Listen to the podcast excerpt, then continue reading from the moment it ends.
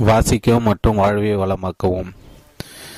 வாசிக்கவும் மற்றும் வாழ்வை வளமா வளமாக்கவும். வாசிக்கும் பழக்கத்தில் மறைந்துள்ள சக்தி எப்படி? உங்கள் வாழ்க்கையின் அனைத்து பகுதிகளிலும் உங்களை வளம் பெற பெற்றவராக ஆக்க முடியும். Burke Hedges he stole the American dream என்ற புத்தகத்தின் ஆசிரியர் Tamil edition of read and get rich வாசிக்கும் மற்றும் வள வாழ்வை வளமாக்கவும். நீங்கள் அதிகமாக வாசிக்கும் அளவுக்கு அதிகமான விஷயங்களை தெரிந்து கொள்வீர்கள்.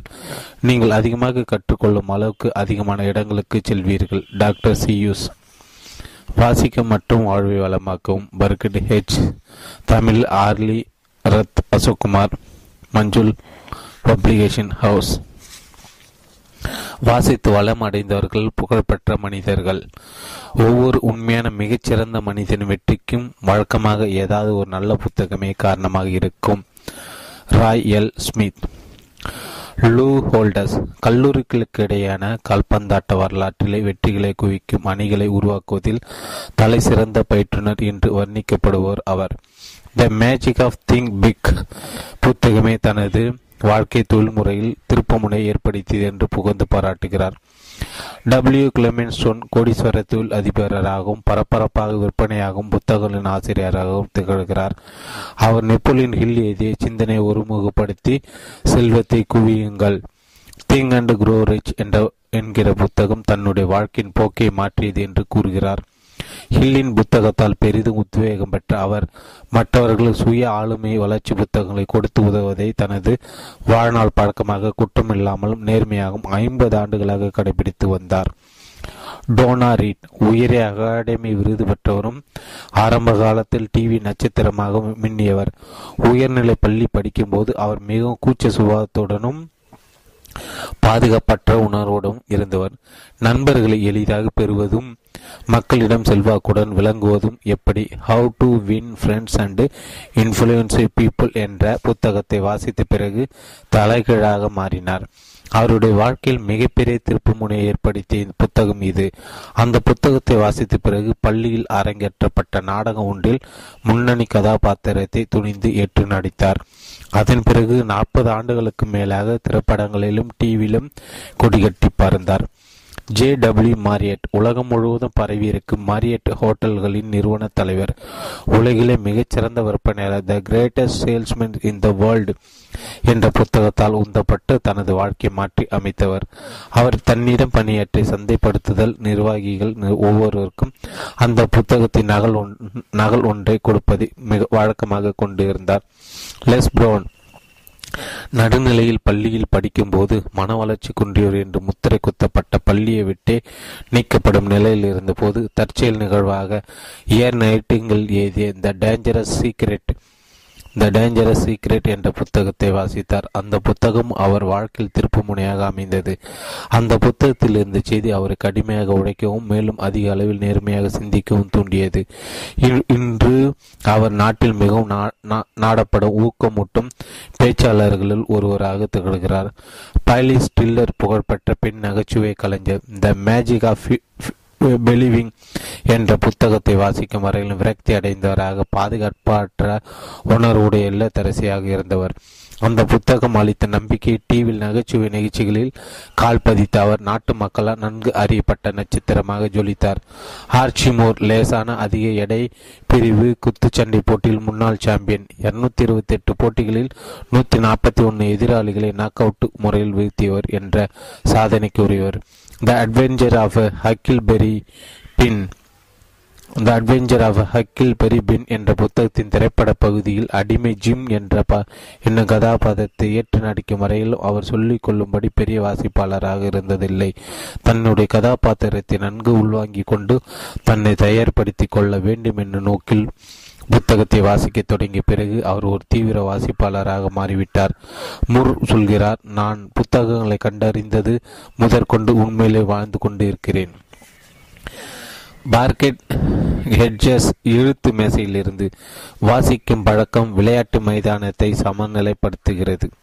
இந்த புத்தகத்தில் அனைத்து பின்னணிகளில் இருந்தும் வந்த ஏராளமான மக்களை பற்றி நீங்கள் வாசிக்கப் போகிறீர்கள். சிலர் பிறக்கும்போது வெள்ளி கரண்டியுடன் பிறந்தவர்கள் மற்றவர்கள் வறுமை தவிர வேறு எதையும் பார்த்திராத குடும்பங்களில் பிறந்தவர்கள். சிலர் உறவுகளால் கைவிடப்பட்டு சிதறி போன குடும்பங்களில் இருந்து வந்தவர்கள் மற்றவர்கள் மிகவும் அன்பு நிறைந்த பெற்றோர்களால் வளர்க்கப்பட்டவர்கள் சிலர் பிறவி மேதைகளாக பிறந்தவர்கள் மற்றவர்கள் சராசரி அறிவுடன் பிறந்தவர்கள் சிலர் அழகு என்ற சொல்லுக்கு அர்த்தமாக பிறந்தவர்கள் மற்றவர்கள் தங்கள் அகராதில் அழகு என்ற சொல் அச்சடிக்கப்படாமல் விடுபட்டு அல்லது எழுத்துப்படையுடன் பிறந்தவர்கள் சிலர் சுதந்திர சூரியனை பார்த்தபடி பிறந்தவர்கள் மற்றவர்கள் அடிமை இருளுக்குள் நாதியற்று பிறந்தவர்கள் சிலர் கருப்பாக சிலர் வெளுப்பாக சிலர் ஆண்களாக சிலர் பெண்களாக இதுபோல இன்னும் தொடர்ந்து கொண்டே இருக்கும். பல்வேறு விதமாக பிறந்தவர்கள். ஆனால் இத்தகைய பக்கங்களில் இடம்பெற்றிருக்கும் ஒவ்வொரு மனிதரும் தங்களுக்குள் ஒரு விஷயத்தை மட்டும் பொதுவாக கொண்டவர்கள். அவர்கள் அனைவரும் வியத்தக்கு வகையில் தங்கள் வாழ்க்கைகளை மேம்படுத்தி கொண்டவர்கள். வாசிக்கும் பழக்கம் வாழ்க்கை சமநிலைப்படுத்துவதைப் போல பெரிதாக சொல்லிக்கொள்ளும்படி வேறு எந்த ஒரு செயல்பாடும் இல்லை எனலாம். வாசித்தல் ஒரு மாபெரும் சமநிலைப்படுத்துதல் படுத்தி சமநிலைப்படுத்தியாகும். சுருக்கமாக சொல்வது எனில் வாசிக்கும் பழக்கமானது நாம் இப்போது எங்கே இருக்கிறோமோ அதிலிருந்து எதிர்காலத்தில் நாம் எங்கே இருக்க முடியுமோ அங்கே நம்மை நிலைமாற்றி கொண்டு செல்லும் சக்தி படைத்தது. நாம் மேலும் சிறிதளவு மேம்பட்டாலும் கூட முந்தைய நாளை காட்டிலும் மேலும் வளம் அடைந்து இருப்போம். இந்த புத்தகம் வாசிப்பதற்கான உங்கள் பேரார்வத்தை பற்ற வைத்து அதன் விளைவாக உங்களிடம் இருக்க சிறப்பு திறமைகளை நீங்கள் கண்டறிந்து அத்தகைய திறமைகளை நீங்கள் என்னவாக ஆக முடியுமோ அப்படி ஆய்வதற்கு உங்களை பயன்படுத்த முடியும் என்று நான் உண்மையாக நம்புகிறேன். பர்கஜ் பர்க் ஹெட்ஜஸ் உள்ளடக்கம். அறிமுகம் சில ஆண்டுகள் கடித்து வாழ்க்கை மாற்றும் புத்தகங்களின் ஆற்றல் சிறிதளவு சாதகமாக முன்னேற்றம் காணுதல். ஒவ்வொரு நாளும் பதினைந்து நிமிடங்கள் வாசிப்பதன் மூலம் உங்கள் வாழ்க்கையை மாற்ற முடியும். ஒரு புத்தகத்தை வாசிப்பது எப்படி? வாசிக்க பழக்கம் உடையவர்கள் அல்லது வாசிக்க பழக்கம் இல்லாதவர்கள் அல்லது வளமுடையவர்கள் அல் அண்டு வளம் இல்லாதவர்கள். அனைவராலும் உங்களா உங்களையும் சேர்த்து வாசிப்பதன் மூலம் வளமடைய முடியும். உலகத்து உலகிய பத்து எடுத்தாக்கங்கள். வாசித்தல் அன்று எழுதல் இதுவரை கண்டுபிடிக்கப்பட்ட எல்லாவற்றையும் விட மிக சிறந்த தொழில்நுட்பம் ஒரு வாசிப்பாளரின் மனதிற்குள் நீங்கள் என்ன வாசிக்கிறீர்கள் அது போலவே இருக்கிறீர்கள். எனவே நீங்கள் என்ன வாசிக்கிறீர்கள் என்பதில் கவனமாக இருக்கும். வாசிக்கும் பழக்கத்தின் அதிக அதிவேக பெருக்கும். புகழ்பெற்ற சுய ஆளுமை வளர்ச்சி புத்தகங்களை கௌரவிக்கும் அருங்காட்சியகம். இதுவரை எழுதப்பட்டதில் மிக மிகுந்த தாக்கத்தை ஏற்படுத்திய சுய ஆளுமை வளர்ச்சி புத்தகங்களை பற்றி ஒரு சுருக்கமான ஆய்வு முடிவு. அறிமுகம். சரியான நேரத்தில் சரியான புத்தகம் உங்கள் வாழ்க்கையை மாற்றக்கூடும். ஒரு சிறந்த புத்தகமானது ஒரு வங்கியை காட்டிலும் மேலும் அதி மேலும் அதிகமான உண்மை செல்வத்தை கொண்டு வருகிறது. Royal L. ஸ்மித் சரியான நேரத்தில் சரியான புத்தகம் வியத்தகு வகையில் உங்கள் வாழ்க்கையை மாற்றக்கூடும் என்பதற்கு நான் ஒரு உதாரண நான் ஒரு வாழும் ஆதாரமாக இருக்கிறேன். பனிரெண்டு ஆண்டுகளுக்கு முன்பு நான் ஒரு மணி நேரத்தில் வெறும் டாலர் அஞ்சு புள்ளி அஞ்சு சம்பாதிப்பனாக இருந்தேன். கர்ப்பமாக இருந்த என் மனைவி மற்றும் ஒரு வயதியான மகனுடன் ஒரு மிகச்சிறிய படுக்கரையை மட்டுமே கொண்ட குடியிருப்பில் வசித்தேன். ஆயிரத்தி தொள்ளாயிரத்தி எழுபத்தி ஆறாம் ஆண்டு வகைச் சேர்ந்த துருபிடித்த சிவப்பு டர்சன் காரை முழுவதும் சாம்பல் நிற கண்ணாடி இடையால் ஒட்டு போட்டு மறைத்து பயன்படுத்தினேன். என்னை நானே நொந்தபடி வாழ்க்கை பெரும் சிரமத்திற்கு இடையில் நகர்த்த கடுமையாக போராடினேன். நான் செய்து கொண்டு இருந்த வேலையின் மீது நான் நடத்தி கொண்டு இருந்த கொடுமையான வாழ்க்கையின் மீது வெறுப்பின் உச்சத்தில் இருந்தேன். ஆனால் இதை எப்படி மாற்றுவது எனக்கு வழி தெரியவில்லை. ஒரு நாள் என் வாழ்க்கை தலைகீழாக புரட்டி போட்ட அந்த நிகழ்வு நடந்தது. என்னுடைய புலம்புகளை பல நாட்களாக கேட்டு சலித்து போன அதே நேரத்தில் நானே அறியாத என்னுடைய உள்ளார்ந்த ஆற்றலை புரிந்து கொண்ட என்னுடைய நல்ல நண்பர் ஒருவர் ஓக் மேண்டினோ எழுதிய உலகிலே மிகச்சிறந்த விற்பனையாளர் the greatest salesman in the world என்ற புத்தகத்தை என் கையில் கொடுத்தார். அந்த நிகழ்வு என் வாழ்க்கையின் மிகப்பெரிய ஒரு திருப்பு முனையாக அமைந்தது. மேண்டின புத்தகத்தால் பெரிதும் கவரப்பட்ட கவரப்பட்டதன் விளைவாக முன்னேற்றத்துக்கு எந்த ஒரு வாய்ப்பையும் அனுமதிக்காத என்னுடைய வேலையை உதறிவிட்டு செல்லுலார் தொலைபேசிகளை விற்பனை செய்யும் வேலையை நாடி சென் பெற்றேன். கடுமையாக உடைத்து முதல் ஆண்டின் முடிவிலே சொந்தமாக செல்லுலார் தொலைபேசி தொழில் ஒன்றை நிறுவினேன். அது முதற்கொண்டு ஒரு வெற்றிகரமான தொழில் முனைவராக நீடித்துக் கொண்டிருக்கிறேன் என்பதை சொல்லிக் கொள்வதில் பெருமை அடைகிறேன். டாலர் பத்துக்கும் குறைவான விலையை கொண்ட ஒரு மெல்லிய அட்டை புத்தகம் எப்படி என் வாழ்க்கை பல வழிகளை மாற்றியிருக்கிறது என்பதை நினைத்து பார்க்கும் போதெல்லாம் உண்மையிலே நான் ஆச்சரியத்தில் பிரமித்து போகிறேன். வாசிக்கவும் மற்றும் வாழ்வை வளமாக்கும் நெப்போலியனில் எழுதிய சிந்தனை ஒருமுகப்படுத்தி செல்வத்தை குவியுங்கள். திங்க் அண்ட் குரோ ரிச் என்ற அற்புதமான உள்நோக்கம் நுண்ணறிவு நிறைந்த புத்தகம். என்னுடைய வாழ்க்கை மட்டுமின்றி பல லட்சக்கணக்கான ஒரு வாழ்க்கையும் அளவிட முடியாதபடி வளமாக்கி இருக்கிறது.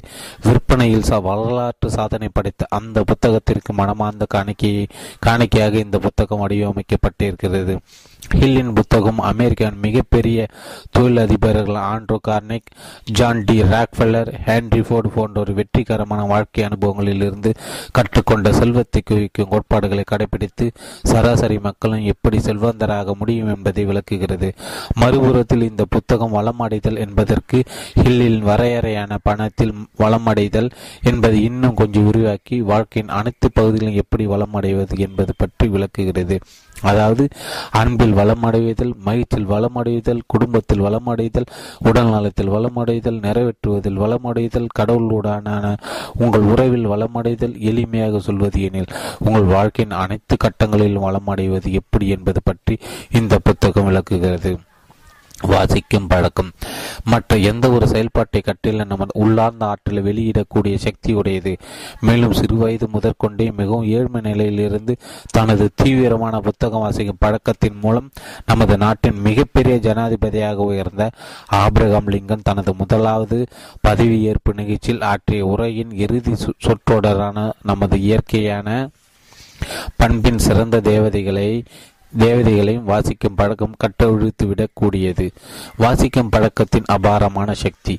உலகிலே மிகச்சிறந்த விற்பனையாளர் என்ற புத்தகத்தை பற்றியும் என் வாழ்க்கையில் மற்ற புத்தகங்கள் ஏற்படுத்தியிருக்கும் தாக்கத்தை பற்றியும் நான் அதிகமாக சிந்தித்து இருக்கிறேன் ஒரு வெள்ளை நிற காகித தாளில் அச்சிடப்பட்ட கருப்பு எழுத்துக்கள் எப்படி எனது வாழ்க்கையின் திசையை மாற்றக்கூடிய சக்தியை கொண்டு இருக்கின்றன என்பதை கண்டறியும் முயற்சியில் நான் தீவிரமாக ஈடுபட்டு இருக்கிறேன் நான் புத்தகத்தை வாசிக்கும் போதெல்லாம் ஏதோ ஒரு மாயாஜாலம் என்னுள் நடக்கும். ஆனால் நீண்ட காலமாக அந்த அனுபவத்தை என் சொல் என்னால் சொற்களால் விவரித்து வடிக்க முடியாமல் இருந்தேன். ஆனால் நான் சிறந்த புத்தகங்கள் வாசிக்கும் போது ஒன்று மட்டும் எனக்கு உறு உறுதியாக தெரிந்தது. ஏதோ ஒன்று என் இயல்பை மாற்றி அமைப்பதை முன்னேற்றுவதை வாழ்க்கை மாற்றி அமைப்பதை நான் ஆழமாக உணர்ந்தேன். அதன் பின் ஒரு நாள் புலிச்சர் பரிஸ் வென்ற வரலாற்று அறிஞர் டேனியல் ஜே.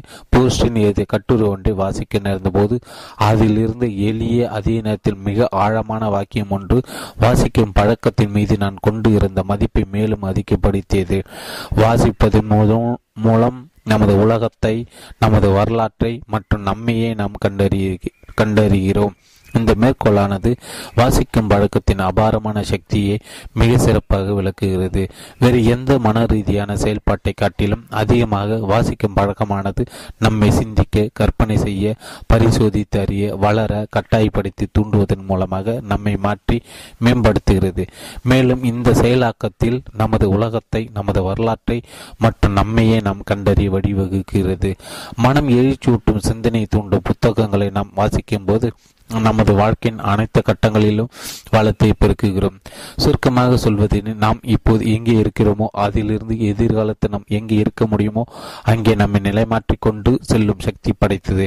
ஹென்ரி டேவிட் தோரியாவின் சொற்களில் சொல்வது உண்மையிலே சிறந்த ஒரு புத்தகம் அதை வாசிப்பது எப்படி என்பதை காட்டிலும் அதிகமாக எனக்கு கற்றுத்தருகிறது அதை நான் சீக்கிரம் வாசித்து முடித்துவிட்டு அது தரும் செய்கை காட்டும் குறிப்புகளின் அடிப்படையில் நான் வாழத் தொடங்க வேண்டும்.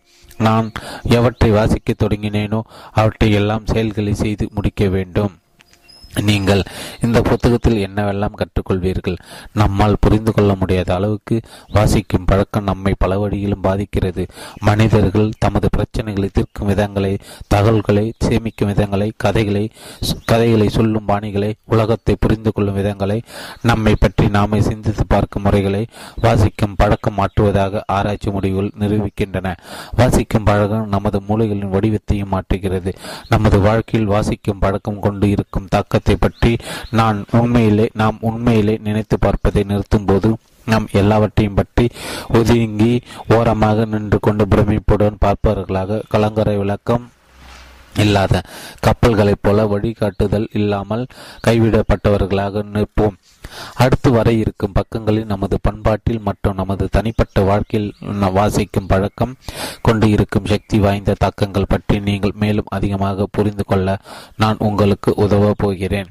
உலகத்தின் வரலாற்றில் தொழில்நுட்ப ரீதியாக மிகப்பெரிய திருப்புமுனை சாதனையாக வாசித்தல் மற்றும் எழுதுதல் கண்டுபிடிப்புகள் ஏன் திகழ்கின்றன என்று நீங்கள் கற்றுக்கொள்வீர்கள். நாம் வாசிக்கும் போது நமது சிந்தனைக்குள் உள்ளே என்ன நடக்கிறது என்பதை பற்றி நீங்கள் கற்றுக்கொள்வீர்கள். கல்வியறிவு பெற்ற பண்பாடுகள் பேச்சு மொழி வழியிலான பண்பாடுகளை காட்டிலும் அதிகமான விளைவுகளை உருவாக்குகின்றன. என்று நீங்கள் கற்றுக்கொள்வீர்கள். வானொலி கேட்பது அல்லது தொலைக்காட்சி பார்ப்பது போன்றவற்றை காட்டிலும் பல வழிகளும் வாசிக்கும் பழக்கம் ஏன் நேர் மேன்மையானதாக விளங்குகிறது என்பதை நீங்கள் கற்றுக்கொள்வீர்கள். ஒரு புத்தகத்தை எப்படி வாசிப்பது என்பதை நீங்கள் கற்றுக்கொள்வீர்கள். இதன் மூலம் அந்த புத்தகம் கூறும் நல்ல விஷயங்களை அதிகபட்ச அளவில் நீங்கள் புரிந்து கொள்வீர்கள். ஏன் இ புத்தகங்கள் கூடிய விரைவில் மின்னஞ்சல் போல சாதாரண ஒன்றாக ஆகக்கூடும் என்பதை நீங்கள் கற்றுக்கொள்வீர்கள். மேலும் ஏன் எல்லாரும் நீங்கள் உள்பட வாசிப்பதன் மூலம் வளம் அடைய முடியும் என்பதை நீங்கள் கற்றுக்கொள்வீர்கள்.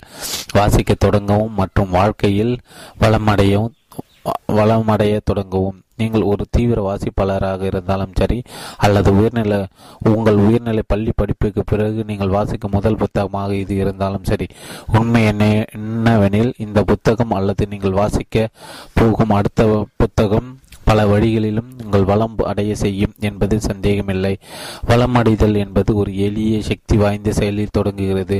நீங்கள் ஒரு புத்தகத்தை கையில் எடுக்க வேண்டும் அதை திறக்க வேண்டும். அப்போதுதான் நீங்கள் அதற்கு முன் ஒருபோதும் கற்பனை செய்து பார்த்திராத பல்வேறு வழிகளில் நீங்கள் வளர்ச்சி அடைய தொடங்குவதை உங்களால் கண்கூடாக காண முடியும். அத்தியாயம் ஒன்று. சில ஆண்டுகள் கழித்து ஒரு புத்தகத்தை பலமுறை வாசிக்கும் போது அது ஒரு மனிதனின் எதிர்காலத்தை நிர்ணயிக்கிறது. Ralph Waldo Emerson. ஆயிரத்தி தொள்ளாயிரத்தி தொண்ணூத்தி மூணாம் ஆண்டு மார்ச் மாதத்தில் மிக சிறந்த தெளிவான வெயில் மிகுந்த நாள் ஒன்றில் கொலரோடாவில் உள்ள ஆல்ப்சன் மலையின் மீது நான் நின்று கொண்டு இருந்தேன். எல்லா திசைகளும் மைல் கணக்கான தூரத்தில் பரவி இருந்த இயற்கை அழகு கொஞ்சம் காட்சிகளை என்னால் ரசித்து அனுபவிக்க முடிந்தது. நான் அணிந்திருந்த நீண்ட பனிசருக்கு கால் கட்டைகளை முன்னோக்கி அழுத்தியும் நீண்ட பனிசருக்கு கை கொள்ளை முன்னோக்கி அழுத்தியும் சாய்ந்தபடியும் என்னை சுற்றிலும் பிரம்மாண்டமாக படர்ந்து இருந்த வெள்ளை பனித்திரட்டுகளை கண்டு ஆனந்தத்தில் உறைந்து போனேன். என்னுடைய நீண்ட பனிச்சருக்கு கால்கட்டைகளுக்கு அடியில் புத்துணர்வு அளிக்கும் பனி தூள்களை சூரியன் மின்ன செய்த போது நான் மிகவும் ஆசீர்வதிக்கப்பட்டவனாக உணர்கிறேன் என்று எனக்கு நானே சொல்லிக்கொண்டேன். ஏன் எனக்கு இந்த பேரானந்தம் கிடைக்கிறது? இந்த பெரும்பாக்கியத்தை இப்பெரும் அளவுக்கு நான் அப்படி என்ன பெரிதாக செய்துவிட்டேன்? நான் ஏன் இவ்வளவு அதிகமாக ஆசீர்வதிக்கப்பட்டிருக்கிறேன்? ஆல்சன் மலையின் உச்சியில் நான் ஓய்வாக உட்கார்ந்தபோது மெல்லிய பனிகட்டிகள் தரையை நோக்கி சத்தம் இல்லாமல் சரிந்து உருண்டு ஓடியதை பார்ப்பதற்கு மிகவும் அழகாக இருந்தது. ஏன் எனக்கு இந்த பேரானந்தம் கிடைக்கிறது? நெஞ்சை அள்ளும் இந்த கொள்ளை அழகையும் சொற்களால் விவரிக்க முடியாத உயர் இன்பத்தையும் பெருமளவுக்கு நான் அப்படி என்ன பெரிதாக செய்துவிட்டேன்? ஆயிரத்தி தொள்ளாயிரத்தி எண்பத்தி ஆறாம் ஆண்டில் உலகிலே மிகச்சிறந்த விற்பனையாளர் என்ற புத்தகம் என் கண் கையில் கொடுக்கப்பட்ட காலத்தை எண்ணி என் நினைவாளைகள் சட்டென பின்னோக்கி சென்றன. அந்த நேரத்தில் நான் கடனில் மூழ்கியிருந்தேன் நிலை குலைந்திருந்தேன் கிட்டத்தட்ட நம்பிக்கை முழுவதும் இழந்திருந்தேன். என் வாழ்க்கையில் அதுவரை நான் ஒரு பெரிய புத்தக வாசிப்பா வாசிப்பாளனாக இருந்தது இல்லை பள்ளியில் ஆசிரியர் கொடுக்கு வீட்டு பாடங்களை செய்வதற்காக பாட புத்தகங்களையும் சிறுகதைகளை வாசித்திருக்கிறேன். ஆனால் ஆளுமை வளர்ச்சி புத்தகம் ஒன்றை கூட என் வாழ்க்கையில் அதற்கு முன்னதாக நான் ஒருபோதும் வாசித்தது இல்லை என்பதே உண்மை. ஆனால் ஏதோ ஒரு காரணத்திற்கான மேண்டினோ எழுதிய புத்தகத்தை வாசிக்கும்படி கவர்ந்து எடுக்கப்பட்டேன் எனக்கு இன்னும் கூட நன்றாக நினைவிருக்கிறது. நான் ஒவ்வொரு பக்கமாக புரட்டி கொண்டு வந்தபோது என் கண் எனது கண்கள் சுருள் வடிவ சுவடி ஒன்று. இன்று நான் ஒரு புதிய வாழ்க்கை தொடங்குகிறேன் என்ற தலைப்புடைய புத்தக பக்கத்தின் மீது நிலக்குத்தி நின்றது. சுவாரஸ்யமான தலைப்பாக இருக்கிறதே. நான் நின்று எனது புதிய வாழ்க்கை தொடங்குவேன் என்று சொல்லியபடி நான் சாப்பாட்டு அறையில் இருந்த மேசையை நோக்கி நகர்ந்தேன். அன்று பிற்பகல் வேலை புத்தகத்தை எடுத்துக்கொண்டு இரண்டாம் தரமாக விலைக்கு வாங்கி வாங்கிய கட்டி கட்டியான வாங்கிய கட்டியான மெத்தையில் படுத்துக்கொண்டு வாசிக்கத் தொடங்கினேன். கால்பந்து ஆட்டத்திற்கு செல்வதற்கு முன்னதாக சில பக்கங்களை வாசித்து முடித்து விடுவேன் என்று எனக்கு நானே சொல்லிக் கொண்டேன். இது மிகவும் மெல்லிய புத்தகம். எனவே கால்பந்து ஆட்டத்தில் கிடைக்கும் இடைவேளை நேரத்தில் எளிதாக மீதி பக்கங்களை வாசித்து விட முடியும். இது எளிதாக வாசித்து முடித்து விட்டேன். உண்மைதான் உலகில் மிகச்சிறந்த எழுத்தாளர் மிகச்சிறந்த விற்பனையாளர். புத்தகத்தை நான் ஒரு அமர்விலே முழுவதமாக வாசித்து முடித்துவிட்டேன். எனக்கு இன்னும் கூட நன்றாக நினைவிருக்கிறது. நான் புத்தகத்தை வாசித்து முடித்த போது எனது இரண்டு கண்களும் கண்ணீரால் நிரம்பி இருந்தன. சிறந்த ஒரு வாழ்க்கை என்னால் நிச்சயம் அடைய முடியும் என்ற நம்பிக்கையின் ஒளி என் மனம் எங்கும் நிறைந்திருந்தது. ஒட்டக்கமைத்த படிப்பறிவு இல்லாத ஒரு சிறுவனால் இந்த புத்தகத்தில் இருக்கும் கோட்பாடுகள் பின்பற்றி வறுமையான வாழ்க்கையில் இருந்து விடுபட்டு மிகப்பெரிய ஒரு செல்வந்தனாக உயர முடிந்தது எனில் என்னாலும் நிச்சயமாக பணக்காரனாக முடியும் என்று எனக்கு நானே சொல்லிக் கொண்டேன் கண் கூச்சத்தை குறைக்கும் பொருட்டு பனி செருக்கின் போது அணியும் கண் கண்ணாடிகளை சற்று தாழ்த்தி கொட்டேன். அது விடியற்காலையாக இருந்தபடியால் மலையிலிருந்து கீழே செருக்கி செல்வதில் நான் அவசரம் காட்டவில்லை. இன்னும் கொஞ்ச நேரம் ஆசுவாசமாக உட்கார்ந்து என்னுடைய வாழ்க்கை கடந்த சில ஆண்டுகளில் எப்படி எல்லாம் வேகமாக மாற்றம் அடைந்து இருக்கிறது என்பதை பற்றி நினைவலைகள் மூழ்க விரும்பினேன். அந்த சிறிய அளவிலான மெல்லிய அட்டை புத்தகத்தை நான் வாசிக்காமல் விட்டு இருந்தால் என்னுடைய வாழ்க்கையில் எப்படி பயணித்து இருக்கும் என்று எண்ணி பார்க்க தோன்றியது. சில பனி சறுக்கு வீரர்கள் தங்களுக்கு விருப்பமான மலைப்பாதைகளை தேர்ந்தெடுத்து கொண்டு நிலையான வேக வேகத்தில் கீழே சறுக்கி செல்வதை பார்க்கும்போது விருப்பத்தேர்வு என்பது ஆஹா என்ன ஒரு அற்புதமான கோட்பாடாக இருக்கிறது என்று எனக்கு தோன்றியது. மஞ்சள் நிற பனிசருக்கு உடை அணிந்திருந்த வீரர் ஒருவர் அந்த பனிமலையில் மர மர எல்லையை பாதையை என்று அழைக்கப்படும் ஒரு குறிப்பிட்ட எல்லைக்குள் பிறகு மரங்கள் வளர இயலாத பாதையின் ஊடாக கீழே சறுக்கி சென்று கொண்டிருந்தார். உடல் பருமனாக இருந்த வீரர் ஒருவர் மெதுவாக கீழே சறுக்கிவிடும் அடர்த்தியான பனிக்கட்டிகள் நிறைந்த நீண்ட பனிப்பாதையை தேர்வு செய்து அந்த பாதையின் ஊடாக கீழே சறுக்கி கொண்டிருந்தார். பதின வயது இளைஞர் ஒருவர் செங்குத்தாக கீழ் நோக்கி சரியும் நேர்பாதையில் படுவேகமாக சறுக்கி சென்று கொண்டிருந்தார். அந்த மலையில் எல்லா பனிச்சறுக்கு வீரர்களின் குறிக்கோள்களும் ஒன்றே ஒன்றுதான். பாதுகாப்பாக கீழே சறுக்கி செல்ல வேண்டும். அந்த திகில் பயணத்தை ரசித்து அனுபவிக்க வேண்டும் என்பதே அவர்களுடைய ஒரே குறிக்கோளாக இருந்தது. ஆனால் அவர்கள் ஒவ்வொருவரும் மலையின் அடிவாரத்திற்கு செல்வதற்கு வெவ்வேறு பாதைகளை தேர்ந்தெடுத்து சறுக்கி கொண்டு இருந்தனர். சறுக்கு சரக்குகள் சரக்குகள் கொண்டு செல்வதற்கான பனிச்சறுக்கு இழுப்பு வண்டி ஒன்று திடீரென என்னை கடந்து சென்றது. பனிச்சறுக்கு ரோந்து பணியில் ஈடுபடும் உறுப்பினர் இரண்டு பேர் அதை வேகமாக இழுத்து கொண்டு சென்றனர். பனிச்சறுக்கின் போது காயம் அடைந்த வீரர் ஒருவர் அந்த வண்டியில் இருந்தார். பனிசறுக்கு பாதையின் ஒரு இடத்தில் வளைந்து குறுக்காக செல்வதற்கு பதிலாக நடுக்காக சென்றதன் விளைவாக அந்த வீரர் சற்றும் எதிர்பாராத வகையில் விபத்துக்கு உள்ளாகியிருந்தார். நம்முடைய எல்லா விருப்பத் தேர்வுகளும் பெரிதாக இருந்தாலும் அல்லது சிறிதாக இருந்தாலும் ஒவ்வொன்றும் இதுபோல் ஏதாவது பின் விளைவுகளை சந்தித்தே தீரும். இது காரணமும் விளைவும் விதி ஆகும். என் மனதில் இத்தகைய எண்ணங்கள் ஓடிக்கொண்டு இருந்த வேளையில் காயமடைந்த வீரரை சுமந்து கொண்டு சென்ற இழுவை வண்டி படி படிப்படியாக தூரத்தில் மறைந்து கொண்டிருந்தது உங்கள் விதியை தீர்மானிப்பது உங்கள் விருப்ப தேர்வுகளை அன்றி வாய்ப்புகள் அல்ல. உலகிலே மிகச்சிறந்த விற்பனையாளர் என்ற புத்தகத்தை வாசிக்க வேண்டும் என்று நான் தேர்வு செய்த போது அந்த புத்தகம் எப்படி என் வாழ்க்கை மாற்றக்கூடும் என்பதை பற்றி அந்த நேரத்தில் எனக்கு எந்த ஒரு சிந்தனையுமே இல்லை. அந்த நேரத்தில் எனக்குள் எதுவும் பெரிதாக தோன்றவில்லை. இந்த புத்தகத்தை வாசிப்பதால் என்ன பெரிதாக நிகழ்ந்துவிட போகிறது என்பது போல அது ஒரு சிறிய எந்த ஒரு பின்விளைவுகளும் இல்லாத விருப்ப தேர்வாக எனக்கு இருந்தது. ஆனால் அதே நேரத்தில் குறுக்காக செல்வதற்கு பதிலாக நெடுக்காக சென்றதன் விளைவாக விபத்தில் சிக்கிய பனிசறுக்கு வீரரைப் போல சில நேரங்கள் சிறிய விருப்பத் தேர்வுகள் கூட மிகப்பெரிய அளவில் பின்விளைவுகளை உண்டாக்கக்கூடும். ஒரு உடற்பயிற்சி மையத்தில் சேருவது அல்லது நெடுஞ்சாலையில் வாகனம் ஓட்டி செல்லும் போது இயற்கையுடன் சேர்த்து பிடிக்கும் பாதுகாப்பு வரை அணிந்து கொள்வது உள்ளிட்ட சின்னஞ்சிறு விருப்பத் தேர்வுகள் கூட உங்கள் வாழ்க்கையின் திசை வியத்தகு வகையில் மாற்றக்கூடும். உலகில் மிகச்சிறந்த விற்பனையாளர் புத்தகத்தை சுலபமாக வாசித்து முடித்து விட்டேன். ஆனால் அந்த புத்தகத்தை எதற்கு வாசிக்க வேண்டும்? வாசிக்காமல் விட்டுவிடலாமா என்று சுலபமாக ஒரு முடிவை நான் எடுத்து இருக்கலாம் நான் அந்த புத்தகத்தை கடந்து கடந்து சென்ற போது லேசாகி திரும்பி அதன் மீது ஒரு ஓர பார்வை வீசிவிட்டு மற்றொரு நாளில் வாசிக்கலாமா என்று பொருட்படுத்தாமல் இருந்திருக்கலாம். அதே போல அடுத்த நாளும் மற்றொரு நாளும் வாசிக்கலாமே. அதற்கு அடுத்த அடுத்த நாளும் மற்றொரு நாள் வாசிக்கலாமே. என இப்படியே நான் அந்த புத்தகத்தை வாசிக்க வேண்டும் என்பதற்கு எப்போதும் முக்கியத்துவம் கொடுக்காமல் இருந்திருக்கலாம். இப்படி ஒவ்வொரு நாளும் மற்றொரு நாள் வாசிக்கலாமே என்று எண்ணிக்கொள்வதே ஒரு அன்றாட வேலையை கூட என்னை எனக்கு ஆகியிருக்கலாம். ஆனால் கடவுள் எனக்கு கொடுத்ததாக நான் கருதும் பாதகம் ஏற்படுத்தாமல் சாதகமே ஏற்படுத்தும் வகையில் சிறந்த ஒரு விருப்பத் தேர்வை முடிவு செய்யும் திறனை பயன்படுத்த ஏதோ எனக்கு நல்லதொரு பகுத்தறியும் புத்தியும் இருந்தது. மேலும் எனக்கு ஒரு நல்ல வாய்ப்பும் அப்போது இருந்தது என்பேன். உங்கள் குறிக்கோள்கள் யாவை? என்கிற புத்தக ஆசிரியரும் எனது நண்பருமான கேரி பிளேயர் பேசும்போது அடிக்கடி பின்வருமாறு சொல்வார் எல்லாமே கணக்கில் கொள்ளப்படுகின்றன. ஒரு நாள் அவர் எல்லாமே கணக்கில் கொள்ளப்படுகின்றன என்று சொன்னபோது அதற்கு என்ன அர்த்தம் என்று நான் அவரிடம் கேட்டேன். நீங்கள் செய்யும் எல்லாமே அது எவ்வளவு பெரிதாக அல்லது சிறிதாக இருந்தாலும் ஒன்று உங்கள் குறிக்கோளை நோக்கி நெருக்கமாக உங்களை அடைத்து செல்வதாக இருக்கும் அல்லது குறிக்கோளிலிருந்து தூரமாக உங்களை விலக்கி எடுத்து செல்வதாக இருக்கும். அதனால் தான் எல்லாமே கணக்கில் கொல்லப்படுகின்றன என்று விளக்கம் அளித்தார். இந்த கூற்று மேலோட்டமாக பார்த்தால் மிகவும் எளிதான ஒன்றாக தெரியும். ஆனால் உண்மையில் இந்த கூற்று இக்கூற்று மிகவும் ஆழமான அர்த்தம் புரிந்தது எல்லாமே கணக்கில் கொள்ளப்படுகின்றன. இது உண்மை. நமது விருப்பத் தேர்வுகள் ஒன்று நம்மை முன்னேற்றுகின்றன அல்லது நம்மை பின்னோக்கி கட்டி இடுக்கின்றன இதற்கு இடைப்பட்ட நிலை என்றும் எதுவும் இல்லை எல்லாமே கணக்கில் கொள்ளப்படுகின்றன. பல ஆண்டுகளுக்கு முன்பு உலகிலே மிகச்சிறந்த விற்பனையாளர் புத்தகத்தை வாசிக்க வேண்டும் என்று நான் தேர்வு செய்த போது எல்லாமே கணக்கில் கொள்ளப்படுகின்றன என்பதை பற்றி நான் எந்த ஒரு சிந்தனையும் கொள்ளவில்லை. ஆனால் சின்ன சிறு விருப்பத் தேர்வுகளில் தான் பெரிய மாற்றங்கள் ஏற்படுகின்றன என்று என் ஆழ்மனதிற்கு எப்படியோ தெரிந்திருந்தது. என்னை வாசிக்க தூண்டியிருக்கும் என்று நம்புகிறேன்.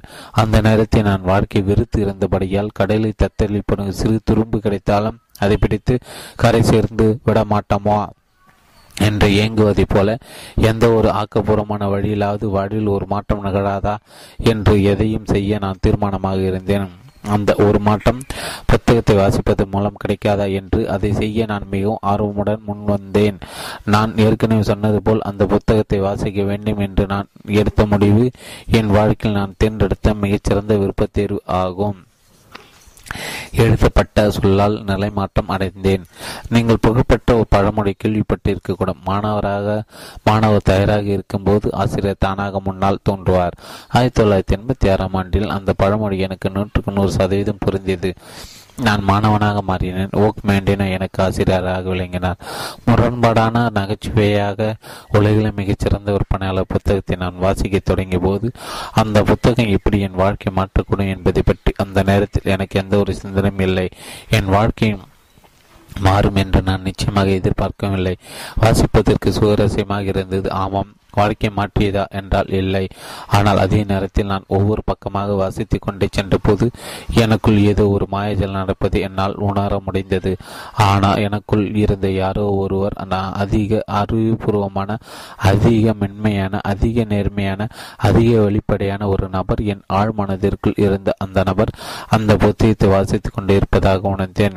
மேலும் என் ஆழ்மானத்திற்கு இருந்த அந்த நபர் ஒரு திறந்த இதயத்துடன் பெரு பெரும் விருப்பம் நிறைந்த மனதுடனும் அந்த புத்தகம் கூறும் செய்திகளை உன்னிப்பாக கேட்டுக்கொண்டு இருந்தார்.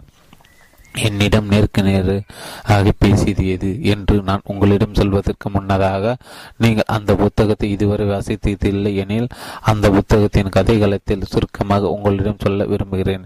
உலகத்திலே மிகச்சிறந்த விற்பனையாளர் புத்தகத்தின் கதை இரண்டாயிரம் ஆண்டுகளுக்கு முன்பு பாலஸ்தீனத்தில் இருக்கும் நாசிரேத் நாசிரேத் என்னும் கிராமத்தின் அருகே நடைபெறுவதாக விவரிக்கப்படுகிறது. அங்கே வசித்து வந்த ஹாபித் என்னும் பெயருடைய பெயருடைய ஒரு மிகப்பெரும் செல்வந்தரை உலகில் மிகச்சிறந்த விற்பனையாளர் என்று வர்ணிக்கப்படும் நமது கதாநாயகன். அவர் தனது முதிர் வயது கலாத்தின் போது ஒரு நாள் தனது உறுதியான நம்பிக்கை ஒரு வேலைக்காரனிடம் தான் எப்படி வறுமை விலங்குகளை உடைத்தெறிந்து செல்வத்தின் செழிப்புமிக்க வாழ்க்கையாக வாழ்க்கை நிலைக்கு உயர்ந்தார் என்பதை சொல்கிறார்.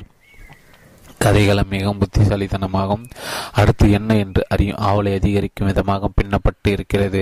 அந்த புத்தகத்தின் மர்ம முடிச்சுகளை நான் இப்போது உங்களிடம் சொல்வது அழகல்ல. ஆனால் புத்தகத்தின் பெரும்பகுதியான பத்து பண்டைய சுருள் வடிவ சுவடிகளை பற்றி விரிவாக பேசுகிறது. ஒவ்வொரு சுவடியும் காலத்தால் அடியாத வெற்றி கோட்பாடு ஒன்றை கொண்டு இருக்கிறது. அவையான சுருள் வடிவ சுருள் சுவடி ஒன்று நான் இன்று ஒரு புதிய வாழ்க்கை தொடங்குகிறேன். சொல் சுவடி இரண்டு. நான் இந்த நான் இந்த நாளை என் இதயத்தில் அன்புடன் வரவேற்பேன். சுருள் சுவடி மூன்று. நான் வெற்றி பெறும் வரையில் உறுதியாக இருப்பேன். சுருள் சுவடி நான்கு. நான் இயற்கை மிகச்சிறந்த அற்புதமாய் இருக்கிறேன். சுருள் சுவடி ஐந்து. நான் இந்த நாளை என் வா என் வாழ்க்கையின் கடைசி நாள் என்பது போல வாழ்வேன். சுருள் சுவடி ஆறு.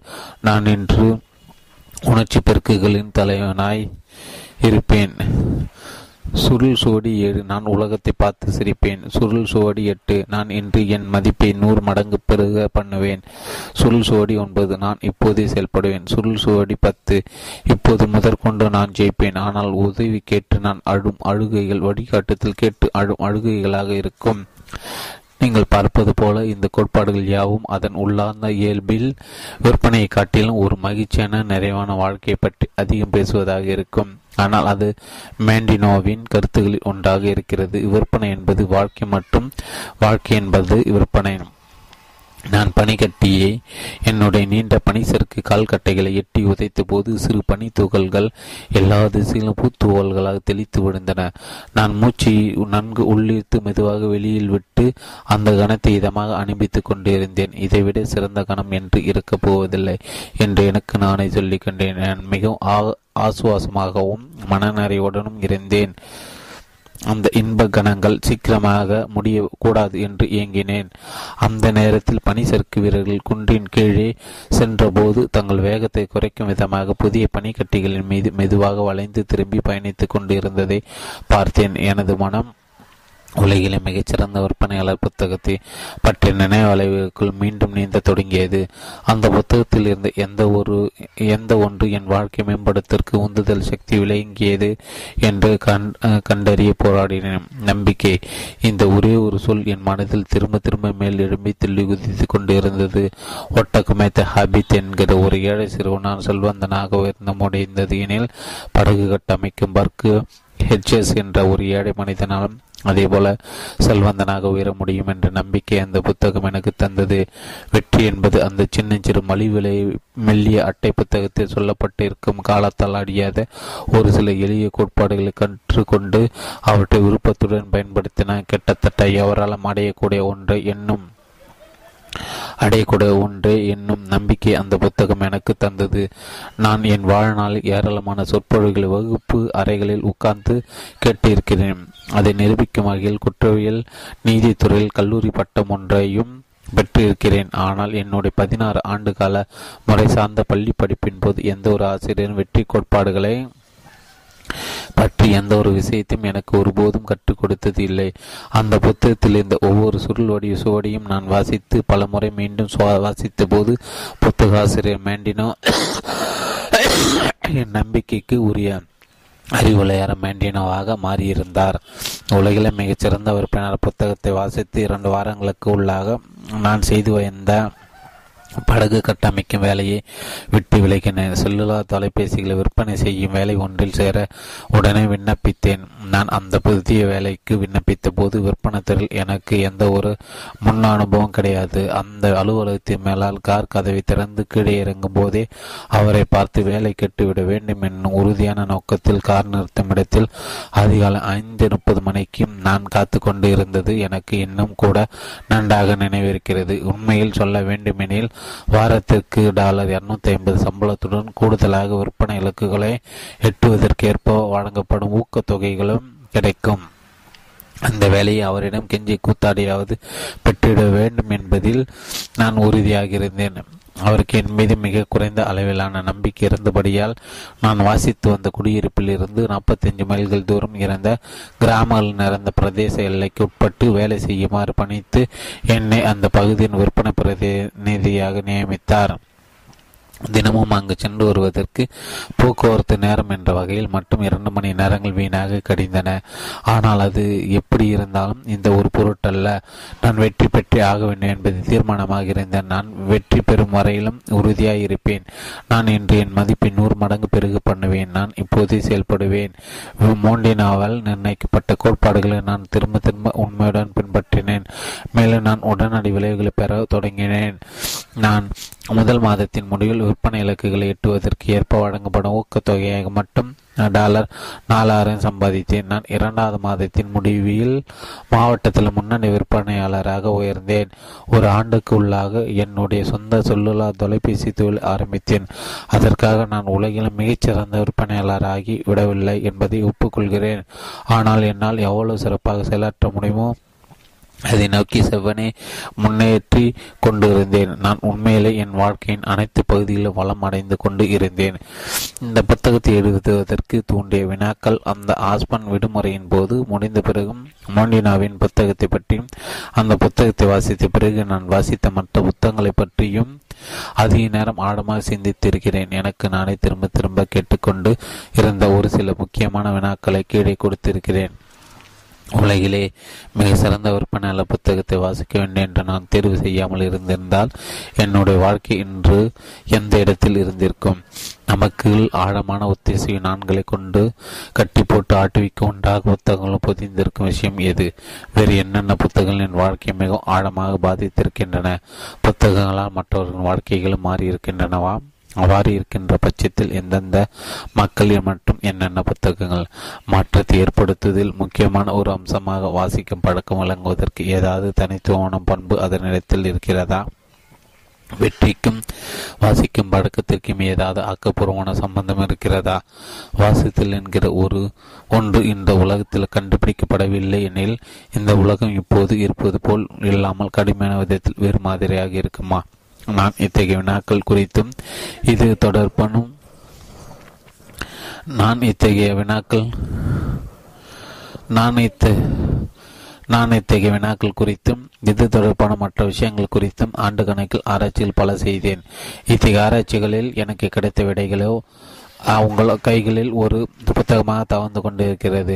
நீங்கள் இதுவரையில் வாசித்தல் ஒரு புத்தகம் என் வாழ்க்கையை எந்த அளவுக்கு மாற்றி இருக்கிறது என்பதை பற்றி தெரிந்து கொண்டிருப்பீர்கள். ஒரு புத்தகம் உங்கள் வாழ்க்கையையும் எப்படியெல்லாம் மாற்றக்கூடும் என்பதை பற்றி நாம் அலசுவதற்கு முன்னதாக புத்தகங்களை வாசித்ததன் விளைவாக தனது வறுமையின் கோரப்பிடியில் இருந்து விடுபட்டு வசதியான வாழ்க்கை நிலை அடைந்தவர்கள் ஒரு சிலரின் வாழ்க்கை குறிப்புகளை நாம் காணப்போகிறோம் அவர்கள் பலர் பின்னாளில் மிக பெரும் புகழை தமது வாழ்க்கையில் பெற்று இருக்கின்றன. வாசிக்கும் பழக்கத்தில் மறைந்து இருக்கும் சக்தியின் மூலமாக தமது வாழ்க்கை நிலை நிலைகளை மாற்றி அமைத்து வாசிக்கும் பழக்கத்தினால் எவராலும் இத்தகைய உயர்ந்த நிலைகளை அடைய முடியும் என்பதற்கு எடுத்துக்காட்டுகளாக திகழ்கின்றன நாம் வாசிக்கவும் உங்கள் வாழ்வை வளமாக்கவும். அதிகாரம் இரண்டு வாழ்க்கைகளை மற்றும் புத்தகங்களின் ஆற்றல் எப்படி வாசிப்பது என்று அறிந்து இருக்கும் ஒவ்வொரு மனிதனும் தன்னுடைய வாழ்க்கையை முழுமையானதாக குறிப்பிட தகுந்ததாக மற்றும் சுவாரஸ்யமானதாக ஆக்குவதற்கு ஏற்ற வகையில் தான் இருக்கும் நிலையில் தன்னை தானே பெரிதாக்கி பார்ப்பதற்கு அதற்கான வழிவகைகளை பல மடங்கு பெருக்குவதற்கு தேவையான ஆற்றலை கொண்டு இருக்கிறான் ஆல்ஸ் ஹக்லி வாழ்க்கை முழுவதும் திடீரென ஏற்படும் பெரு துன்ப நிகழ்வுகளால் அவதிப்பட்டு கொண்டே காலத்தை கழிக்க வேண்டும் என்று இயற்கையால் விதிக்கப்பட்ட ஒரு குடும்பத்தை பற்றி ஒரு பாடப்புத்தகத்தை சமூகவியலர் ஒருவர் எழுத தீர்மானித்திருக்கிறார். எனில் அவருக்கு சோனியா கார்சன் என்கிற தாயாரின் வாழ்க்கை அனுபவத்தை காட்டிலும் எழுதுவதற்கு வேறு ஒரு சிறந்த தேர் சிறந்த நேர்வு ஆய்வை கண்டுபிடிக்க முடியாது. ஆம். சோனியா தனது இரண்டு இளம் மகன்களான கர்டிஸ் மற்றும் பெண் ஆகியோர் வளர்த்து ஆளாகுவதற்கு பட்ட பாடுகளுக்கு அளவே இல்லை. புள்ளி விவரங்களின்படி சொல்வது எனில் அந்த சிறுவர்கள் உயர்நிலை பாடசாலையில் படிப்பை முடித்து வெளியேறுவதற்கு பதிலாக வறுமையின் கொடுமையால் வழி தவறி போய் சிறைசாலைக்குள் சென்று இருக்க வேண்டும். சோனியா தனது குழந்தை பருவ காலத்தை ஒரு ஆதரவற்றோர் இல்லத்திலிருந்து மற்றொன்றுக்கு என அங்கும் இங்குமாக கடிக்க வேண்டியிருந்தது. அவளால் பள்ளிக்கு அரிதாக செல்ல முடிந்தது. குழந்தை பருவம் முடிவதற்குள்ளாக தனது பதிமூணு வயதிலே ஒரு முதியவருக்கு மனைவியாக மாலை சுட்டப்பட்டாள். அந்த முதியவருக்கு ஏற்கனவே திருமணமாகி ஒரு மனைவி ஐந்து குழந்தைகளும் இருக்கும். உண்மை மறைத்து அவளுக்கு மனமுடிக்கப்பட்டது மேலும் கொடுமையானது. சோனியாவுக்கு இரண்டாவது மகன் பிறந்த கொஞ்ச நாட்களே அந்த அவளின் முதிர் வயது கணவன் அவளை கைவிட்டு எங்கே ஓடிவிட்டான்? அந்த எதிர்பாராத நிகழ்வு மீளாத துயருக்கு ஆளான சோனியா மனம் உடைந்து தற்கொலை செய்ய முயன்ற போது நல்ல வாய்ப்பாக காப்பாற்றப்பட்டு மருத்துவமனை ஒன்றில் தற்கொலை தடுப்பு பிரிவில் உள்நோயாளியாக அனுமதிக்கப்பட்டாள். அரசு வீட்டு வசதி வாரியத்தின் அடுக்கு அடைந்த சிறிய நெருக்கடியான குடியிருப்பு ஒன்றில் வாழ்க்கை மிகுந்த சிரமங்களுக்கு இடையே நகர்த்தினாள் சோனியா. ஒருவருக்கு ஒரு உதவி செய்ய முடியாதபடி வறுமையில் உழன்று தவித்த சுற்றார் சுற்றாதார்களுக்கு இடையில் சோனியா தனது இரண்டு மகன்களை வளர்க்கப்பட்ட கண்ணீர் மலுக்கும் துன்பங்களை சொற்களால் விவரிக்க முடியாது. அங்கே குற்றச் செயல்களும் போதைப் பொருட்களும் நம்பிக்கை இழந்த வாழ்க்கை சூழலும் மிகவும் மலிந்து காணப்பட்டன.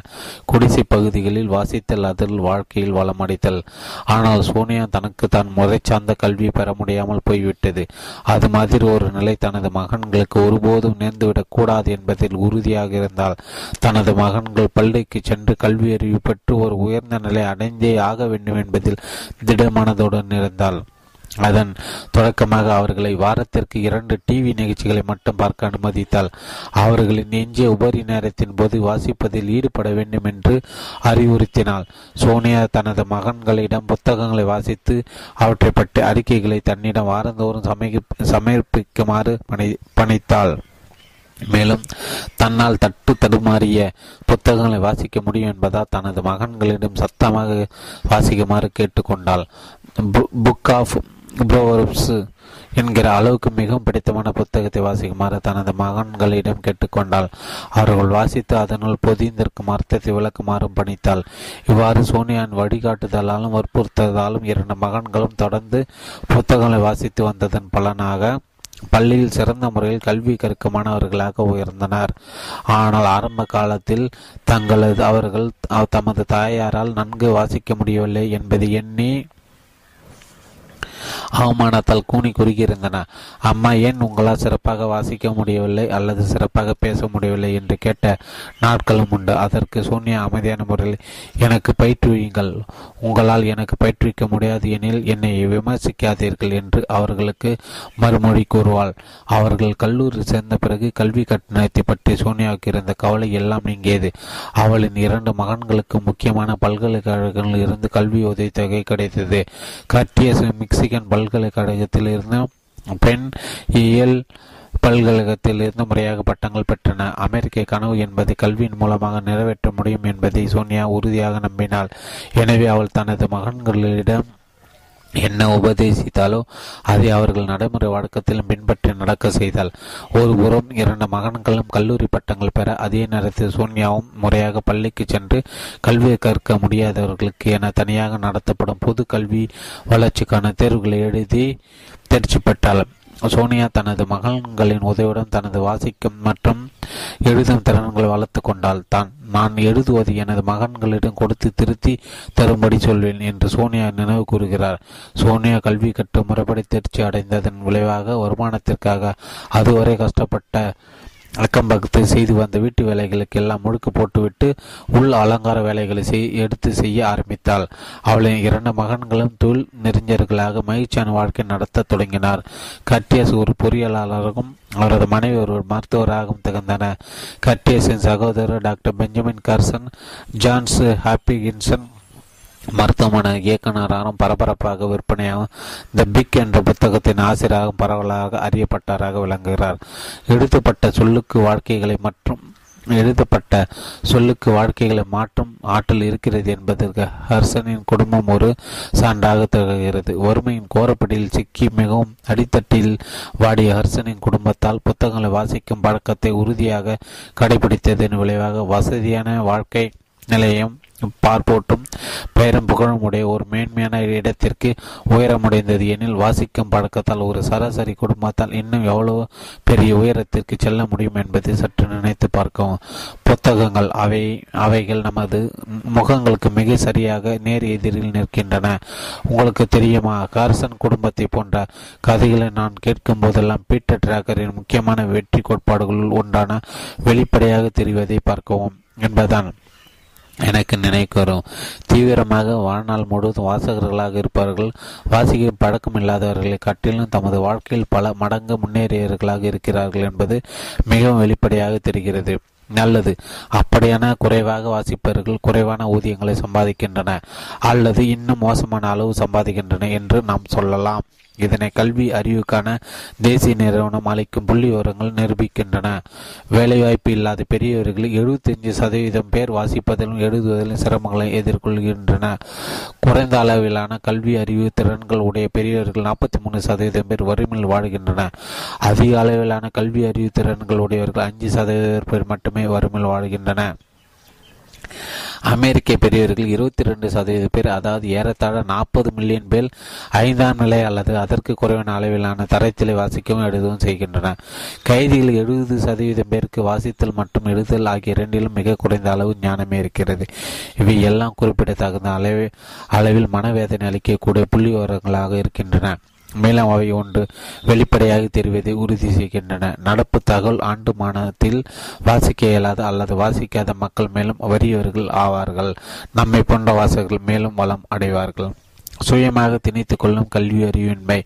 நம் நாட்டில் காணப்படும் வாசிக்கும் மற்றும் எழுதும் திறன்கள் போதுமான அளவு இல்லாமை பற்றி நான் மிகவும் கவலை அடைகிறேன்.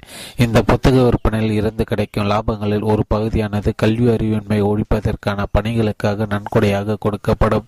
ஆனால் நான் சுயமாக திணித்து கொள்ளும் கல்வி அறிவாற்றவர்களை பற்றி அதிக கவலை அடைகிறேன். அதாவது இத்தகையோரால் நன்கு வாசிக்க முடியும்.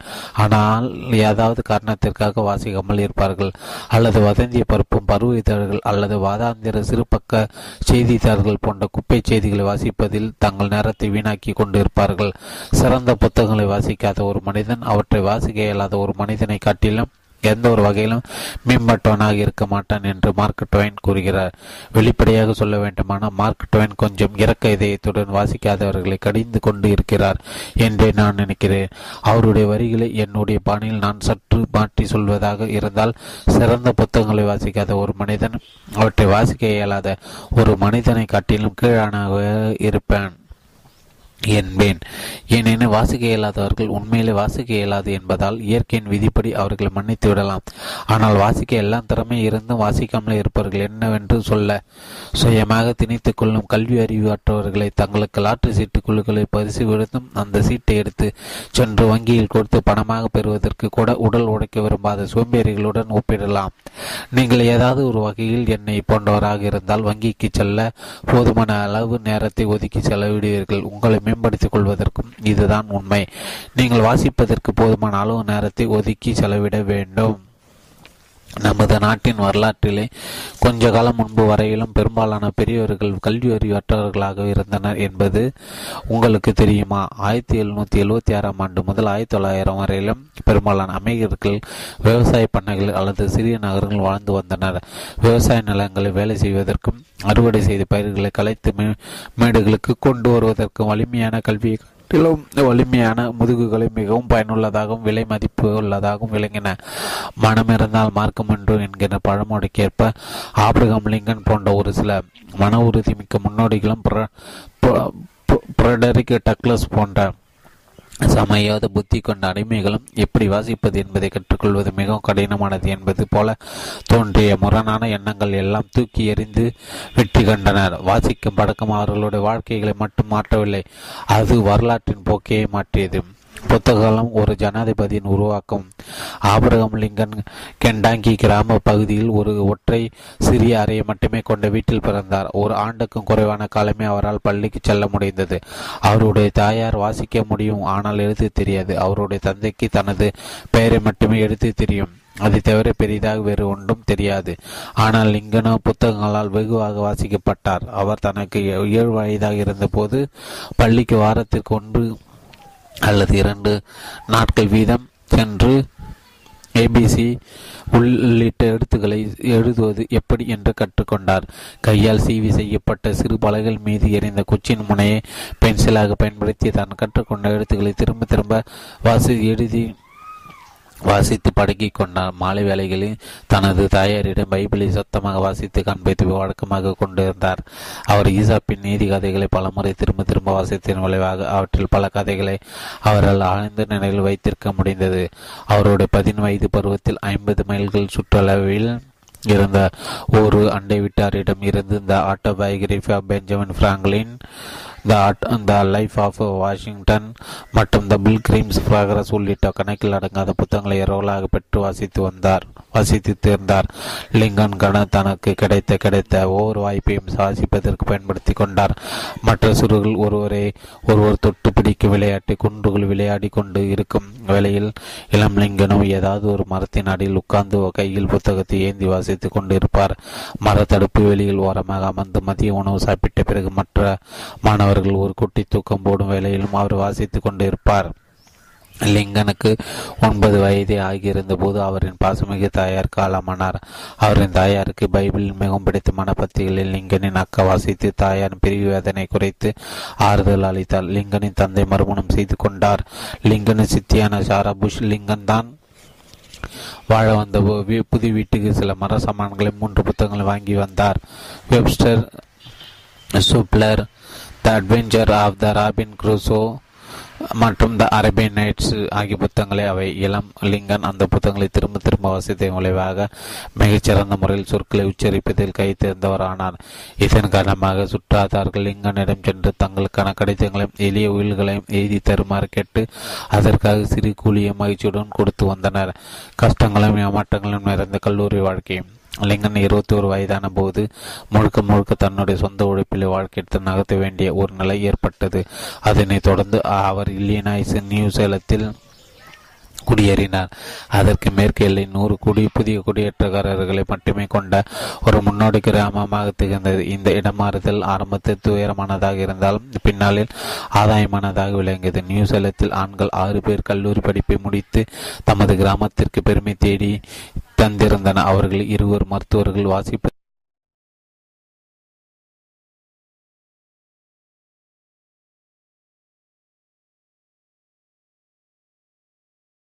நிறைய ஆர்வம் உடைய அவர்கள் தங்களிடமிருந்த புத்தகங்கள் எல்லாம் லிங்கனோடு பகிர்ந்து கொண்டனர்.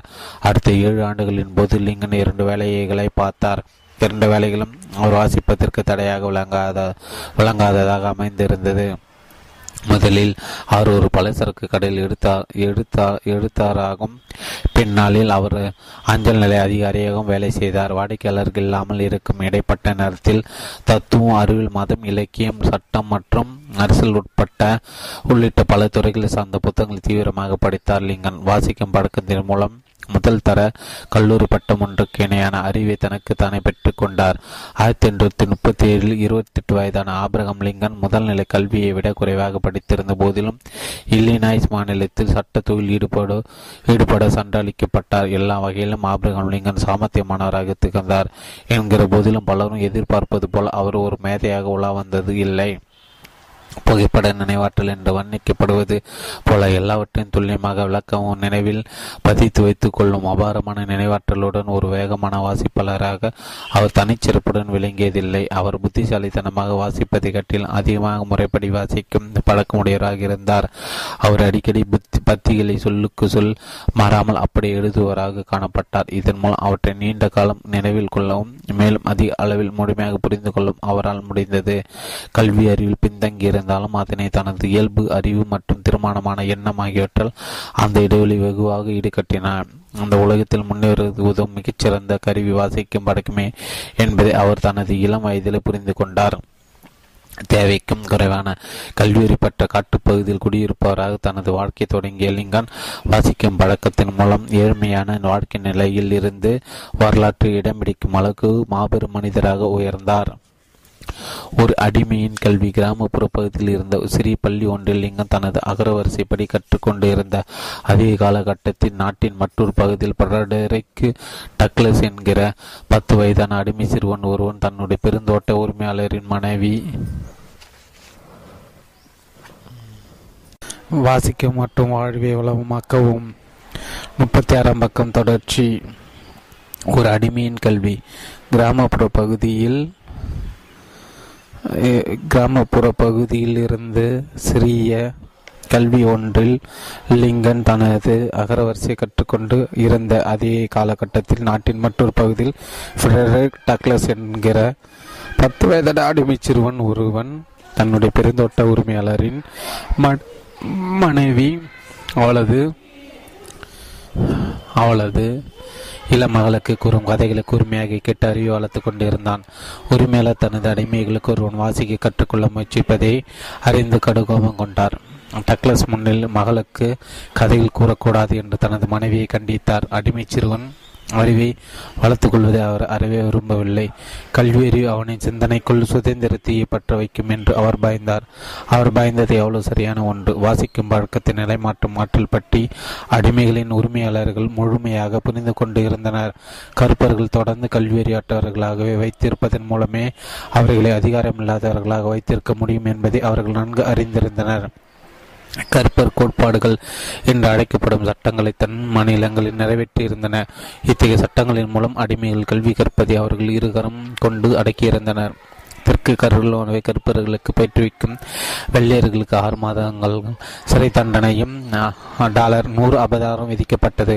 அடிமைகள் யாராவது வாசிக்கும் போது கையும் களவுமாக பிடிப்பட்டால் அல்லது வாசிக்க முயற்சி செய்தால் அத்தகையருக்கு ஒரு தோல் சாட்டை அடியால் சாட்டில் பத்து கசேடிகள் குடிக்க மாநில சட்டம் பரிந்துரைத்தது. மேலும் இதே குற்றத்தை அடிக்கடி செய்தவராக இருந்தால் ஆள்காட்டி விரலில் உள்ள இணைப்பு எலும்பு வெட்டப்படும் என்று சட்டம் மிரட்டியது. டக்ளஸ் இத்தகைய கருப்பர் கோட்பாடுகள் பற்றி நன்கு அறிந்திருந்தார். ஆனால் அதே மீறி எழுதப்பட்ட சொல்லின் ஆற்றலில் ஆற்றலை பற்றி அவருக்கு மேலும் நன்கு அறிந்தராக இருந்தார். வாசிக்கும் பழக்கத்தின் வாசல் அவருக்கு லேசாக திறக்கப்பட்டவுடனே அவர் அதை முழுமையாக திறக்க துடித்தார் அவர் வேலிகள் மற்றும் சோறுகளில் சுண்ணாங்கட்டியால் அகரவாசி எடுத்து பழகினார் பெருந்தோட்ட மேற்பார்வையாளரின் குழந்தைகள் மற்றும் விளையாட்டு தோழர்களின் புத்தகங்களை இரவல் பெற்று தனது உபரை காணும் ஒவ்வொன்றையும் அவற்றை வாசிப்பதிலே செலவிட்டார். அவருக்கு பதினேழு வயதான போது சமூகம் மற்றும் அரசியல் விடுதலையாக பாடுபட்டவர்கள் வீரியமிக்க பேச்சுகளின் தொகுப்பான கொலம்பியன் ஓரோட்டர் என்ற புத்தகத்தின் நகல் ஒன்று அவருக்கு கிடைத்தது. அந்த புத்தகத்தில் இந்த உரைகளை தனது சாதாரண சொந்த கையத்தில் திரும்ப திரும்ப எழுத பழகினார் இவ்வாறு அவர் தொடர்ந்து பழகியதன் விளைவாக நீண்ட நாவன்மை மிக்க பத்திகளை அவரால் சிறப்பாக நினைவில் ஏற்றிக் கொள்ள முடிந்தது. இது பின்னாளில் அவர் அடிமைத்தனம் முதலியவற்றை ஒழிக்க போராடுபவர்களின் பேரணிகளில் கலந்து கொண்டு பேசியபோது அத்தகைய வீரியமிக்க பத்திகளை உயிர் துடிப்புடன் சரளமாக மேற்கோள் காட்டி பேசுவதற்கு கை கொடுத்தது. அடிமை நிலையில் இருந்து சுதந்திர போராட்ட வீரராக உயர்ந்தார். டக்ளஸ் தனது இருபத்தி ஓராவது வயதில் ஒரு கப்பல் மாலுமி போல மாறுவேடமிட்டு நியூயார்க்கு தப்பிச் சென்றார். அங்கே அவர் அடிமைத்தனத்திற்கு எதிரான போராட்டங்களுக்காக நிதி திரட்டுபவர்கள் ஏற்பாடு செய்த கூட்டங்கள் தீவிரமாக பேசினார். அவர் இலக்கியம் தத்துவம் மதம் அரசியல் அறிவியல் உள்ளிட்ட பல துறைகளை சார்ந்த புத்தகங்களையும் வாசித்து தனது கல்வி அறிவில் இருந்த இடைவெளிகளை தொடர்ந்து நிரப்பிக் இருந்தார். ஆனால் எவ்வளவுதான் கல்வி அறிவு பெருக்கிக் கொண்டாலும் சட்டத்தை பொறுத்தவரை டக்ளஸ் ஒரு அடிமையே. அவர் ஒரு பெருந்தோட்ட உரிமையாளரின் சொத்து அதனால் இங்கே தான் பிடிக்கப்பட்டு மறுபடியும் உரிமையாளரிடம் ஒப்படைக்கப்படுவோமோ என்று பயந்து அவர் தனது மனைவியுடன் இங்கிலாந்து நாட்டுக்கு சென்றார். அவர் இங்கிலாந்தில் இரண்டு ஆண்டுகள் பரப்புரை ஆற்றினார் அடிமைத்தனம் முதலின ஒடுக்கி போராடிய அனுதாபிகள் அவருடைய உரை உரைகளுக்காகவும் அவர் மீண்டும் அமெரிக்க சென்று தனது சுதந்திரத்தை பெற வேண்டும் என்பதற்காக நிதி அளித்து ஊக்குவித்தனர். டக்ளஸ் அடிமைத்தனம் என்னும் தீரா பிணியை சமுதாயத்திலிருந்து அறவை ஒடித்து கட்டுதல் பெண்களின் உரிமைகளை முன்னேற்றுதல் உள்ளிட்ட எண்ணற்ற தலைப்புகளை திறம்பட பேசும் தலைச்சிறந்த பேச்சாளர்கள் ஒருவராக உயர்ந்தார். பல தசப் தசப் தசப்தங்களாக அவர் த நார்த் ஸ்டார் என்னும் செய்தித்தாளை வெற்றிகரமாக நடத்தினார். அதனுடைய மொழிக்கும் உரிமைக்கு எந்த ஒரு பாலினமும் இல்லை உண்மைக்கு எந்த ஒரு நிறமும் இல்லை. கடவுளின் கடவுளே நம் அனைவருக்கும் தந்தை. நாம் எல்லோருமே ஒரே சமுதாயத்தை சேர்ந்தவர்கள்.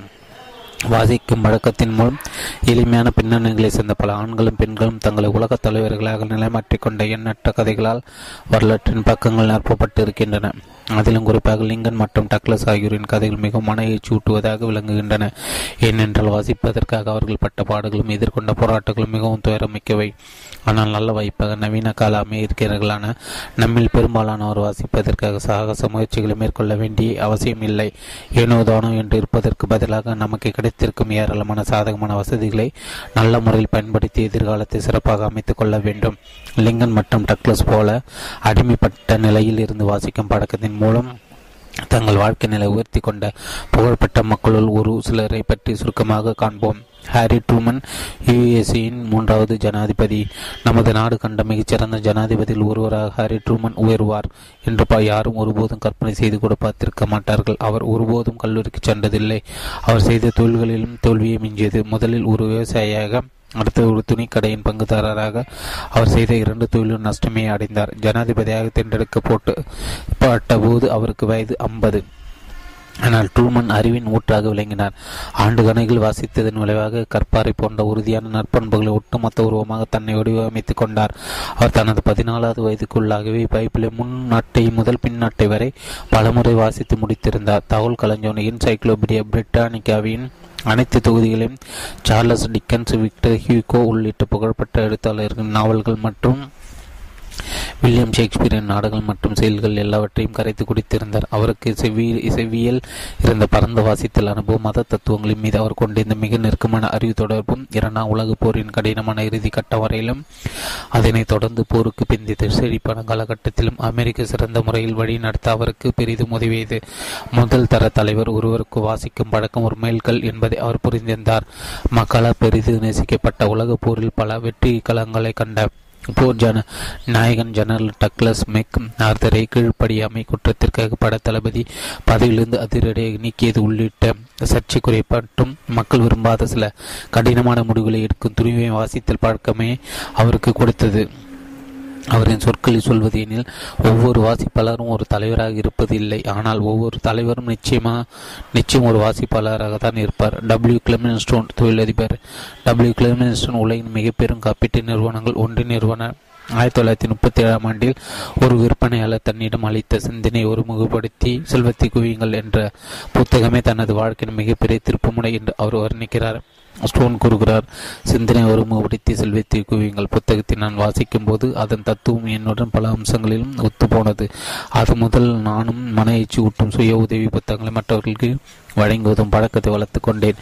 இரண்டு அல்லது அதற்கும் அதிகமான நபர்கள் ஒன்று சேர்ந்து தங்களுடைய தனிப்பட்ட திறமைகளை கலவையாக்கி வெளிப்படுத்துவதன் மூலம் செல்வத்தை குவிக்கவும் பிரச்சனைகளை தீர்க்க முடியும் என்கிற சூத்திரத்தாரின் கோட்பாட்டின் ஆற்றலை அந்த புத்தகமும் தனக்கு கற்றுத்தந்தது இதனால் தன்னுடைய தொழிலை பெருமளவுக்கு நிலைமாற்றி உயர்த்த முடிந்தது என்று அந்த புத்தகத்தை வெகுவாக பாராட்டுகிறார் ஸ்டோன்.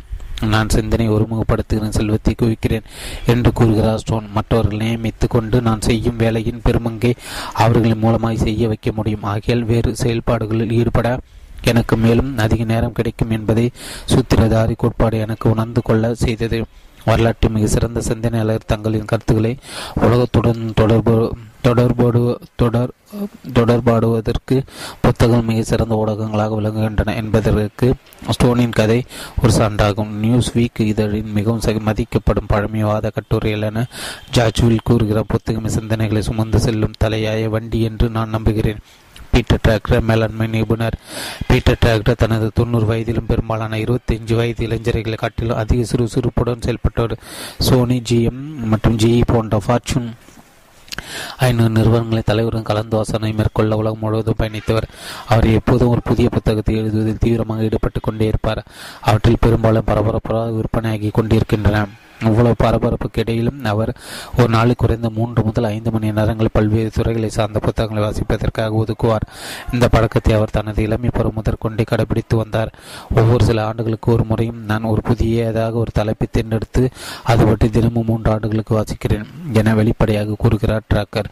இப்படி செய் இப்படி செய்வதனால் நான் அந்த துறையில் நிபுணராகி விடுவதில்லை ஆனால் அதே நேரத்தில் அதை பற்றி ஓரளவு புரிந்து கொள்ள முடிகிறது. இதை நான் அறுபது ஆண்டுகளாக கடைபிடித்து வருகிறேன். இத்தகைய தீவிர வாசிக்கும் பழக்கத்தின் காரணமாக பொருளாதாரம் ஆங்கில இலக்கியம் சீன வரலாறு உள்ளிட்ட இருபதுக்கும் மேற்பட்ட துறைகளில் அவரால் சிறந்த ஞானம் பெற முடிந்தது. டாக்கர் அறிவார்ந்த ஊழியர் என்ற பதத்திற்கு பொறிப்புரையாக இருக்கிறார். அறிவுசார் மூலதனம் என்கிற புதிய பொருளாதாரத்தில் காணப்படும் மிக முக்கியமான வளம் வளமாக விளங்கும் அத்தகைய ஊழியர்களை குறிக்க மேற்கூறிய பதத்தை முதலில் உருவாக்கிய அவர்தான். உங்கள் அறிவும் உங்கள் அனுபவமே உங்களின் புதிய செல்வம் என்று விளக்குகிறார் டிராக்கர் அவை உங்களுக்கு சொந்தமானவை. உங்கள் நிறுவனத்திற்கு அல்ல நீங்கள் ஒரு நிறுவனத்தை விட்டு விலகினாலும் அச்செல் இந்த செல்வத்தை நீங்கள் உங்களுடனே எடுத்து செல்கிறீர்கள் டிராக்கர் தொடர்ந்து கூறுகிறார். நமது புதிய அறிவார்ந்த பொருளாதாரத்தில் எப்படி கற்றுக்கொள்வது என்பதை பற்றி நீங்கள் கற்றுக்கொள்ளாமல் இருக்கிறீர்கள் என நீங்கள் கடினமான காலங்களை எதிர்கொள்ள வேண்டியிருக்கும். எப்படி கற்றுக்கொள்வது என்பது ஒரு பகுதியால் ஆர்வம் சார்ந்த விஷயமாகும். ஆனால் அதே நேரத்தில் அது ஒரு ஒழுக்க பண்புமாகும். வாசிக்கும் பழக்கத்தின் ஒழுக்கம் தகவல் ஆண்டு மானத்தில் மிகச்சிறந்த வெகுமதிகளை வாரி வழங்கும் என்பது டிராக்கர் ஒரு வாழும் ஆதாரமாக திகழ்கிறார். மேத்தி மெக்கோ கோ கோகோனகே நடிகர் ஜான் டிஷும் எழுதிய பரபரப்பாக உறுப்பினர் டைம் டு ஹில் புதினம் அதே பெயரில் திரைப்படமாக எடுக்கப்பட்டது. அதில் முன்னணி கதாபாத்திரம் ஏற்று நடித்த இளம் ஹாலிவுட் நடு மேத்யூ மெக்கோ நுனோ நோகேவின் வாழ்க்கை ஒரு புத்தகம் எப்படி மாற்றியது என்கிற கதை எனக்கு மிக பிரியமான ஒன்றாகும். ஏனென்றால் அந்த புத்தகம் தான் என்னுடைய வாழ்க்கையை மாற்றியது.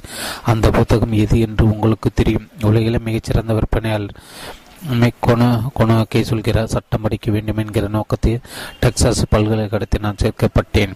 ஆனால் அந்த யோசனை எனக்கு சிறந்ததாக படவில்லை என்பதால் சரிவர தூங்காமல் தவித்தேன். உலகில் மிகச்சிறந்த விற்பனையாளர் புத்தகத்தின் முதல் இரண்டு அத்தியாயங்களை வாசித்து முடித்ததுமே நான் திரைப்பட பள்ளியில் சேர்ந்தும் சேர்ந்து படிப்பதான்.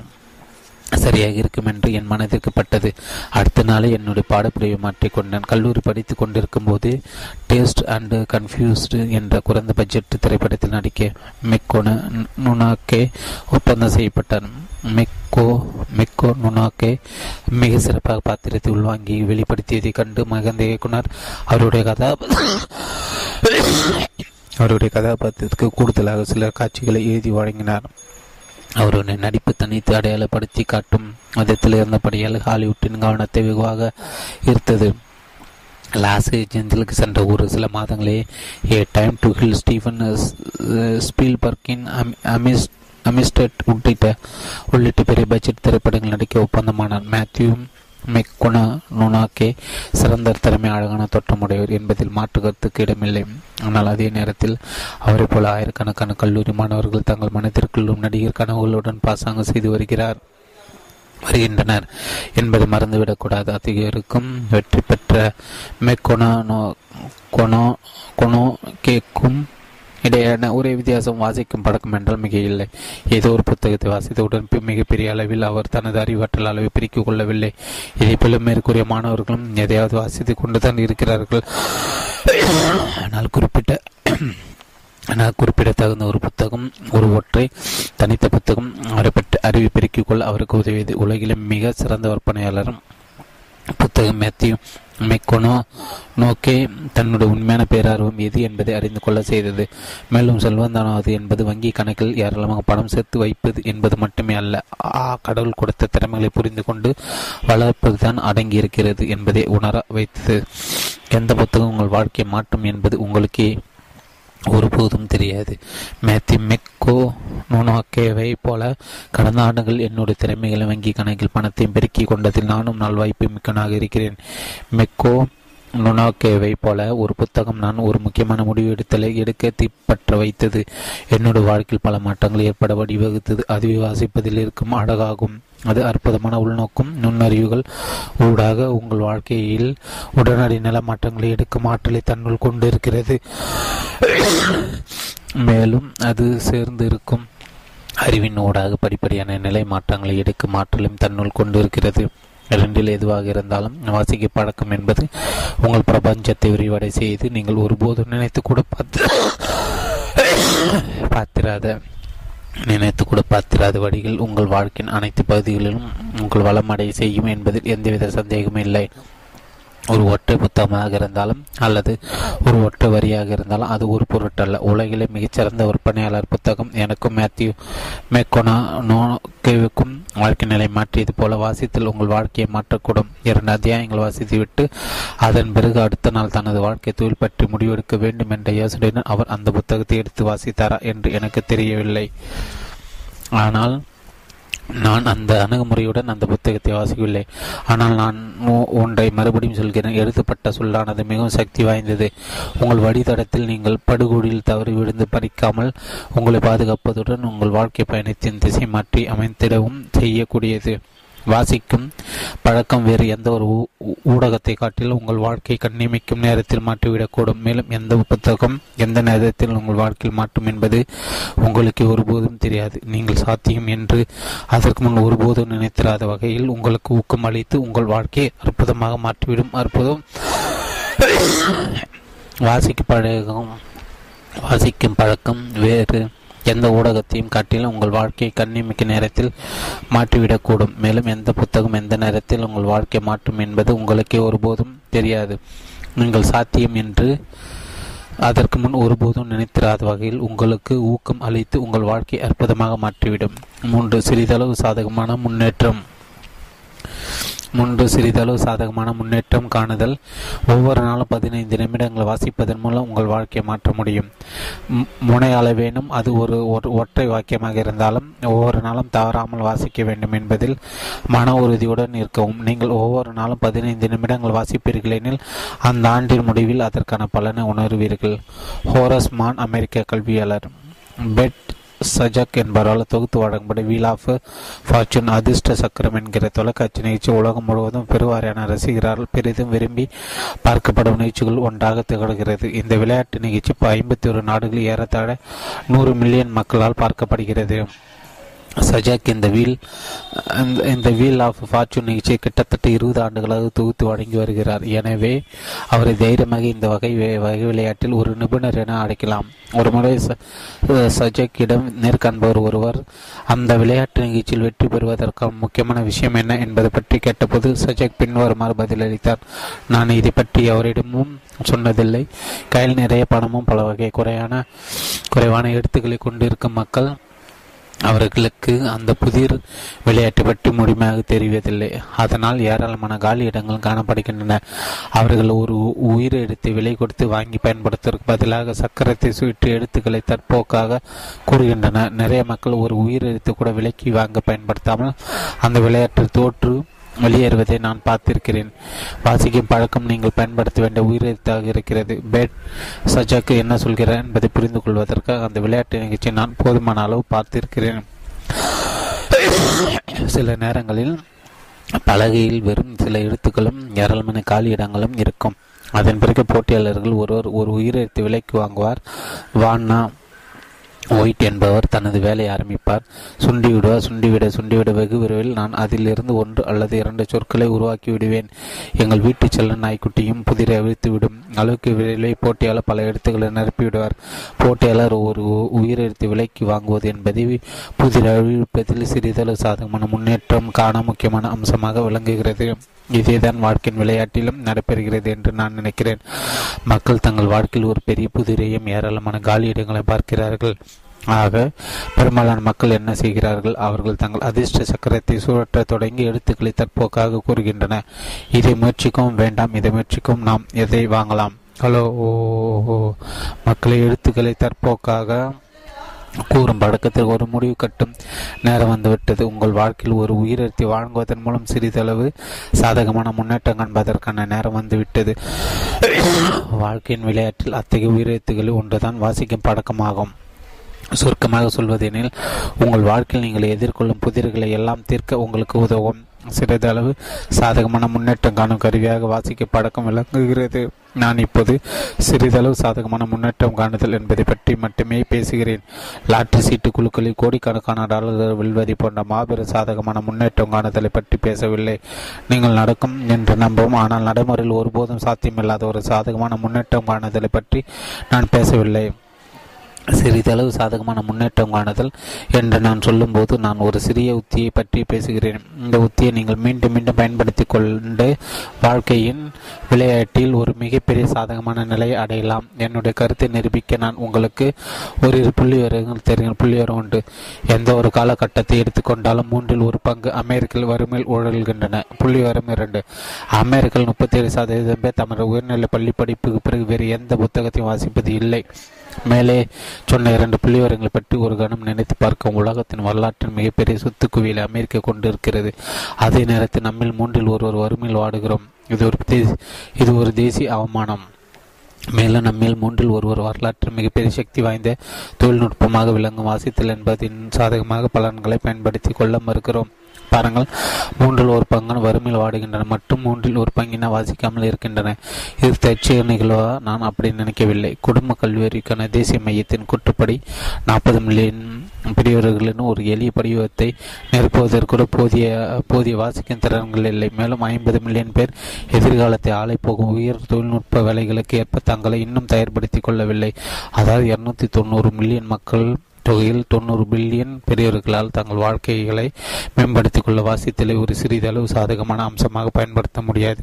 அல்லது பயன்படுத்த மாட்டார்கள். அதாவது மக்கள் தொகையில் கிட்டத்தட்ட மூன்றில் ஒரு பங்கினர் வாழ்க்கையின் விளையாட்டில் ஒரு உயிரத்தை விலைக்கு வாங்குவதற்கு பதிலாக தற்போக்காக எழுத்துக்களை கூறிக்கொண்டே இருக்கின்றன வாசிக்காமல் இருந்து தங்கள் விளையாட்டில் தோல்வி அடைய இருக்கின்றன. வாசித்தல் என்பது சிறிதளவு சாதகமான முன்னேற்றம் காணும் அம்சமாக இருக்கலாம். ஆனால் மக்களே அது மிக பெரிய லாப பங்குகளை கொடுக்கும். நாள் ஒன்றுக்கு பதினைஞ்சு அல்லது அதற்கும் அதிகமான நிமிடங்கள் ஒதுக்கி வாசிக்கும் பழக்கத்தை கைக்கொள்ளாமல் அதன் காரணமாக வாழ்க்கையில் வளம் அடையாமல் லட்சக்கணக்கான கல்வி பெற்ற மக்கள் இருக்கின்றனர் என்பது பொறுத்த அவமானமாகும். தகவல்களை தேடி பரவும் swim with the circus without getting eaten அலையும் என்கிற பரபரப்பாக விற்பனையாகும். Swim with sharks without getting eaten alive என்கிற பரபரப்பாக விற்பனையாகும். புத்தகத்தின் ஆசிரியரான ஹார்வி மெக்காய் வாசிக்கும் பழக்கத்தின் ஆற்றலை பற்றி இவ்வாறு கூறுகிறார். நமது வாழ்க்கைகள் இரண்டு வழிகள் மாறுகின்றன. நாம் சந்திக்கும் மக்கள் மற்றும் வாசிக்கும் புத்தகங்களின் வழி புத்தகங்களின் மூலமாக. நீங்கள் புதிய மக்களையும் புதிய புத்தகங்களை வாசிக்காமல் இருப்பீர்கள் எனில் என்ன நடக்கும் என்று யூகித்து பாருங்கள். நீங்கள் மாறாமலே இருப்பீர்கள். நீங்கள் மாறவே இல்லையெனில் நீங்கள் வளர்ச்சி அடையாமல் இருப்பீர்கள். அவ்வளவுதான். மகிழ்ச்சிக்காகவும் பொருளாதார ரீதியாக வளமுடன் இருக்க ஒவ்வொரு நபரும் வாசிப்பாளராக இருப்பதில்லை. அதேபோல ஒவ்வொரு வாசிப்பாளரும் மகிழ்ச்சியாகவும் பொருளாதார ரீதியாக வளமுடனும் இருப்பதில்லை. இது பற்றி சொல்லி தெரிய வேண்டியது இல்லை. ஒவ்வொரு ஒவ்வொரு நாளும் சிறிதளவு சாதகமான முன்னேற்றமான உங்களை நீங்கள் அர்ப்பணிக்கும் போது நேற்று இருந்ததை விட இன்று நீங்கள் சற்று மேம்பட்டிருப்பீர்கள் என்பதை பற்றி நான் பேசுகிறேன்.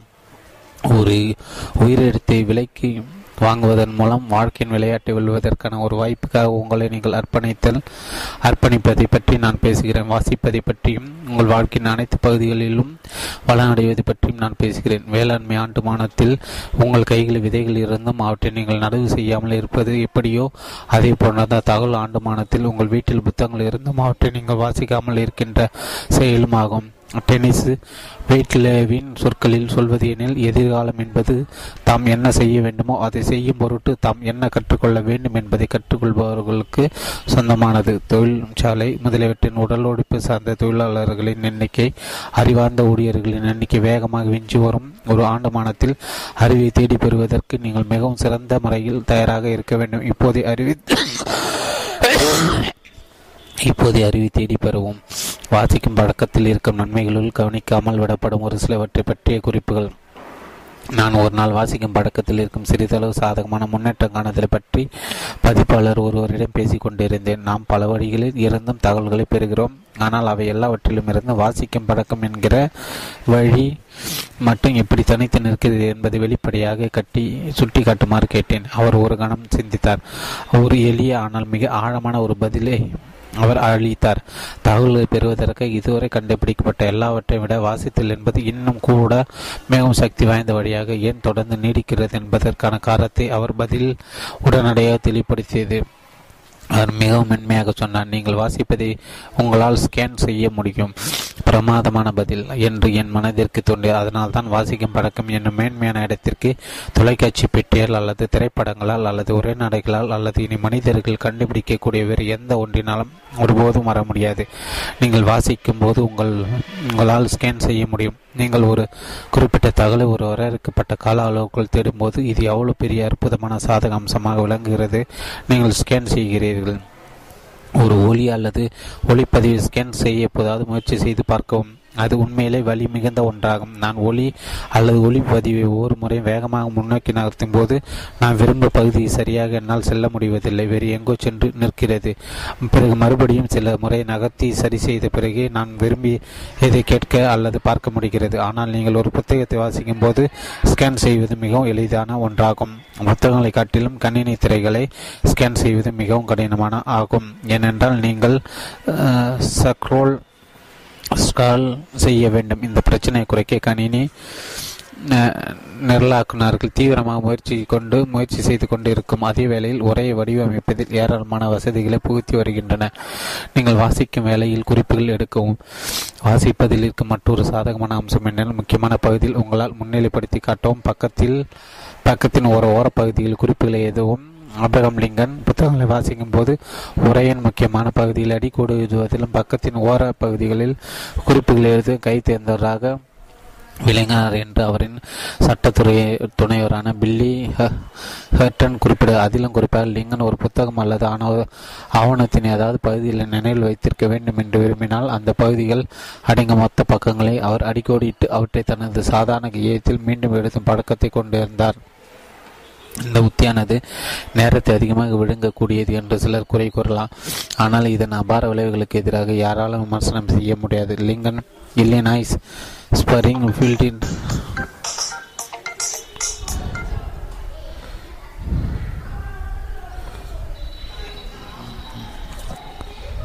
இந்த இந்த உத்தியானது இந்த உத்தியானது நேரத்தை அதிகமாக விழுங்கக்கூடியது என்று சிலர் குறை கூறலாம். ஆனால் இதன் அபார விளைவுகளுக்கு எதிராக யாராலும் விமர்சனம் செய்ய முடியாது. லிங்கன் இல்லினாய்ஸ் இல்லினாய்ஸ் ஸ்பரிங்ஃபீல்டில் வழக்கறிஞராக பணியாற்றிய பொது வழக்குகளின் விவரங்கள் அனைத்தையும் மிக நுணுக்கமாக தனது விரல் நுனையில் வைத்து பேசும் திறனும் தனது கருத்துக்களுக்கு வலு சேர்க்கும் விதமாக பைபிள் அல்லது கிரேக்க புராண கதைகளிலிருந்து மேற்கோள் காட்டி வாதாடுவதையும் கண்டு இல்லினாய்ஸ் உச்ச நீதிமன்றத்தின் நீதிபதி எதிர்த்தரப்பு வழக்கறிஞர்கள் பார்வையாளர் உள்ளிட்ட அனைவரும் வியப்பில் ஆர்த்திடுவார். ஆராய்ச்சி மற்றும் செலவு. நீங்கள் ஒரு தலைப்பு பற்றி கடந்த முறை ஆராய்ச்சி செய்தது பற்றி உங்களுக்கு நினைவிருக்கிறதா? அது நீங்கள் விலைக்கு வாங்க விரும்பிய ஒரு காரை பற்றிய தகவல்களாக இருக்கலாம். நீண்ட காலமாக தாமதமாகி கொண்டே இருந்த விடுமுறை சுற்றுலா பற்றிய தகவல்களாக இருக்கலாம். ஒரு சில ஆண்டுகளுக்கு முன்பு இத்தகைய ஆராய்ச்சி தொடர்பாக நீங்கள் ஒரு நூலகத்திற்கோ அல்லது ஒரு புத்தக கடைக்கு உதவி கேட்டு போயிருப்பீர்கள். நான் இந்த முறையில் தான் என் ஆராய்ச்சிகளின் பெரும்பகுதியை செய்திருக்கிறேன். அதன் பிறகு ஒரு ஆண்டுகளுக்கு முன்பு இன்டர்நெட்டை எப்படி அணுகி பயன்படுத்தி தகவல்கள் பெற முடியும் என்பதை பற்றி யாரோ ஒருவர் எனக்கு சொல்லிக் கொடுத்தார். ஆகா மிகவும் அருமை. திடீரென தகவல் ஆண்டுமானம் என் விரல் நுனியில் வந்து தஞ்சம் அடைந்தது. நான் இன்று இன்டர்நெட்டை என தலையாய ஆராய்ச்சி கருவியாக பயன்படுத்தி வருகிறேன். நான் ஒரு புதிய மெர்சிடிஸ் காரின் விலை பற்றி தெரிந்து கொள்ள விரும்புகிறேன். எனில் எடுத்துக்காட்டாக மெர்சிடிஸ் என்ற சொல்லை நான் ஒரு வெப் ப்ரௌசரின் தேடுதல் பெட்டியில் தட்டச்சு செய்தால் மிக பிரமாதம். நொடிக்குள் என் முன்னால் ஆயிரக்கணக்கான வலைத்தளங்கள் பட்டியலிட விற்பனை முகாமைகள் முதல் நிதி உதவி அளித்தல் வரை பயன்படுத்தப்பட்ட பாகங்கள் முதல் ஏல விற்பனை வரை நான் தேர்வு செய்ய கணக்கில் அடங்காத விருப்பத் தேர்வுகள் எனக்கு கிடைக்கின்றன.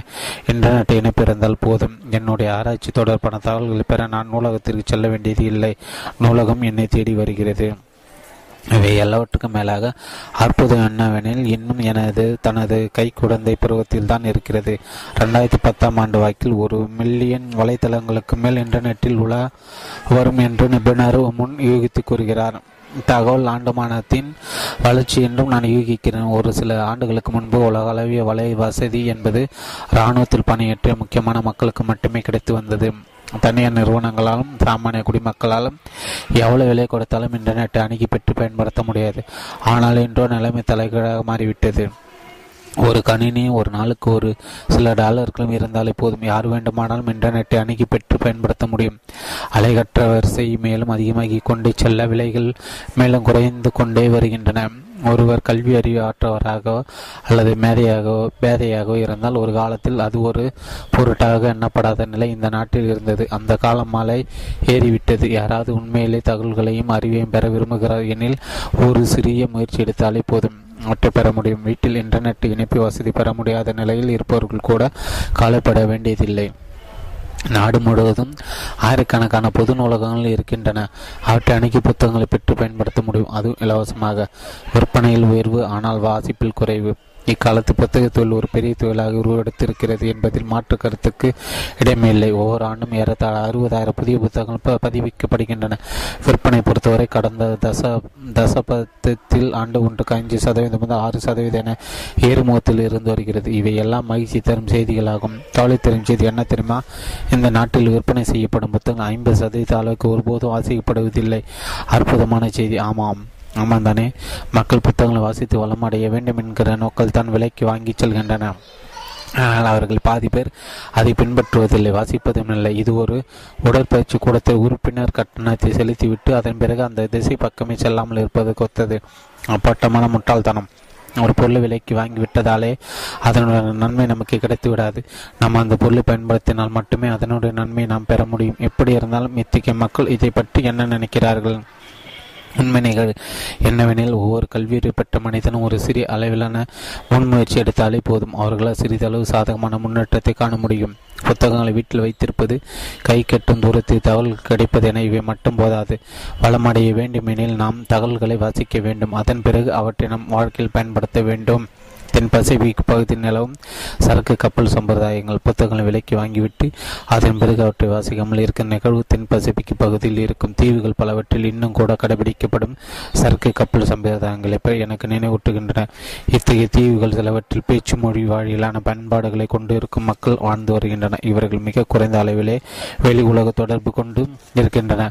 இரண்டாம் உலக போர் வரையிலும் இத்தகைய தீவுகளை பற்றி தொழில்மயமான நாடுகளை சேர்ந்த மக்கள் முழுவதும் ஆராய்ந்து அறியவில்லை.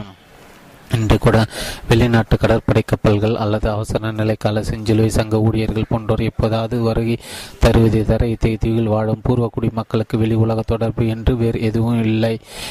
இவ்வாறு வெளிநாட்டவர்கள் அரிய வருகைகளின் போது தீ தீவிவாசியில் ஒரு மாயஜல நிகழ்வை கண்டு மகிழ்வார். யாராவது ஒரு வெளிநாட்டவர் ஒரு துண்டு வெள்ளை காகிதத்தில் ஏதாவது சின்னங்களை கிறுக்கி மற்றொரு வெளிநாட்டவரிடம் கொடுக்கிறார் என வைத்துக்கொள்வோம். அதை காணும் தீ வாசிகள் மிகுந்த ஆனந்தம் அடைவார்கள் ஏனெனில் அவ்வாறு கொடுத்தால் கடவுள்களிடமிருந்து தங்களுக்கு அற்புதமான ஆசீர்வாதம் கிடைக்கும் என்று அவர்கள் நம்புகின்றனர். மாபெரும் பறவைகள் வானத்தில் இருந்து உணவு மற்றும் இதர பொருட்கள் கீழே போடும் மிகப்பெரிய படகுகள் ஷூக்கள் உடைகள் போர்வைகள் மற்றும் கூடாரங்களை கொண்டு வரும் என்று நம்புகின்றனர்.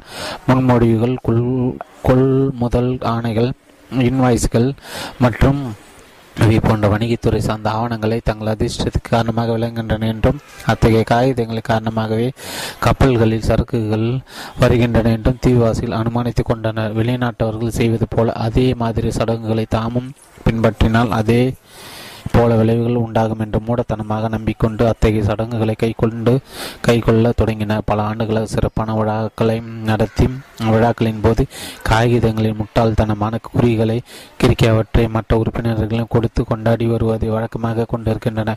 இவ்வாறு செய்வதன் மூலம் மேலும் அதிகமான சரக்கு கப்பல்கள் மாயாஜாலத்தால் தோன்றி தமக்கு ஏராளமான பொருட்களை கொண்டு வரும் என்று ஆழமாக நம்புகின்றன. கல்வியறி பெற்ற பண்பாடுகள் வட மக்கள் தன் பசிபிக்கு பகுதி தீவுகளின் தீவுவாசிகள் மத்திய நிலவு அப்பாவித்தனத்தை நினைத்து புன்னகைக்கு கூடும். ஏராளமான அமெரிக்கர்கள் புத்தகங்களை விலக்கி வாங்கி வீட்டில் வைத்துவிட்டு அதன் பிறகு அவற்றை வாசிக்காமல் இருப்பதும் தீவாசிகள் நம்பிக்கை போன்றதே ஆகும். காகிதங்கள் முட்டாள்தனமாக இருக்குவதால் வானத்திலிருந்து மாயஜாலமானது அன்பளிப்புகளை எப்படி கீழே கொட்டாதோ அதே போல புத்தகங்களை விலைக்கு வாங்கி வைப்பதால் மாயஜாலமானது மக்களின் வாழ்க்கைகளை ஒருபோதும் அலையடைய செய்யாது. உண்மை என்னவெனில் புத்தகங்களை விலைக்கு வாங்குவதால் நீங்கள் இன்னும் ஏழை ஆவீர்கள். புத்தகங்களை வாசிப்பதால் மட்டுமே நீங்கள் மேலும் வள அடைவீர்கள் வாசிப்பதற்கு நேரமில்லை. மக்கள் சிறந்த நோக்கங்களுக்காக புத்தகங்களை விலைக்கு வாங்குகின்றனர். புத்தக கடை கா கடை காசாளரிடம் பணத்தை செலுத்தும் போது அவற்றை வாசிக்க வேண்டும் என்கிற நேர்மையான எண்ணம் தான் அவர்களிடம் மேலங்கி இருக்கிறது ஆனால் சற்று எண்ணி பாருங்கள் முன்பு முன் எப்போதும் இல்லாத அளவுக்கு மக்கள் இன்று மிகவும் பரபரப்பாக இயங்குகின்றன நீங்கள் பல முக்கியமான செயல்களை செய்ய வேண்டியிருக்கிறது எதிர்பாராத பலவற்றை வாழ்க்கையில் எதிர்கொள்ள வேண்டியிருக்கிறது. அவர்கள் புத்தகத்தை வாசிக்கலாம் என்று எண்ணும்போது இரவு படுக்கைக்கு செல்ல வேண்டிய நேரமாக இருக்கும். அவர்களும் ஏற்கனவே மிகவும் களைப்பு அடைந்திருப்பதால் வாசிக்காமலே படுத்து விடுவார்கள். வாசிப்பதற்கு நேரம் இருப்பதில்லை. ஒரு ஆண்டு முழுவதும் ஒவ்வொரு நாளும் தவறாமல் பதினேழு நிமிடங்கள் புத்தகங்களை வாசிக்கும் அமெரிக்கர்கள் ஒவ்வொருவருக்கும் தலா டாலர் ஒன் மில்லியன் வழங்கப்படும் என்கிற ஒரு சட்டத்தை அரசு நிறைவேற்றுகிறது என்று வைத்துக் கொள்வோம். எப்போது என்ன நடக்கும்? பெரும்பாலான மக்கள் திடீரென தங்கள் நேரத்தை ஒதுக்கி புத்தகங்களை வாசிப்பார்கள் என்று நீங்கள் நினைக்கிறீர்களா? சந்தேகத்திற்கு இடமின்றி அவர்கள் நிச்சயம் வாசிப்பார்கள். வாசிக்க நேரம் ஒதுக்க வேண்டும் என்பதற்கு தங்கள் முன்னுரிமை அதற்கேற்ப மறு ஒரு மறு ஒழுங்கமைத்துக் கொள்வார்கள். அப்படித்தானே? இப்போது நீங்கள் ஒன்றை வாசி கவனிக்க வேண்டும். அவர்கள் நேரம் ஒதுக்குவார்கள் என்று தானே சொன்னேன். அவர்கள் ஏற்கனவே கொண்டிருந்த நேரத்தை கட்டிலும் கூடுதலாக நேரத்தை உருவாக்கி கொள்வார்கள் என்று நான் சொல்லவில்லை. நாம் எல்லாருக்கும் ஒரு நாளைக்கு இருபத்தி நான்கு மணி நேரங்கள் மட்டுமே கொடுக்கப்பட்டு இருக்கின்றன. யாருக்கு அதிகமாகவும் இல்லை குறைவாகவும் இல்லை. எனவே உண்மையில் நம்மால் கூடுதல் நேரத்தை உருவாக்க முடியாது. ஆனால் வாசிப்பதற்கு பணம் கிடைக்கிறது. ஏனெனில் மக்கள் தங்கள் நிகழ்ச்சி திட்டங்களை அதற்கேற்ப ஒழுங்கமைத்து போதுமான அளவு நேரம் ஒதுக்கி நிச்சயமாக வாசிப்பார்கள். நிச்சயமாக வாசிப்பார்கள் என நீங்கள் தாராளமாக பந்தயம் கட்டலாம். ஒரு நாளுக்கு பதினைந்து நிமிடங்கள் ஈக்குவல் டு ஒரு ஆண்டுக்கு பன்னெண்டு புத்தகங்கள். எல்லாம் சரி கற்பனை மூட்டைகளை கட்டி ஓரமாக வைப்போம். உண்மையில் நீங்கள் வாசித்து வளமடைவதற்காக அரசாங்கம் உங்களுக்கு நிதி உதவி எதுவும் அளிக்கப் போவதில்லை. ஆனால் ஒரு நாளுக்கு பதினைந்து நிமிடங்கள் வீதம் நேரம் ஒதுக்கி வாசிப்பதன் மூலம் நிச்சயமாக உங்கள் வாழ்க்கையில் நீங்கள் வளமடைய முடியும். உண்மையில் ஒரு நாளுக்கு பதினைந்து நிமிடங்கள் மட்டுமே ஒதுக்கி வாசிப்பதன் மூலம் ஒரு மாதத்தில் உங்களால் ஒரு புத்தகத்தை வாசித்து முடிக்க முடியும். அந்த வகையில் ஒரு ஆண்டுக்கு பன்னெண்டு புத்தகங்களை நீங்கள் வாசித்து முடிக்க முடியும் என்பது எப்படி என்று பார்ப்போம். சராசரி உயர்நிலை பள்ளி மாணவர்கள் ஒரு நிமிடத்திற்கு இருநூத்தி ஐம்பது சொற்களை வாசிக்கின்றனர் ஆனால் அவ்வப்போது நாம் சில வாக்கியங்களை நிறுத்தி மீண்டும் ஒரு முறை வாசிக்கக்கூடும் அல்லது ஏதாவது ஒன்றை குறித்து சிந்திக்கக்கூடும். இவற்றை கருத்தில் கொண்டால் பெரும்பாலான பெரியவர்கள் சராசரியாக தலா ஒரு நிமிடத்திற்கு இருநூறு சொற்களை வாசிக்க முடியும் என கொள்வோம். நீங்கள் வாசித்து கொண்டிருக்கும் இந்த பழக்கத்தில் ஏறத்தாழ நானூறு சொற்கள் இருப்பதாக கொள்ளும். அப்படின்னு சராசரி வாசிப்பில் இந்த பக்கத்தை இரண்டு நிமிடங்கள் வாசித்து விட முடியும். இந்த விதத்தில் வாசித்தால் பதினைந்து நிமிடங்களுக்குள் உங்களால் ஏழு பக்கங்களை வாசித்து முடிக்க முடியும். இந்த புத்தகத்தில் மூல ஆங்கில புத்தகம் அறிமுகம் மற்றும் முடிவு ஆகியவற்றை சேர்த்து மொத்தம் நூற்றி முப்பத்தி ரெண்டு பக்கங்கள் இருக்கின்றன. எனவே ஒரு நாளைக்கு பதினைந்து நிமிடங்கள் வீதம் அதாவது ஏழு பக்கங்கள் வீதம். ஒவ்வொரு நாளும் நீங்கள் வாசிக்கும் போது உங்களால் இருபது நாட்களில் இந்த புத்தகத்தை வாசித்து முடித்து விட முடியும். சரிதானே? சில நீண்ட புத்தகங்களை வாசித்து முடிக்க உங்களுக்கு ஒரு மாதம் மாதத்திற்கு மேல் ஆகலாம் சராசரியாக ஒரு நாளைக்கு பதினைந்து நிமிடங்கள் வீதம் நேரம் ஒதுக்கி வாசித்தால் உங்களால் ஒரு மாதத்தில் ஒரு புத்தகத்தை வாசித்து விட முடியும் என கொள்வோம். இந்த வகையில் ஆண்டின் முடிவில் நீங்கள் பன்னிரண்டு புத்தகங்களை வாசித்து முடித்திருப்பீர்கள். சரிதானே? பத்து ஆண்டுகள் முடிவில் நீங்கள் நூற்றி இருபது புத்தகங்களை வாசித்து முடித்திருப்பீர்கள். ஒரு நாளுக்கு வெறும் பதினைந்து நிமிடங்கள் ஒதுக்குவது உங்களால் எளிதாக நூற்றி இருபது புத்தகங்களை வாசித்து முடிக்கவிடும் என்றால் உங்கள் வாழ்க்கையின் எல்லா பகுதியிலும் நீங்கள் எவ்வளவு வளம் வர முடியும் என்று சற்று எட்டி பார்க்கும். இதே போல ஒரு நாளுக்கு நீங்கள் வாசிக்கும் நேரத்தை இரண்டு மடங்காக உயர்த்துவீர்கள் எனில் அதாவது ஒரு நாளைக்கு அரை மணி நேரம் வீதம் எனில் உங்கள் ஒரு ஆண்டுக்கு இருபத்தி ஐந்து புத்தகங்களை வாசித்து முடிக்க முடியும். அதாவது பத்து ஆண்டுகள் இரநூத்தி ஐம்பது புத்தகங்கள். சமையலறை பாத்திரங்களை கழுவி முடிக்கும் நேர அளவை கட்டிலும் குறைவான நேரமே ஒதுக்கி வாசிவதால் உங்களுக்கு கிடைக்கும் மகத்தான நன்மைகள் போல வேறு எதிலாவது நேரத்தை ஒதுக்குவதன் மூலம் உங்களுக்கு கிடைக்குமா? அதனால்தான் வாசித்து வளம் அடைய போதிய நேரம் இல்லை என்று சொல்வார்கள் மீது நான் மிகவும் பரிவு காட்டுவதில்லை. அவ்வாறு நேரம் இல்லை என்று சொல்வது முட்டாள்தனம். அவர்களுக்கு நேரம் இருக்கிறது. வாசிப்பதை காட்டிலும் அதிக முக்கியமானது என்று அவர்கள் கருதும் வேறு ஏதாவது செயலில் அவர்கள் தங்கள் நேரத்தை செலவிடுகிறார்கள்.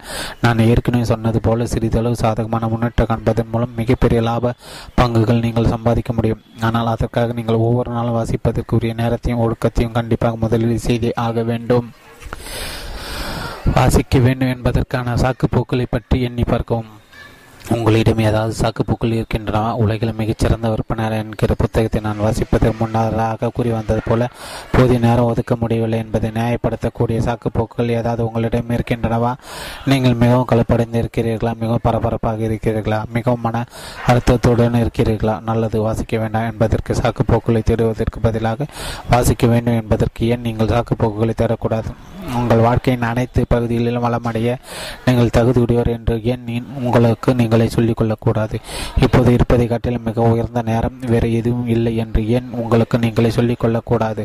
ஒரு நாளைக்கு பதினைந்து நிமிடங்கள் என்பது உங்கள் மொத்த நாளில் ஒரு வெறும் ஒரு பர்சன்டேஜ் சதவீதம் என்று உங்களை நீங்களே சொல்லிக் கொள்ளவும் அந்த ஒரு பர்சன்டேஜ் என்பது உங்களுக்கு கிடைக்கப் போகும் மிகப்பெரிய லாப பங்குகளுடன் ஒப்புகளும் மிக நுண்ணிய ஒன்று ஆகும். உங்கள் வாழ்க்கையில் பெரிய லாப பங்குகளை பெறுவதற்கு வேண்டி நான் வாசிப்பது சிறிது அளவு சாதகமான முன்னேற்றம் காண்பேன் என்று உங்களுக்கு நீங்களே சொல்லிக்கொள்ளவும். நீங்கள் எப்போதோ விலைக்கு வாங்கி வந்து வாசிக்காமல் அப்படியே பரநிலை தூசு அடைய போட்டு வைத்திருக்கும் புத்தகங்கள் ஒன்றை திறந்து வாசிப்பேன் என்று உங்களுக்கு நீங்களே சொல்லிக்கொள்ளவும் அதன் பிறகு அந்த புத்தகத்தை உங்களுக்கு நீங்களே சொல்லிக்கொள்ளவும் அதன் பிறகு அந்த புத்தகத்தை பதினைந்து நிமிடம் வாசிப்பேன் என்றும் மறுபடியும் உங்களுக்கு நீங்களே சொல்லிக்கொள்ளவும் இவ்வாறு பதினைந்து நிமிடங்கள் வாசித்து முடித்த புத்தகத்தை மூடிய பிறகு நீங்கள் எவ்வளவு பணம் பலம் அடைந்து இருக்கிறது என்பதை பற்றி உங்களுக்கு நீங்களே சொல்லிக்கொள்ளலாம் மேலும் வாழ்க்கையில் விளையாட்டில் நீங்கள் தோல்வி அடையப் போவதில்லை என்றும் உங்களுக்கு நீங்களே சொல்லிக்கொள்ளவும் ஏனென்றால் அந்த விளையாட்டில் நீங்கள் ஒரு உயிரத்தை விலைக்கு வாங்கி இருக்கிறீர்கள் நீங்கள் அதை விடவும் சாமர்த்தியமானவர் என்றும் உங்களுக்கு நீங்களே சொல்லிக்கொள்ளவும் ஏனென்றால் நீங்கள் உண்மையில் அந்த தகுதியுடன் தான் இருக்கிறீர்கள். நான்கு. ஒரு புத்தகத்தை வாசிப்பது எப்படி? ஒரு புத்தகத்தை வாசிக்க வரும் ஆர்வம் மனிதனுக்கு வாசிக்க ஒரு புத்தகத்தை விரும்ப கலைத்து போன மனிதனுக்கு இடையே மிகப்பெரிய அளவில் வித்தியாசம் இருக்கிறது. ஜி கே செஸ் டெர்டன் இது என்ன முரண் நகைச்சுவையாக இருக்கிறது என்று பார்க்கிறீர்களா? நீங்கள் இந்த புத்தகத்தை மூன்று அத்தியாயங்களை வாசித்து முடித்து விட்டீர்கள். இந்த நிலையில் ஒரு புத்தகத்தை வாசிப்பது எப்படி என்று உங்களுக்கு சொல்லித்தரும். ஒரு அத்தியாயத்திற்கு அடி எடுத்து வைத்து இருக்கிறீர்கள். என்ன இது? நான் பொழுதுபோக்காமல் கூட பின்னிக் கொண்டு இருக்கிறேன் என்று என்னை பற்றி ஆசிரியர் நினைக்கிறாராம். இந்த அத்தியாயத்திற்கு நான் ஒரு புத்தகத்தை திறம்பட வாசிப்பது என்ற தலைப்பை வைத்திருக்க வேண்டும். ஏனென்றால் ஒரு புத்தகத்தை வாசிப்பதற்கும் அந்த புத்தகத்தில் இருக்கும் செய்தியை புரிந்து கொள்வதற்கும் இடையே மிகப்பெரிய அளவில் வித்தியாசம் இருக்கிறது. அதை தான் இந்த அத்தியாயம் உங்களுக்கு கற்றுத்தர இருக்கிறது. ஒரு புத்தகத்தை வாசிப்பது எப்படி என்று அப்போதுதான் நீங்கள் ஒரு புத்தகத்தில் இருக்கும் தகவல் பெறுவதுடன் மட்டுமல்லாமல் அந்த புத்தகத்தில் இருக்கும் செய்தியை மேலும் அதிக முடிமையாக புரிந்து கொள்ள முடியும். வாசித்தல் என்பது கோல்ஃப் விளையாடுவதை போன்றது. திறம்பட வாசித்தல் என்றால் என்ன என்பதை பற்றி விளக்க என்னுடைய வாழ்க்கையில் நான் பேரார்வத்துடன் ஈடுபடும் மற்றொரு செயலாய் கோல்ஃப் விளையாட்டுடன் இதனை ஒப்பிட்டு காட்டப் போகிறேன். கோல்ஃப் விளையாட்டு பலரையும் கவர்ந்து எடுக்கும் ஒரு எளிமையான விளையாட்டு. ஆனால் ஒரு சிலர் மட்டுமே நிபுணத்துவம் பெற முடியும். ஒரு கடினமான விளையாட்டு என்பதை ஒப்புக்கொள்வதில் நானே முதல் ஆளாக இருப்பேன். நான் மூன்று உள்ளூர் கோல்ஃப் சங்கங்களை உறுப்பினராக இருக்கிறேன். அந்த அனுபவத்தில் ஒரு கையில் விரல் விட்டு எண்ணக்கூடிய அளவிலே குழிக்குள் தொடர்ந்து ஒரே சீராக பந்தை அடிக்கும் வீரர்கள் இருக்கின்றனர் என்பதை என்னால் துணிந்து பந்தயங்கட்டை சொல்ல முடியும். கோல்ஃப் விளையாட்டில் மிகச்சிறந்த வீரர்கள் அனைவரிடமும் ஒரு பொது பண்பு இருக்கிறது. அது என்னவெனில் அவர்கள் அனைவரும் இந்த விளையாட்டின் அடிப்படைகளை கற்றுக்கொள்ளவும் கற்றுக்கொண்டவற்றை திரும்ப திரும்ப படகி தேர்ச்சி பெறவும் தேவையான அளவு காலத்தை முதலீடு செய்திருக்கிறார்கள் என்பதேயாகும் நான் எப்போதும் சொல்வதைப் போல பயிற்சி ஒன்றை செம்மையாக்காது. செம்மையான பயிற்சி மட்டுமே ஒன்றை செம்மையாக்கும். கோல்ஃப் விளையாட்டில் சுமாராக விளையாடுபவர்கள் சிறப்பாக விளையாடுபவர்களிடையே நிறைய வித்தியாசங்கள் இருக்கின்றன. சுமாராக விளையாடுபவர்கள் அடிப்படைகளை கற்றுக்கொள்ள தேவையான அளவு காலத்தை ஒருபோதும் முதலீடு செய்வதில்லை. ஆகியில் அவர்கள் பயிற்சியில் ஈடுபடும் போது தங்களின் தவறான பழக்கங்களுக்கு மேலும் வலியூட்டிக் கொள்கின்றனர். ஏராளமான வீரர்கள் ஒரே ஒரு பாடத்தை கூட ஒருபோதும் கற்றுக்கொள்ளாமலே தற்பெருமை பேசிக்கொண்டு தெரிவதை பார்த்து நான் வியந்திருக்கிறேன். எனக்கு நானே பயிற்றுவித்துக் கொண்டேன் என்ற தற்பெருமை பேசுவார்கள். அதன் பிறகு அவர்கள் மைதானத்தை கூடிய தவிர மற்ற எல்லா இடங்களையும் பந்தை சிதறடித்து கொண்டு அந்த நாளின் முடிவில் இன்று என்னுடைய நாள் அல்ல என்று குறை கூறுவார்கள்.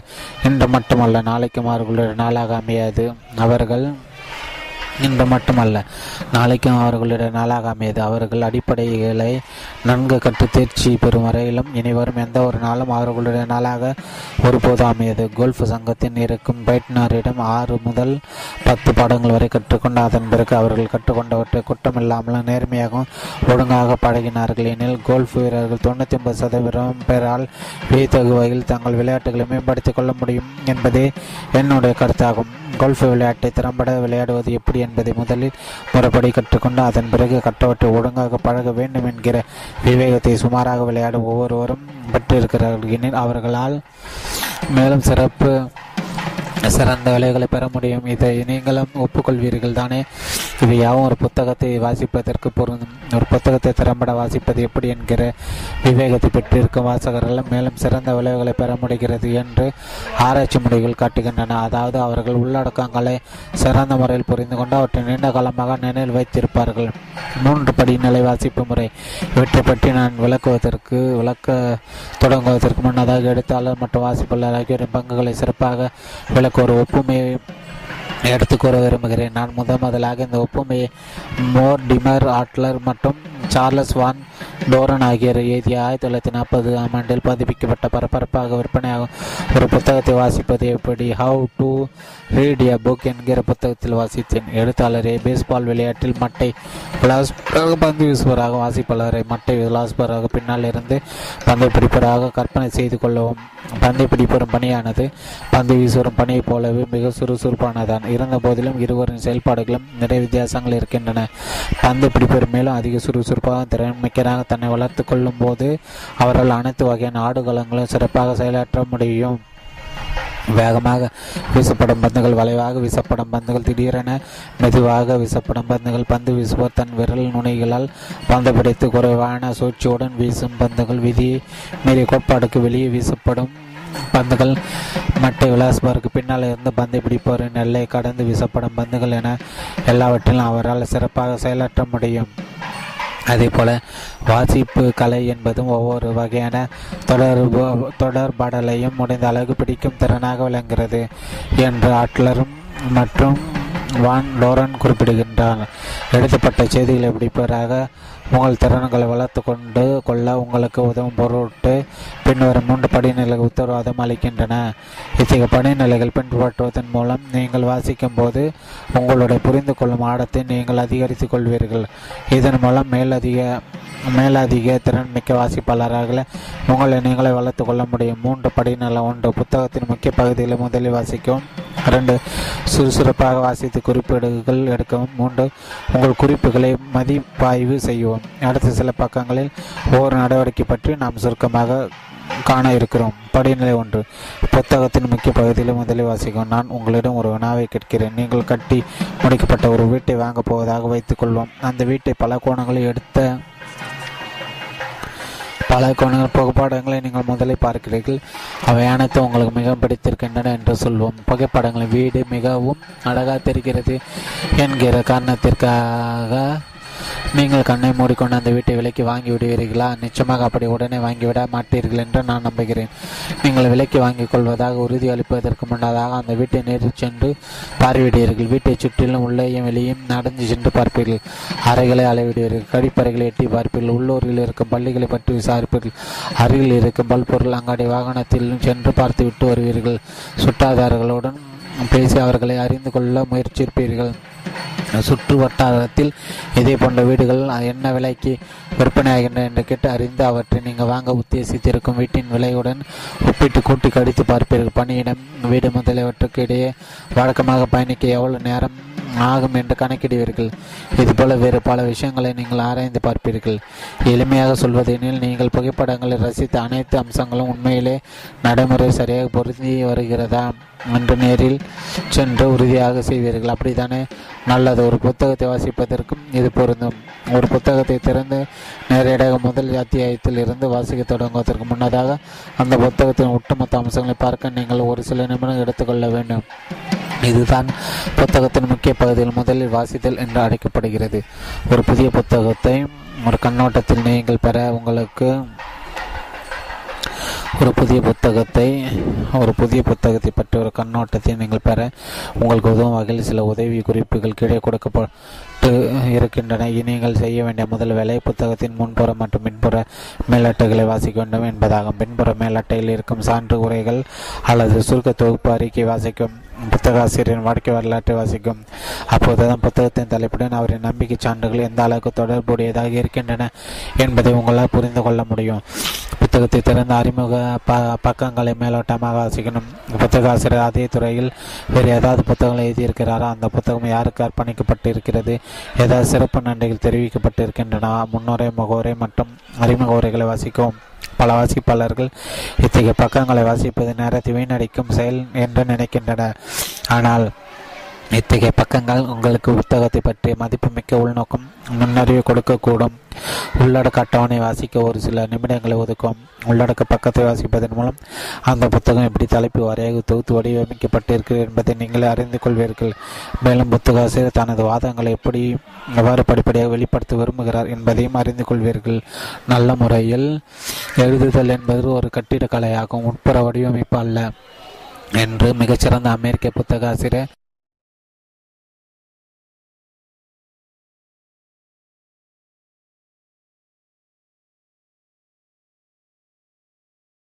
எர்னஸ்ட் ஹெம்மிங்கோ ஹெம்மிங்வே ஒரு முறை குறிப்பிட்டிருக்கிறார். எனவே நீங்கள் வாசிக்க தொடங்குவதற்கு முன்னதாக அந்த புத்தகத்தின் கட்டிடக்கலை பற்றி பகுப்பாய்வு செய்யும் உள்ளடக்க அட்டவணையை மதிப்பாய்வு செய்த பிறகு ஒவ்வொரு அத்தியாயத்தின் முதல் பக்கத்திற்கு சென்று அத்தியாயத்தின் தலைப்புகள் தொடக்க பத்தி ஆகியவற்றை மேலோட்டமாக வாசிக்கும். அத்தியாயத்து துணை உரைகள் அல்லது துணை தலைப்புகள் இருக்கின்றன எனில் அத்தியாயங்களுக்கு ஊடாக பக்கங்களை புரட்டி தலைப்புகளை வாசிக்கும் அவர் செய்வதன் மூலம் ஒவ்வொரு அத்தியாயத்தை பற்றிய சுருக்கமான வர்ணனை நீங்கள் அறிந்து கொள்ள முடியும். முக்கிய பகுதியை முதலில் வாசிப்பதால் பிரமிக்கத்தக்க வித்தியாசமான அனுபவம் கிடைக்கக்கூடும். எப்படி இருந்தால் நாம் தான் புத்தகத்தை முழுமையாக வாசிக்கப் போகிறோமே அதனால் முக்கிய பகுதியை முதலில் வாசித்தல் என்னும் இந்த செயல்முறையானது தேவையற்றது என்பது போல லேசாக உங்களுக்கு தோன்றக்கூடும். ஆனால் முக்கிய பகுதிகளை முதலில் வாசிப்பதால் வாசித்தல் என்பது ஒரு புத்தக ஆசிரியர் செய்தியை நீங்கள் புரிந்து கொள்வதற்கும் ஒட்டுமொத்தமாக அவரின் உள்ளார்ந்த கருத்தை புரிந்து கொள்வதற்கும் தவறுவதற்கும் இடையேயான வித்தியாசத்தை நிர்ணயிப்பதில் முக்கிய பங்கு வகிக்கிறது என்றால் மிக இல்லை இதே இதோ வரலாற்றில் நடந்த ஒரு நிகழ்வை பாருங்கள். இது முக்கிய பகுதியில் முதலில் வாசித்தல் என்பது எவ்வளவு முக்கியமான ஒன்றாக இருக்கிறது என்பதை உங்களுக்கு விளக் விளக்கும். உலக புகழ்பெற்ற மனதத்துடர்பரான பி எஃப் ஸ்கின்னர் நடந்த நடத்தையியலில் ஒரு முன்னணி நிபுணராக திகழ்ந்தவர் சுதந்திரமான விருப்பம் என்பது ருமாய் அனைத்து மனித நடத்தைகளை நேர்மிகு அல்லது எதிர்மறையாக வலியூட்டுதல் மூலம் முன் யூகித்து கூற முடியும் என்னும் ஒளியல் கோட்பாட்டின் மீது ஆழ்ந்த நம்பிக்கை கொண்டவர். அயர்லாந்து நாட்டைச் சேர்ந்த மாபெரும் நாடகவியலரும் சமூக விமர்சகருமான ஜார்ஜ் பென்னாஷாவிடம் ஸ்கின்னர் அறிமுகப்படுத்தப்பட்ட போது தனது வாழ்க்கையை மாற்றிய ஒரு புத்தகத்தை ஷாம் எழுதியதற்கு அவருக்கு ஸ்கின்னர் நன்றி கூறினார். உங்களுடைய புத்தகம் என்னுடைய வாழ்க்கை தொழிலுக்கு பெரிதும் உத்வேகம் அளித்தது. புகழ்ந்து பாராட்டினார் ஸ்கின்னர் நடத்தியலுக்கும் பின்னால் இருக்கும் மிக ஆழமான உண்மை பற்றி மறுபடியும் பேச வேண்டிய அவசியமே இல்லாதபடிக்கு இறுதியாகவும் தெளிவாகவும் அதன் மீது எனக்கு உறுதியான நம்பிக்கை ஏற்பட செய்தது என்று என்றார் ஸ்கின்னர். ஸ்கின்னர் பேச்சு கேட்டு ஒரு கணம் அதிர்ந்து போன ஷா நீங்கள் விளையாட்டாக கேலி செய்கிறீர்கள் என்று நினைக்கிறேன் என்று பதிலளித்தார். நடத்தையியல் வாதத்தை பற்றி மறுபடியும் பேச வேண்டிய அவசியமே இல்லாதபடிக்கு இறுதியாகவும் தெளிவாகவும் எனது புத்தகம் முற்றிலுமாக நம்பிக்கை தகர்த்து விட்டது என்றல்லவா? நான் எண்ணிக்கொண்டேன் என்றார் ஷா இதை பற்றி இருவரும் பேசிக் கொண்டிருந்த சற்று நேரத்துக்கு எல்லாம் ஷாவின் புத்தகத்தில் இருக்கும் செய்தியை ஸ்கின்னர் எப்படி தவறாக புரிந்து கொண்டார் என்கிற உண்மை வெளிச்சத்துக்கு வந்த ஷா நடத்தை ஏழுக்கு எதிரான தனது இறுதி வாதத்தை புத்தகத்தின் கடைசி அத்தியாயத்தில் நெற்றியடியாக எழுதியிருந்தார் ஆனால் அந்த புத்தகத்தை ஸ்கின்னர் முழுமையாக வாசித்து முடிக்காதால் புத்தகத்தின் ஒரு செய்தி எதிர்மறையாக புரிந்து கொண்டார். ஸ்கின்னர் அந்த புத்தகத்தின் முக்கிய பகுதியில் முதலில் வாசித்திருந்தார். எனில் ஷா வேண்டும் என்றே நடத்தியலுக்கு சாதகமான ஒரு நே நேர்வை புத்தகத்தின் ஆரம்ப அத்தியாயங்களை உருவாக்கி இறுதியாக அந்த நேர்வை தனது கடைசி அத்தியாயத்தை தவிடுபொடியாகி உடைத்திருந்தார் என்கிற உண்மையை அறிந்திருப்பார். ஆனால் ஸ்கின்னர் புத்தகத்தை முழுமையாக வாசிக்காத காரணத்தால் புத்தகத்தின் செய்தியை முற்றிலும் தவறாக புரிந்து கொள்ள நேர்ந்தது என்பது மட்டுமல்ல புத்தக ஆசிரியர் எந்த நோக்கத்திற்காக அந்த புத்தகத்தை எழுதினார்? அதற்கு எதிர்மறையாக ஸ்கின்னர் புது ஸ்கின்னரின் மீது புது தாக்கம் மீது தாக்கத்தை ஏற்படுத்தியது. முக்கிய பகுதியில் முதலில் வாசித்தல் என்பது ஒரு புத்தகத்தை வாசிப்பதில் கூடுதலாக பத்து நிமிட நேரம் இருப்பதாக இருக்கலாம். ஆனால் அதில் முறையாக நேரத்தை முதலீடு செய்யும் போது அறியும் திறமையும் அறியும் திறமையை மற்றும் பரிந்து புரிந்து கொள்ளுதல் ஆகியவை வைத்தகு வகையில் அதிகரிக்கும் என்பது நிரூபிக்கப்பட்ட உண்மை. வாசிப்பு கலை என்பது ஒவ்வொரு வகையான தொடர்பு தொடர்பாடலை முடிந்த முடிந்த அளவுக்கு பிடிக்கும் திறனாக விளங்குகிறது. Mortimer Adler and Charles Van Doren. படிநிலை இரண்டு. சுறுசுறுப்பாக வாசிக்கும் முன்னதாக ஒரு அதிகத்தில் வாசிக்கும் பழக்கம் குறித்து சொல்லப்பட்ட எமது வரையறை உங்களால் நினைவுபடுத்தி பார்க்க முடிகிறதா? வாசித்தல் என்பது காட்சிபூர்வமாக வழிகாட்டப்படும் சிந்தனையாகும். அந்த வரையறையை நிலை வைத்துக்கொண்டு படிநிலை இரண்டு சுறுசுறுப்பாக வாசிக்கும் என்பதை தொடர்ந்து வாசிக்கும். ஏனென்றால் சுறுசுறுப்பாக வாசிப்பதும் காட்சிபூர்வமாக வழிகாட்டும் சிந்தனையும் ஒன்றே அன்றி வேறு ஒன்றுமில்லை. சுறுசுறுப்பாக வாசித்தல் என்பது தகவல்களை செய்து நமது புரிந்து கொள்ளுதலை அதிகரிக்கவும் வழக்க வினாக்களை கேட்டு விடையளிக்கும். ஒரு மன ரீதியான செயல்முறையன்றி வேறு ஒன்றும் இல்லை. அதிகமாக மேலும் சிறந்த முறையிலும் அதாவது ஆழமாக துருவி விசாரித்து அறிவினாக்களை கேட்கும் வாசிப்பாளர்கள் அதிக அளவு அளவுடைய வாசிக்கும் அனுபவத்தை வெகுமதியாக பெறுகின்றன. எளிமையாக சொல்வதென வாசிப்பாளர்கள் நாம் எந்த அளவுக்கு சுறுசுறுப்பாக செயல்படுகிறோமோ அந்த அளவுக்கு அதிக வளமுடைய வெகுமதிகள் நமக்கு கிடைக்கின்றன. கடினமான வினாக்களை கேட்கும் அவற்றை ஏராளமாக கேட்கும். வாசித்து வாடி வளமாக்க வேண்டுமெனில் நாம் அதிகமான வினாக்களை கேட்க தொடங்க வேண்டும். மேலும் நாம் கேட்கும் வினாக்கள் ஆழமாக துருவி சாத்தி அறிவி அறிபவையாக இருக்க வேண்டும். இதை பற்றி தான் வரிகளுக்கு இடையே வாசிக்கும் என்கிற பதம் விளங்குகிறது. நாம் வரிகளுக்கு இடையே வாசிக்கும் போது எழுதப்பட்டிருக்கும் தகவல்களை எல்லாம் உண்மை என்று நாம் அப்படியே நம்பி ஒட்டுமொத்தமாக ஏற்றுக்கொள்வதில்லை. நாம் ஆழமாக பார்க்கிறோம். நாம் கடினமாக சிந்திக்கிறோம். நாம் கடினமான வினாக்களை கேட்கிறோம். நாம் உண்மையான அர்த்தத்தை பெற முயற்சிக்கிறோம்.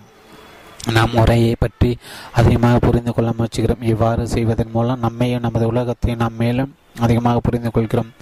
தகவல்களை பெறுவதற்காக மேலோட்டமாக வசிப்பதற்கும் புரிந்து கொள்வதற்காக சுறுசுறுப்பாக வசிப்பதற்கும் இடையான வித்தியாசத்தை சிறப்பாக விலக்கிக் கொள்வதற்கு லூயிஸ் கரோல் எழுதிய Alice adventures in wonderland Alice adventures in wonderland புத்தகத்தை சற்று வாசித்து பார்க்கும். இந்த புத்தகத்தை குழந்தைகள் வாசிக்கும் போது அவர்கள் பெரும்பாலும் தகவல்களை நாடுகிறார்கள். புத்தகத்தின் கதைக்களம் மற்றும் வினோதமான கதைகளம் மற்றும் வினோதமான கதாபாத்திரங்கள் அவர்கள் ஆச்சரியமூட்டுவதாகவும் மகிழ்ச்சியை அளிப்பதாகவும் இருக்கிறது. ஆனால் கரோலின் இந்த செம்மையான குழந்தைகள் புத்தகத்தின் மேல் அதிக ஆழமான அளவில் கூட வாசிக்க முடியும். பைபிள் ஷேக்ஸ்பியரின் நாடகங்கள் மற்றும் செயல்கள் ஆகியவற்றை அடுக்கு அடுத்தபடியாக மூன்றாவது இடத்தில் ஆங்கில மொழியில் அதிக அளவில் மேற்கோள்கள் காட்டப்படும் புத்தகமாக திகழ்வதே இதற்கு சான்றாகும். பிறகு Alice and adventures in wonderland புத்தகத்தை புரிந்து கொள்வதற்கு வாசிக்கும்போது பல அடுக்குகள் கொண்ட அர்த்தத்துடன் இலக்கியத்தின் ஒரு முக்கியமான படைப்பை வாசிக்க அனுபவத்தை பெறுகின்றன. பிரான்சிஸ் பேகனின் சொற்களில் சொல்வது எனில் சில புத்தகங்களை சில புத்தகங்களை சுவைக்கணும் சிலவற்றை விழுங்கிவிட வேண்டும் சிலவற்றை நன்றாக மென்று செருக்கிவிட வேண்டும். நாம் புரிந்து கொள்வதற்காக வாசிக்கும் போது நாம் உரையை மென்று செருக்கி விடுகிறோம். நல்ல முறை எழுதுதல் என்பது ஒரு கட்டிடக்கலை ஆகும். உட்புற வடிவமைப்பு அல்ல. எர்னஸ் ஹெம்மிங்கு குறிப்புகள் எடுக்கும். வாசிக்கும் வேளையில் ஒரு புத்தகத்தை தனக்கு சொந்தமாக்கிக் கொள்வதற்கான தலையாய வழியாக உணாக்களை கட்டு விடை அளித்தல் என்பது விளங்குகிறது. நான் உடை உடைமையுரிமை கோட்பாட்டை சொல்லுக்கு சொல் சரியாக எடுத்துக்கொண்டு பின்பற்றுகிறேன். அதனால் தான் புத்தகங்களை நூலகத்திலிருந்து எடுப்பதற்கு பதிலாக விலைக்கு வாங்கிடவே முன்னுரிமை கொடுக்கிறேன். நான் புத்தகம் வாசிக்கும் போது சொற்களை தனிப்படுத்தி தனிமை தனிப்படுத்தி காட்டக்கூடிய பேனாவையும் சாதாரணமாக எழுதும் பேனாவையும் என்னுடன் வைத்துக் கொள்வேன் முக்கியமான பத்திகளை தனிமைப்படுத்தி கட்டி கொண்டும் பத்த பக்கத்தின் ஓரப்பகுதியில் குறிப்புகள் எழுதி கொண்டும் வாசித்து கொள் வாசித்து செல்வேன்.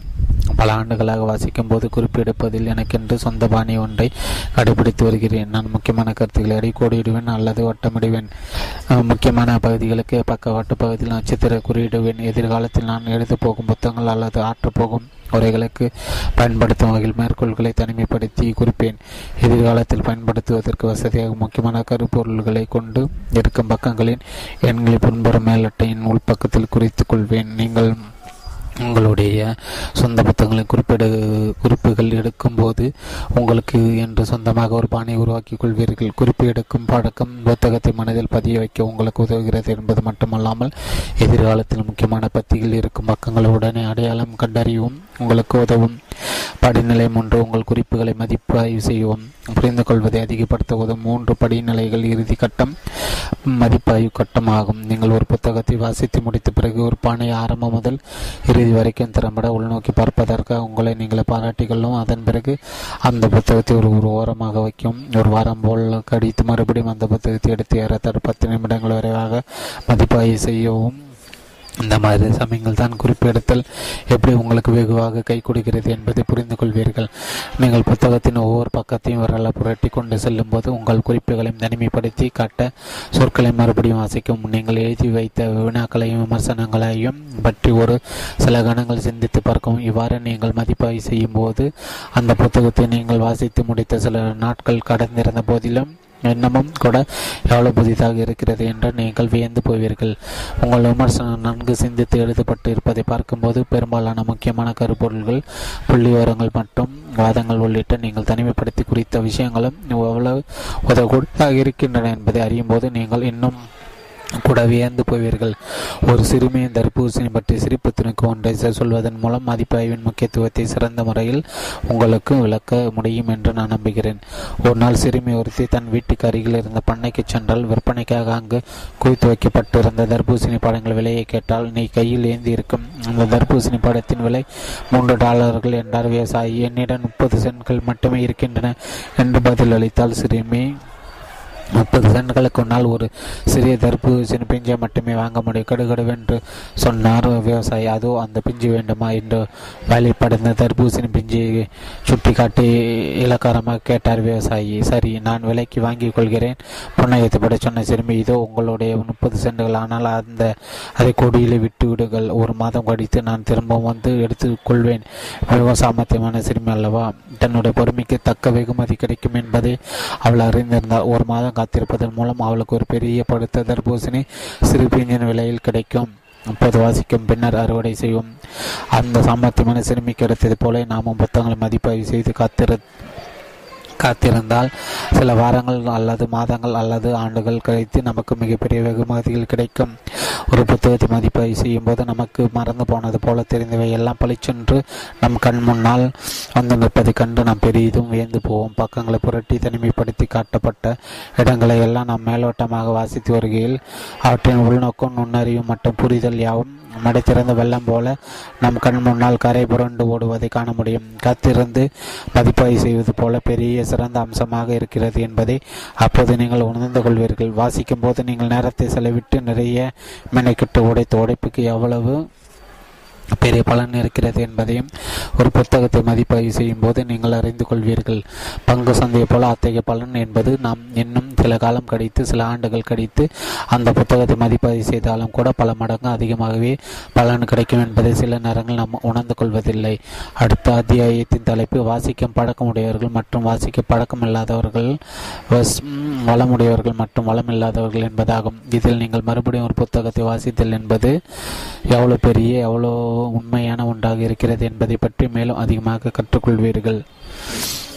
அத்தியாயம் ஐந்து. வாசிக்கும் பழக்கமுடையவர்கள் அண்டு வாசிக்கும் பழக்கம் இல்லாதவர்கள் வளமுடையவர்கள் அண்டு வளமில்லாதவர்கள் வாசிக்கும் பழக்கம் என்பது படிப்படியாக திரண்டு வளர்ந்து பெருக்கும் தொடர்ச்சியாக முன்னேறுகிறது. ஒரு வாசிப்பாளர் வாசிக்கும் ஒவ்வொரு புதிய வாசிப்பும் அவர் ஏற்கனவே வாசித்து எதுவாயினும் அதன் மீது கட்டமைக்கப்படுகிறது. ஆல்பர்ட் மை மங்குவில் எழுதிய history of the reading history of reading என்கிற புத்தகத்திலிருந்து எடுக்கப்பட்டது. நான் அடிக்கடி ஒரு கதையை சொல்வதுண்டு. இரண்டு சிறுவர்கள் அடர்ந்த காடு ஒன்றின் வழியாக சென்று கொண்டிருக்கிறார்கள். அப்போது திடீரென மிகப்பெரிய சாம்பல் நிற கரடி ஒன்று அவர்களை துரத்துகிறது. இதை கண்ட சிறுவர்கள் இருவரும் தங்களால் எவ்வளவு வேகமாக ஓட முடியுமோ அவ்வளவு வேகமாக ஓட்டம் பிடிக்கிறார்கள். திடீரென சிறுவர்களில் ஒருவன் தனது ஓட்டத்தை நிறுத்தி முதுகு பையிலிருந்து ஷூக்களை வெளியே எடுத்து கால்களை உள்ளே நுழைத்து பிணைக்கு மெல்லிய நாடாவி இருக்க கட்டுகிறான். இதை கண்ட மற்றொரு சிறுவன் நீ என்ன செய்து கொண்டிருக்கிறாய்? என்று தன் நண்பனை நோக்கி கத்தினான். அந்த டென்னிஸ் ஷூக்களை அணிந்து கொள்வதால் மட்டும் நீ கரடியை காட்டிலும் வேகமாக ஓடிவிட முடியும் என்று நினைக்கிறாயா? அது நடக்காது என்று கிண்டலாக சொன்னான். நான் கரடியை காட்டிலும் வேகமாக ஓட வேண்டிய அவசியமில்லை என்ற டென்னிஸ் ஷூக்களை அணிந்த சிறுவன் பதிலளித்தான். தனது ஷூக்கள் இறுக்கமாக இருக்கின்றனவா? என்று உறுதி செய்து கொண்ட பின் புயலென ஓடிய ஓடியபடியே அவன் இவ்வாறு சொன்னான் நான் உன்னை விட வேகமான ஓடினால் போதும். வளமுடையவர்கள் மற்றும் வளம் இல்லாதவர்கள் பற்றிய உண்மை. வளமுடையவர்களுக்கும் வளம் இல்லாதவர்களுக்கும் இடையே நடக்கும் பந்தயத்தை விளக்கும் ஒரு ஓமையாக இந்த கதை இருக்கிறது. தகவல் ஆண்டுமானத்தின் இயங்கும் வேகம் நாளுக்கு நாள் வேகம் அதிகரித்து கொண்டே இருக்கும். இந்த காலகட்டத்தில் இந்த பந்தயத்தின் வேகமும் அதற்கேற்ப படுவேகமாக அதிகரித்து கொண்டே இருக்கிறது. துரத்தும் சாமல் நிற கரடி அதிகரித்து கொண்டே இருக்கும். போட்டியுடனும் சிறுவர்கள் தகவல் ஆண்டுமானத்தில் ஊழியர்களுடன் ஒப்பிட்டு கற்பனை செய்து கொள்ளவும் டென்னிஸ் ஷூக்களை நான் குறிப்பிடம் வாசிப்பதில் இருக்கும் சிறிதளவு சாதகமான முன்னேற்றம் காணுதல் ஆகும். அதாவது பார்ப்பதற்கு சிறி சிறியது போல் தெரியும். ஆனால் மிக முக்கியமான இந்த முன்னேற்றம் காணுதல் என்பது உயிர் பிழைத்து வாழ்வதற்கும் பேரழிவு சந்திப்பதற்கு இடையான வித்தியாசத்தை நிர்ணயிக்கிறது. டென்னிஸ் ஷூக்களை அணிந்த சிறுவனை வாசிப்பாளர் அவர். அவரால் தகவல் ஆண்டுமானத்தில் உயிர் படைத்து வாழ முடியும். அதே நேரத்தில் தான் எதிர்கொள்ளும் சவால்களை எல்லாம் வெற்றிகரமாக சமாளித்து செழி தோணிங்கி உயர முடியும். வாசிக்கும் பழக்கமுடையவர் வளமுடையவர்களுள் ஒருவராக உலா வருவார்.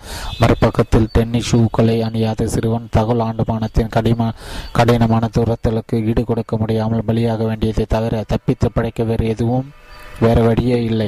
வாசிக்க பழக்கம் இல்லாதவர் வளம் இல்லாதவர்கள் ஒருவராக உலா வருவார். சிறந்த புத்தகங்களை வாசிக்காத ஒரு மனிதன் அவற்றை வாசிக்க இயலாத ஒரு மனிதனை காட்டிலும் எந்த ஒரு சாதக நலன் நலன்களையும் கொண்டிருக்க மாட்டான். மார்க் ட்வைன் பெருகி வருகும் வருமான இடைவெளி. வளமுடையவர்கள் மற்றும் வளமில்லாதவர்களுக்கு இடையான இடைவெளி உண்மையானதாகவும் நாளுக்கு நாள் அதிகரித்த வண்ணமும் இருக்கிறது. இருபது ஆண்டுகளுக்கு முன்பு ஒரு சராசரி ஊழியர் ஒரு ஆண்டு முழுவதும் உடைத்து சம்பாதித்த பணத்தை ஒரு சிஇஓவில் ஒரு வாரத்தில் சம்பாதிக்க முடிந்தது. ஆனால் இன்று ஒரு சராசரி ஊழியர் ஒரு ஆண்டு முழுவதும் சம் உடைத்து சம்பாதிக்கும் பணத்தை ஒரு சிஓவால் ஒரே நாளில் சம்பாதிக்க முடிகிறது. மக்களே இது வெறும் ஊதிய இடைவெளி அல்ல. ஊதிய வளைகுடா. இது எல்லா பணி மட்டங்களிலும் காணப்படுகிறது.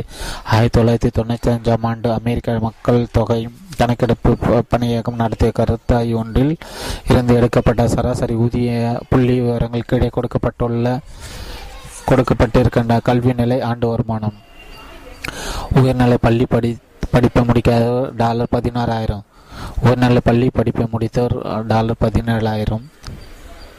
கல்லூரி இளங்கலை பட்டதாரி டாலர் முப்பத்தி ரெண்டாயிரம் கல்லூரி முதுகலை பட்ட டாலர் நாற்பத்தி ஓராயிரம் வழக்கறிஞர் மற்றும் மருத்துவர்கள் டாலர் அறுபத்தி அறுபத்தி ஆறாயிரம் இந்த அட்டவணை நமக்கு என்ன சொல்கிறது? கல்வியில் செய்யும் முதலீடு பெரிய லாப பங்குகளை நமக்கு கொடுக்கும் என்பதை இந்த புள்ளி விவரங்கள் நமக்கு சொல்லுகின்றன. நல்லது. ஆனால் இந்த அட்டவணை நமக்கு என்ன சொல்லவில்லை என்பதை தெரிந்து கொள்ளவே நான் மிகவும் ஆர்வமுடன் இருக்கிறேன். நான் இதை விளக்குகிறேன். வலதுபுறத்தில் இருக்கும் புள்ளிவிவரங்களை பார்க்கும். அவை சராசரி ஆண்டு வருமானங்களை குறிக்கின்றன. அவை கல்லில் செதுக்கப்படவில்லை. கல்லூரி பட்டம் பெற்ற ஒவ்வொரு நபரும் தானாகவே ஆண்டு ஒன்றுக்கு நாலு முப்பத்தி ரெண்டாயிரம் சம்பாதிப்பார்கள் என்று எவருக்கும் உரிமை அளிக்கப்படவில்லை. பல கல்லூரி பட்டதாரிகள் குறைந்தபட்ச ஊதியத்தையும் பள்ளி படிப்பை பாதியில் நிறுத்திவிட்ட பல பேர் சராசரி தொழில் நெறிஞர்களை காட்டிலும் அதிகமாக சம்பாதிப்பதும் நானே நேரில் பார்த்திருக்கிறேன். ஏன் சில பேர் சராசரியை விட அதிகமாகவும் வேறு சில பேர் மிகவும் மோசமாகவும் சம்பாதிக்கின்றனர். வாசிக்கும் பழக்கத்தின் சாதக நலன்களை பயன்படுத்தி கொள்பவர்கள் வாசிக்கும் பழக்கம் இல்லாதவர்கள் மிஞ்சி செயலாற்றுகின்றனர் என்பது என்னுடைய தனிப்பட்ட கருத்தாகும். அதனால் தான் நான் மக்களிடம் அடிக்கடி சொல்வேன் பழைய தொழில்நுட்பம் என்று வர்ணிக்கப்படும் வாசிக்க பழக்கம் புதிய பொருளாதாரத்தை மிகச்சிறந்த அளவு சாதகமான முன்னேற்றக்கான காண உதவுவதாக இருக்கிறது. வாசிக்கும் பழக்கத்தால் சம்பாதிக்கும் ஆற்றலில் சாதகமான முன்னேற்றம் காண்பதை பற்றி மட்டுமே நான் பேசவில்லை. வாசிக்கும் பழக்கத்தால் உறவுகள் மகிழ்ச்சி மனநிறைவு தொழில் திருப்தி மற்றும் இதுபோல் மேலும் நீண்டு கொண்டே செல்லும். பலவற்றிலும் நீங்கள் ஒரு சாதகமான முன்னேற்றத்தை காண காண முடியும். அறிவை பெறுவதற்காக செய்யப்படும் முதலில் அதற்குரிய சிறந்த வட்டியை செலுத்தும் ஒரு முனைவரை போல கூர்ந்து கவனித்து பென் பிராங்க்லின் கூறிய கருத்துக்கு இந்த அட்டவணை ஒரு சான்றாக இருக்கிறது. பிராங்க்லின் இந்த கருத்தை தெரிவித்த போது அமெரிக்க வேளாண்மை ஆண்டுமானத்தின் மத்தியில் இருந்தது. அதாவது இந்த நாட்டில் இருந்த மக்களில் தொண்ணூறு சதவீதம் பேர் விவசாய நிலங்களில் வேலை செய்து கொண்டிருந்த காலகட்டம் அது வாசிக்கக்கூடியவர் இரு மடங்காக சிறப்பாக பார்க்கவும் செய்கின்ற நம்மை ஆண்டார். நாம் இன்று தகவல் ஆண்டுமானத்தின் மத்தியில் வாழ்ந்து கொண்டிருக்கிறோம். இந்த காலகட்டத்தில் மொத்த மக்கள் தொகை ரெண்டு சதவீதக்கும் குறைவான மக்களை விவசாய நிலங்களில் வேலை செய்கின்றனர் அறிவு என்பது பிராங்கிலின் காலகட்டத்தில் இருந்ததை காட்டிலும் ஆயிரம் மடங்கு அதிக முக்கியத்துவம் வாய்ந்ததாக இன்று மாறி வருகிறது. இன்னமும் கூட அறிவை பெருகு பெறுவதற்கு வாசிக்கும் பழக்கமே சிறந்த வழியாக விளங்குகிறது. வாசிக்கும் பழக்கத்தை நீங்கள் கைக்கொள்வதன் மூலம் நீங்கள் தகவல் ஆண்டுமானம் என்னும் சிற்று சிற்றமிகு அலைக்கு அடியில் சிக்கி மூழ்கி போகாமல் அதன் உச்சில் தவந்து நீந்தி கரையேற முடியும். எண்பது பார் டுவெண்டி விதியானது வாசிக்கும் பழக்கத்திற்கு பொருந்தும். நம் அனைவரும் எண்பது பார் டுவெண்டி விதியை பற்றி கேள்விப்பட்டு இருப்போம் எந்த ஒரு தொழிலும் இருபது சதவீத ஊழியர்கள் எண்பது சதவீத வேலை செய்து கொண்டு இருப்பார்கள். இந்த வில இந்த வகையில் தான் இரு எண்பது பார் இருபது விதியானது வயது வந் வயது வந்த அமைகர்களுக்கு பொருந்துகிறது. இருபது சதவீத பேர் கல்வியற்றவர்களாக அல்லது மிக மோசமாக வாசிப்பவர்களாக இருக்கின்றனர். அபூர்வமாக இப்போது பாது வாசிக்கின்றனர்? அறுபது சதவீத பேர் பேரால் கணிசமான அளவை வாசிக்க முடியும். ஆனால் வாசிப்பதில் ஆர்வம் காட்டுவதில்லை. இருபது சதவீதம் பேரால் நன்கு வாசிக்க முடியும் மற்றும் அடிக்கடி வாசிக்கின்றனர்.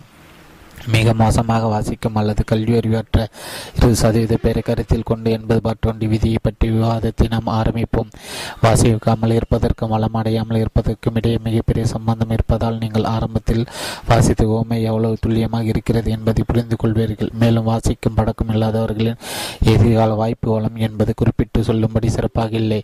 கல்வி அறிவின்மை புதை மணலில் ஓடுதல். கொஞ்ச காலம் முன்பு வரையில் மிக குறைவான வாசிக்கும் பழக்கம் உடையவர்களால் தமக்கும் தமது குடும்பத்திற்கும் மிகவும் சிறப்பான வாழ்க்கை முறை அமைத்து கொடுக்க முடிந்தது.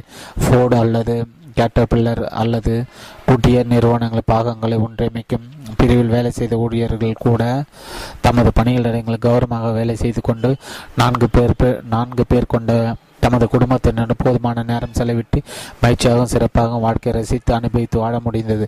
அவர்களின் சொந்தமான வீடுகளில் நாகரிகமான கார்கள் கூட இருந்தன. அவர்களில் சிலரால் தமது பிள்ளைகளை கல்லூரிக்கும் அனுப்பி படிக்க வைக்க முடிந்தது. ஆனால் இன்றைய நிலை முற்றிலும் வேறாக இருக்கிறது. தொழில் ஆண்டுமானம் தொடர்ந்து தலையை தலையை குனிந்து வடியை விட்டு ஒதுங்கிபடியே இருக்க தகவல் ஆண்டுமானமும் தலை நிமிர்ந்து பீடு நடை போட்டுக்கொண்டு தனது சிறைகளை மேலும் விரித்தபடியே இருக்கிறது. காலம் வேகமாக மாறுகிறது. அதற்கு ஏற்ப அதிக சம்பளம் கிடைக்கும் தொழிற்சாலை வேலைகளும் வெகுவாக தேய்கிறது.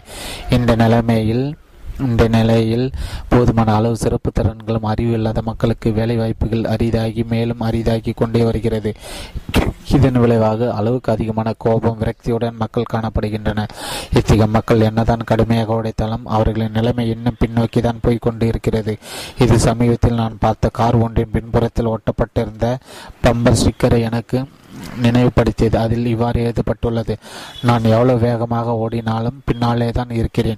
மிக குறைவான வாசிக்கும் பழக்கமுடையவர்கள் தங்களை புதை மணலில் ஒட்டி கொண்டு இருப்பதைப் போல உணர்கின்றனர். அவர்கள் எந்த அளவுக்கு அதிகமாக போராடுகிறார்களோ அந்த அளவுக்கு அவர்கள் கோபத்திலும் விரக்தியிலும் உழல்கின்றனர். உலகத்தின் மீது கோபம் வாசிக்க தெரியாத காரணத்தாலே தமது கனவுகளை நிறைவேற்றிக் கொள்ள முடியாமல் இந்த உலகத்தில் எண்ணற்ற மக்கள் வாடுகின்றனர். அமெரிக்க பிறகு இருபது சதவீதத்துக்கு மேல் அதிகமானார் அதாவது பதினாறு வயதுக்கு மேற்பட்ட நாற்பது மில்லியன் அமெரிக்கர்கள் ஐந்தாம் நிலைக்கு அல்லது அதற்கீழான அளவில் வாசிக்கின்றனர். எவ்வளவு கல்வி அறிவிக்கான தேசிய நிறுவனம் தெரிவிக்கிறது? கூடவே மிக குறைந்த கல்வி அறிவுடைய மக்களின் நாற்பத்தி மூணு சதவீதம் பேர் வறுமையில் வாடுகின்றனர். நலத்திட்ட உதவி பெறும் பதினேழு முதல் இருபத்தி ஒரு வயது பிரிவினர் ஆறாம் நிலை அளவில் வாசிக்கின்றனர். அவர்கள் எப்படி உணர்வார்கள் என்று நீங்கள் நினைக்கிறீர்கள். அவர்கள் இடத்திலிருந்து நீங்கள் எப்படி உணர்வீர்கள்? எனக்கு தெரியும் நான் நிச்சயம் கோபம் கொள்வேன். உண்மையிலே கடும் கோபம் கொள்வேன். நமது சிறைச்சாலைகள் மிக குறைவான வாசிக்கும் பழக்கமுடையவர்களால் நிரப்பப்பட்டிருக்கின்றன. அவர்கள் உலகத்தின் மீது கொண்டிருக்கும் தங்கள் கோபத்தை வெளிப்படுத்த போதை மருந்து பழக்கத்திற்கு அடிமையாகி தங்களை தாங்களே காயப்படுத்திக் கொள்கின்றன அல்லது ஒருபடி மேலே போய் திருடுதல் அல்லது தற்போக்காக வன்முறை செயல்பாடுகளில் செயல்களில் ஈடுபடுதல் போன்ற குற்ற நடவடிக்கைகளில் ஈடுபட்டு மற்றவர்களை காயப்படுத்துகின்றன குற்ற சீர்திருத்த கல்வி கூட்டமைப்பு தரும் அறிவு தெளிவு உடைய புள்ளிவிவரங்கள் என்னோட கருத்தை நிரூபிப்பதாக இருக்கின்றன.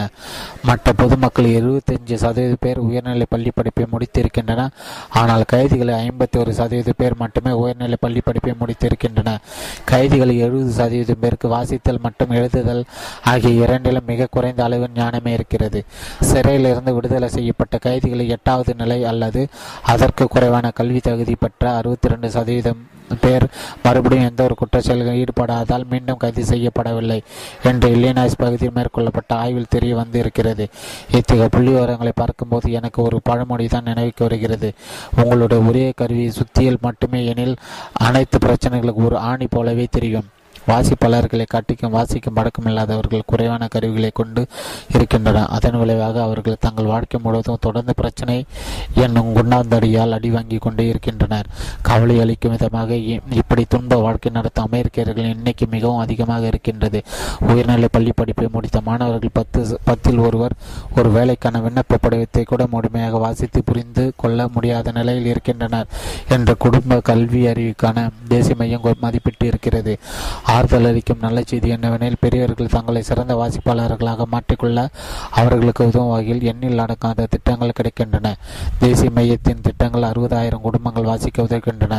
அது மட்டுமல்லாமல் இத்தகைய திட்டங்கள் ஏராளமான அற்புதங்களையும் செய்கின்றன.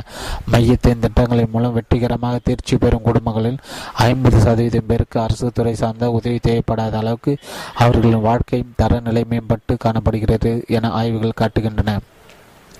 சில மாணவர்கள் அறிவின் ஊட்டில் குடி குடிக்கின்றனர் மற்றவர்கள் வெறுமனே வாய் ஈஸி மெக்கன்சி வாசிக்க முடியும். ஆனால் வாசிப்பதில்லை.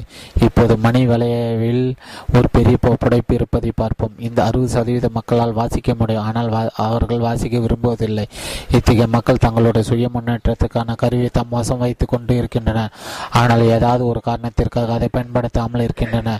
இது ஒரு திகிலூட்டும் புள்ளி வரும் உயர்நிலை பள்ளி படிப்பை முடித்த மாணவர்களில் முப்பத்தி ஏழு சதவீதம் பேர் தங்களின் பள்ளி படிப்புக்கு பிறகு ஒரு புத்தகத்தை கூட ஒருபோதும் வாசிப்பது இல்லை இத்தகைய மக்கள் தங்கள் நேரத்தை எப்படி செலவழிக்கின்றனர் அதற்கான விட இரண்டு எடுத்துக்கள். டிவி ஜான் ராபின்சன் மற்றும் ஜெஃப்ரே காட்ஃபி எழுதிய டைம்ஸ் ஃபார் லைஃப் என்கிற சமீபத்தில் வெளிவந்த ஒரு புத்தகம் சராசரி அமெரிக்க தலா ஒரு வாரத்திற்கு முப்பத்து மணி வாரத்திற்கு முப்பத்தி ஏழு மணி நேரங்கள் உபரி நேரத்தை கொண்டு இருக்கின்றன என்று கூறுகிறது. இது முப்பது ஆண்டுகளுக்கு முன்பு இருந்ததை காட்டிலும் ஐந்து மணி நேரங்கள் அதிகமாகும். அவர்கள் அதிக உபரி நேரத்தை எவற்றில் செலவிடுகின்றன? பெரும்பாலான நேரம் டிவி பார்ப்பதற்காக செலவிடுகின்றன. சராசரி அமெரிக்கர்கள் நாற்பது சதவீதமே டிவியால் மதிமயங்கி கிடக்கின்றன. உபரி நேரத்தை விழுங்கும் எட்ட எட்நூறு பவுண்டு கொரில்லா கொரில்லாவாக டிவி விளங்குகிறது என்பது மிக தெளிவாக தெரிகிறது என்ற புத்தக ஆசிரியர்கள் மேலும் வர்ணிக்கின்றனர். நாங்கள் டிவி பார்ப்பதற்கு நேரம் சரியாக இருக்குது. எங்களுக்கு கூடுதலாக வேறு எந்த உபரி நேரமும் கிடைப்பதில்லை என்று சலித்து கொள்கிற ஏராளமான மக்களை நாம் பார்த்திருக்கிறோம். அப்போதும் சிலர் டிவி பார்ப்பது ஒரு விருப்ப தேர்வு என்று கருதாமல் அது ஒரு கட்டாய தேவை என்று நிர்ணயிக்கின்ற நினைக்கின்றன. ஒரு சராசரி மனிதன் ஆயிரத்தி தொள்ளாயிரத்தி தொண்ணூற்றி ஏழாம் ஆண்டில் டிவி பார்க்க ஆயிரத்தி ஐநூற்றி தொண்ணூத்தஞ்சு மணி நேரங்கள் அதாவது தலா ஒரு நாளுக்கு நாலு புள்ளி நாலு மணி நேரங்கள் செலவிட்டிருப்பதாக அமெரிக்க மக்கள் தொகை கணக்கெடுப்பு பணியகம் தெரிவிக்கிறது. பெரும்பாலான மக்கள் தங்கள் தினசரி ஓய்வு நேரத்தை எப்படி செலவிடுகின்றனர் என்று பார்ப்போம். டிவி பார்க்க நாலு புள்ளி நாலு மணி நேரங்கள் வானொலி கேட்க ரெண்டு புள்ளி அஞ்சு மணி நேரங்கள் பதிவு செய்யப்பட்ட இசை கேட்க நாற்பத்தஞ்சு நிமிடங்கள் செய்தித்தாள் வாசிக்க இருபத்தி ஏழு நிமிடங்கள் புத்தகம் வாசிக்க பதினேழு நிமிடங்கள் பருவ இதழ்கள் வாசிக்க பதினாலு நிமிடங்கள். எளிமையாக சொல்வதென சராசரி அமெரிக்க ஒருவர் வாசிப்பதற்கு ஒரு மணிக்கும் குறைவான நேரத்தை டிவி பார்ப்பதற்கு நான்கு மணி நேரங்களும் செலவிடுகின்றன. இதே போல புள்ளி வரும் தலைக்கடாக மாறினால் இப்படி இருக்கும் என்பது பற்றி நீங்கள் என்ன நினைக்கிறீர்கள்? வாசிக்கும் மட்டும் வாழ்வை வளமாக்கும் என்பதாக இருக்கும் என்று நான் யூகிக்கிறேன். டிவி மீது தாக்குதல் நடத்தவில்லை. தயவுசெய்து புரிந்து கொள்ளவும் நான் டிவி மீது தாக்குதல் நடத்தவில்லை. எங்கள் வீட்டில் மூன்று டிவி பெட்டிகள் இருக்கின்றன. அதில் ஒன்று மாபெரும் திரையுடையது. எல்லா வகையிலும் நேர்மையாக சொல்வதெனே டிவி நாளுக்கு நாள் மேம்பட்டு கொண்டே இருக்கிறது என்றே சொல்ல முடியும். என்று தேர்வு செய்ய நூற்றுக்கணக்கான அலைவரிசைகள் இருக்கின்றன. ஹிஸ்டரி சேனல் டிஸ்கவரி சேனல் போன்ற மிக சிறந்த முறையில் கல்வி சார்ந்த நிகழ்ச்சிகளை ஒளிபரப்பும் அலைவரிசைகளின் எண்ணிக்கையும் அதிகரித்து கொண்டே இருக்கிறது. ஆனால் அதே நேரத்தில் மக்களில் பல பேர் தங்கள் பொன்னான உபரி நேரத்தை பயனில்லாத புழுதி நிகழ்ச்சிகளையும் பகட்டான அல்லது வெட்கம் இல்லாமல் பாலூரையும் வன்முறையும் ஊக்குவிக்கும் நிகழ்ச்சிகளையும் விரும்பி பார்க்கின்றன ஒரே மூச்சில் தன்னுடைய பிறந்த நாள் கேக் முழுவதும் சாப்பிட்டு தீர்த்த ஒரு சிறுவனை ஏராளமான அமெரிக்கர்கள் பிடித்து இருக்கிறது அவர்கள் உருப்படியாக கொஞ்சம் கொஞ்சம் நல்ல ஒழுக்க பண்பை வளர்க்கும் செயல்களில் ஈடுபடுவதை காட்டிலும் டிவியில் காட்டப்படும் எத்தகைய குப்பைகளையும் பார்க்க தயாராக இருக்கின்றன. டைம் ஃபார் லைஃப் புத்தக ஆசிரியர்கள் மேலும் இவ்வாறு கூறுகின்றனர். உபரி நேரத்தை நாம் விவேகத்துடன் பயன்படுத்தியிருந்தாலும் உறுதியான ஈடுபாட்டுடன் கூடிய கடைபிடித்தல் கற்பனை திறன் விற்பாற்றலுக்கு உட்படாத உணர்ச்சி மற்றும் ஒழுக்கம் போன்ற பண்புகளை நம்மால் அற்புதமாக வளர்த்து கொள்ள முடியும். உறுதியான உட ஈடுபாட்டுடன் கூடிய கடைபிடித்தல் கற்பனை திறன் விற்பாற்றலுக்கு உட்படாத உணர்ச்சி மற்றும் ஒழுக்கம். ஓஹோ மிக சரியான விளக்கம். நாம் வாசிக்கும் போது இத்தகைய மாற்றங்களை நமக்குள் நடக்கின்றன. நினைவில் கொள்ளவும். எல்லாமே கணக்கில் கொள்ளப்படுகின்றன. மக்கள் டிவியில் காட்டப்படும் குப்பை நிகழ்ச்சிகளை விரும்பி பார்ப்பதை பற்றி விவாதிக்கப்படும் போதெல்லாம் ஒரு புதிய உணவை பற்றிய விளம்பர சிரிப்பு துணுக்கு தான் என் நினைவுக்கு வருகிறது.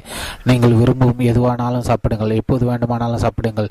மேலும் எவ்வளவு வேண்டுமானாலும் சாப்பிடுங்கள். உங்கள் எடை எதையும் நீங்கள் இழக்க மாட்டீர்கள். ஆனால் இந்த புதிய உணவை நீங்கள் எளிதாக தொடர்ந்து பின்பற்ற முடியும். இவை யாவும் நமது உபரி நேரத்திற்கு பொருந்தும். நாம் வேலை செய்யாமல் வினாக கடிக்கும் மணி நேரங்களை ஆக்கப்பூர்வமற்ற செயல்பாடுகளில் ஈடுபட்டு நிரப்ப முடியும். அந்த ஒரு உணவை நாம் எளிதாக தொடர்ந்து பின்பற்ற முடியும். ஆனால் இவ்வாறு வெற்று செயல்பாடுகளின் மூலம் நிரப்புவதால் வாழ்க்கையில் நாம் அடைய நினைக்கும் ஆக்கப்பூர்வமான நல்ல விஷயங்களை அடைய முடியும். அத்தகைய வீண் செயல்பாடுகள் நாம் ஆசைப்படுவதை நமக்கு பெற்றுத்தருமா? மியாமி டால்பின்ஸ் கால்பந்தாட்ட அணியின் புகழ்பெற்ற பயிற்றுனர் டான் ஷூலா தன்னுடைய அணி வீரர்களின் இப்படி சொல்வாராம். நீங்கள் ஒன்று மேலும் மேம்பட்டு கொண்டிருப்பீர்கள் அல்லது மேலும் மோசமடைந்து கொண்டிருப்பீர்கள். இதற்கு இடைப்பட்ட நிலை என்று எதுவும் இல்லை. எனவே கடினமாக உடைத்து மேலும் மேம்படவும் என்று ஷோலா தனது வீரர்களிடையே அடித்து வலியுறுத்துவாராம். உங்கள் வாழ்க்கைக்கும் இது பொருந்தும். நீங்கள் ஒன்று மேலும் வளமடைந்து கொண்டிருப்பீர்கள் அல்லது மேலும் ஏழையாகி கொண்டிருப்பீர்கள்.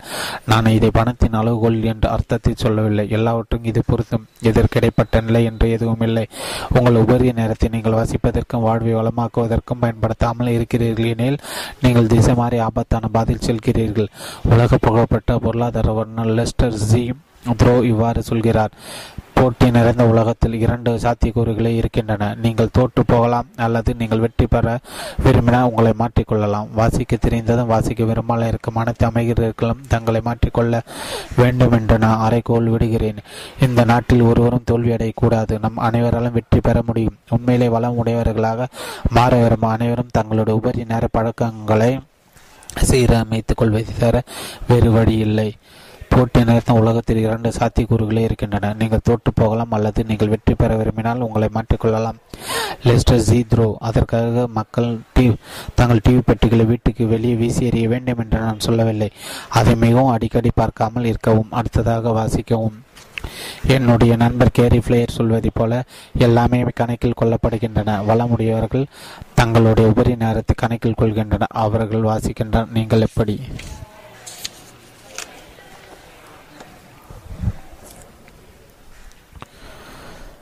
வாசிக்கவும் மற்றும் வாழ்வை வளமாக்கவும். வாசிக்கவும் மற்றும் வாழ்வை வளமாக்கவும். வாசிக்கவும் மற்றும் வாழ்வை வளமாக்கவும். வாசிக்க மற்றும் வாழ்வை வளமாக்கவும். ஆறாவது அத்தியாயம் தொண்ணூற்றி ஏழாம் பக்கம் தொடர்ச்சி. ஆறாவது அத்தியாயம் தொண்ணூற்றி ஏழாம் பக்கம் தொடர்ச்சி. அனைவராலும் உங்களையும் சேர்த்து வாசிப்பதன் மூலம் வளமடைய முடியும்.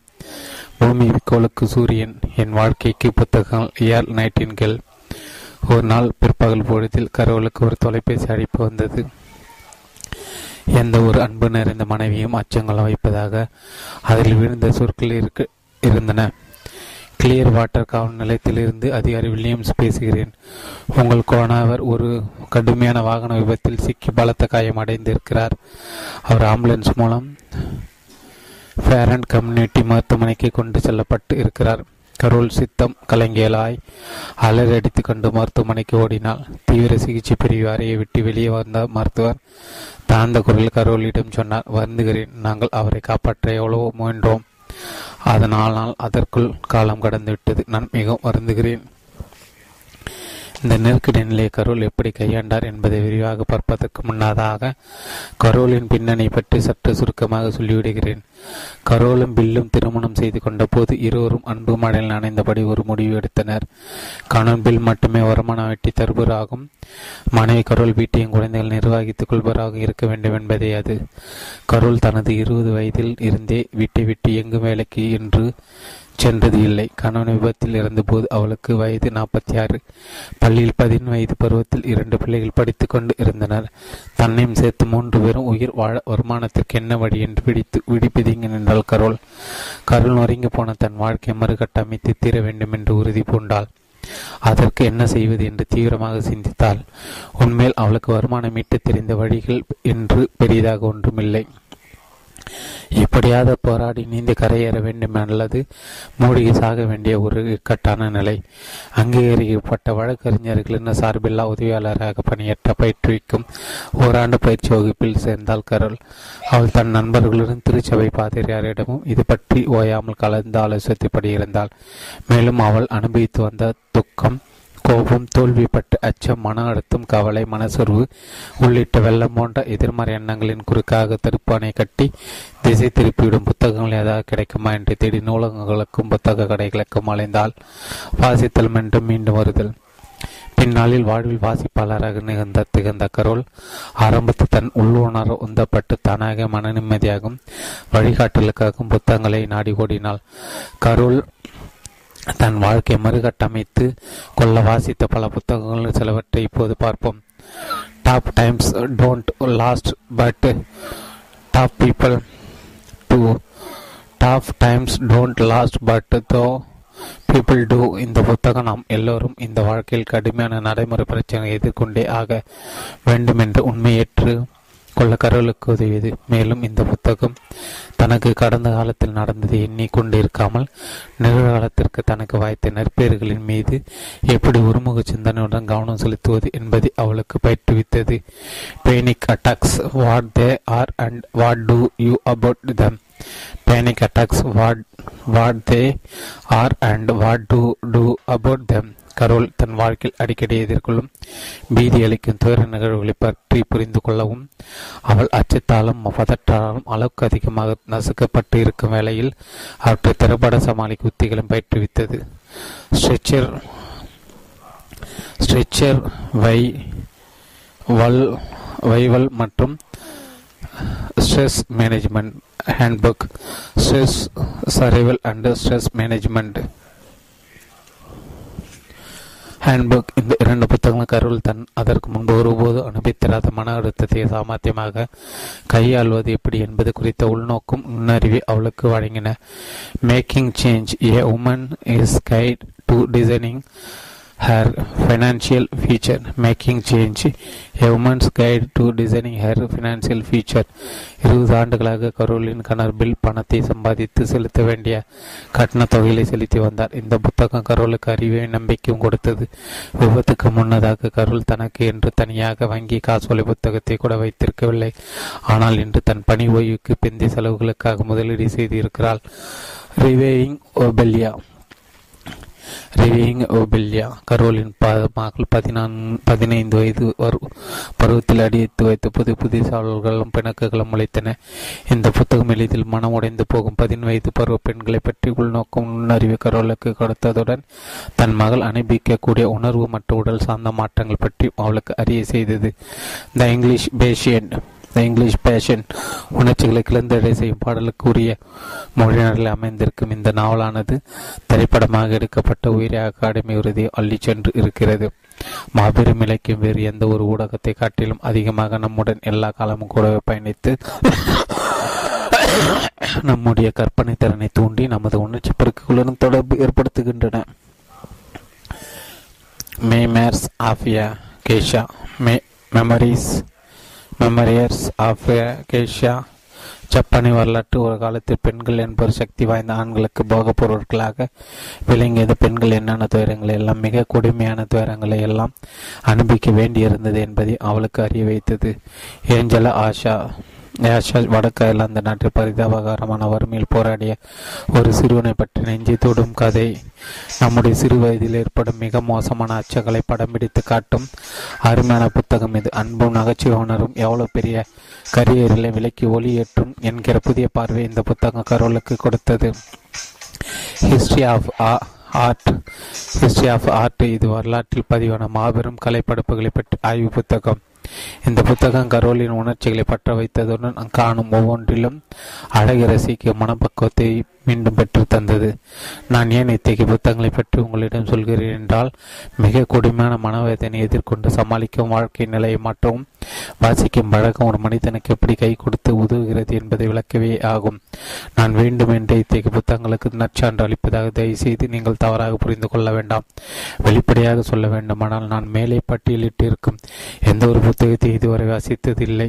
ஆனால் வாழ்க்கையில் ஆதரவின்றி உயிர் பழைக்க வழியின்றி நிற்கதியாக நின்ற ஒரு காலகட்டம் காலகட்டத்தின் போது நம்பிக்கை உணர்ச்சி எதிலும் நற்கூற்றே நற்கூரே காணும் இனிய மனவளம் மற்றும் அறிவு ஆகியவற்றை கொடுத்து வாழ்க்கை நிலையை மாற்றி மேற்கூறிய புத்தகங்களை பற்றிய கரோலை உங்களிடம் சொல்லும் முதல் ஆளாக இருப்பார்.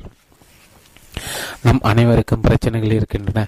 சந்தேகத்திற்கு இடமின்றி இந்த உலகத்தில் பிரச்சனைகளை எதிர்கொண்ட ஒரே நபர் கருள் என்று நான் சொல்ல வரவில்லை. நம் பக்கத்து வீட்டில் குடியிருக்கும் தம்பதியர் மகிழ்ச்சியான எல்லார் வாழ்வை நடத்தி கொண்டு இருக்கலாம். ஆனால் அவர்கள் தங்களது அட அடாமான கட்டண கட்டணங்களை மூன்று மாதங்களை செலுத்தாமல் கஷ்டத்தில் இருக்கலாம். அவர்களுக்கு அடுத்த வீட்டில் வசிக்கும் தம்பதியர்கள் நிறைய பணம் அவர்களிடையே நல்ல புரிதலுடன் கூடிய மகிழ்ச்சியான உறவும் இருக்கலாம். ஆனால் அவர்களுடைய மகன் மது போதை மருந்து பழக்கம் உள்ளிட்ட தீய பழக்கங்களை சீரழிந்து வரலாம். மற்றும் இவை போல இன்னும் நிறைய வேதனைகளை பிரச்சனை வீட்டுக்கு வீடு வாசப்படி என்பது போல ஒவ்வொரு வீட்டிலும் குடியிருப்பிலும் சுற்றுப்புறத்திலும் நாடு முழுவதும் உலகம் முழுவதும் ஓரிடம் விடுபடாமல் எங்கு பரவி இருக்கிறது? உங்கள் உடலின் நாடி துடிப்பிற்கு வரையில் பிரச்சனைகள் ஓயாமல் புதிய புதிதாக முளைத்து கொண்டே இருக்கும். பிரச்சனைகளை அடையாளம் காண்பதும் அவற்றை தீர்ப்பதும் இதுதான் வாழ்க்கை. நம்மில் பலருக்கு இருப்பதை காட்டிலும் பணக்காரர்களுக்கு சிறிதளவு பிரச்சனைகள் இருக்கும் என்று சிலர் நினைக்கின்றன. பணம் இருந்தால் பிரச்சனைகள் எல்லாம் மறைந்து போய்விடும் என்று இயங்குகின்றன. எனக்கு மட்டும் நிறைய பணம் இருந்தால் நான் உலகத்தை பற்றி கவலைப்பட மாட்டேன் என்று நிறைய பேர் சொல்வதை நீங்கள் கேள்விப்பட்டிருக்கக்கூடும். இது உண்மை அல்ல. அனைவரும் பிரச்சனைகளை கொண்டிருக்கின்றன மைக்ரோசாப்ட் நிறுவனத்தின் தலைவரும் பல்லாயிரம் கோடிகளுக்கு அதிபதியுமான பில்கேட்ஸுக்கு பிரச்சனைகள் இல்லை என்று நினைக்கிறீர்களா?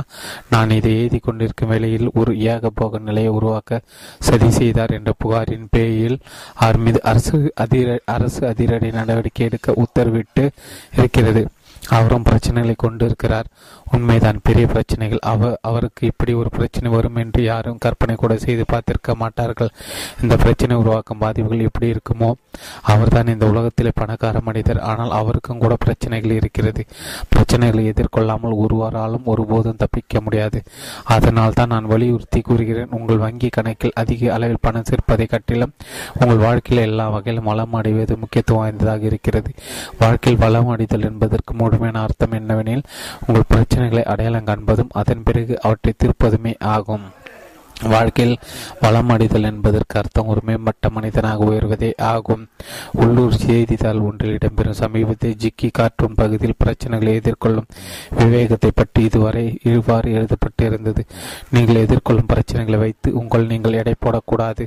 நீங்கள் எதிர்கொண்ட பிரச்சனைகளை வைத்து உங்களை நீங்கள் எடை போட வேண்டும். புத்தகங்களின் மூலம் பிரச்சனைகளை எதிர்கொண்டு நீந்தி கரை சேர் சேர்ந்ததற்கு எடுத்து எடுத்துக்காட்டுகளாக நானும் கரோலும் ஒரு எளிய சான்றுகளாக விளங்குகிறோம். புத்தகம் நமது பிரச்சனைகளை எதிர்கொள்ள நமக்கு உதவுவதோடு மட்டுமல்லால் அவற்றை தீர்ப்பதற்கான விவேகத்தையும் புரிந்து கொள்ளுதலை நமக்கு வழங்குகின்றன. மேலும் இவ்வாறு பிரச்சனை தீர்த்து கொண்டே முன்னேறுகையில் நாம் வளம் அடைந்து கொண்டே வருவோம். மற்றவர்களின் எழுத்தாக்கங்களின் மூலம் உங்களை நீங்கள் மேம்படுத்திக் கொள்வதில் உங்கள் நேரத்தை பயன்படுத்தவும். அப்போதான் நீங்கள் மற்றவர்கள் கஷ்டப்பட்டு நடந்து கடந்து சென்றவற்றை எளிதாக வெற்றி கொள்ள முடியும் சாக்கடிஸ். எல்லோராலும் வாசித்து வாழ்க்கையில் வளம் அடைய முடியும். இந்த அத்தியாயத்தின் எஞ்சியிருக்கும் பகுதியில் கரோலை போல புத்தகங்களை வாசித்து தமது வாழ்க்கையில் அடைந்தவர்கள் ஒரு சிலரை பற்றி நான் உங்களுக்கு சொல்லப் போகிறேன். நீங்கள் இப்போது சந்திக்க போகும் பல்வேறு மக்கள் பல்வேறு பின்னணிகளை சேர்ந்தவர்கள் அவர்கள் கைதிகள் முதல் ஜனாதிபதிகள் வரை சமுதாயத்தின் அனைத்து மட்டங்களிலிருந்தும் எடுத்துக்காட்டுகளாக விளங்குபவர்கள். ஆனால் அவர்கள் அனைவரிடம் பொதுவாக காணப்படும் அம்சம் என்னவெனில் அவர்கள் அனைவரும் புத்தகங்களை வாசித்து அதன் மூலம் தமது வாழ்க்கைகளை வளமாக்கி கொண்டவர்கள்.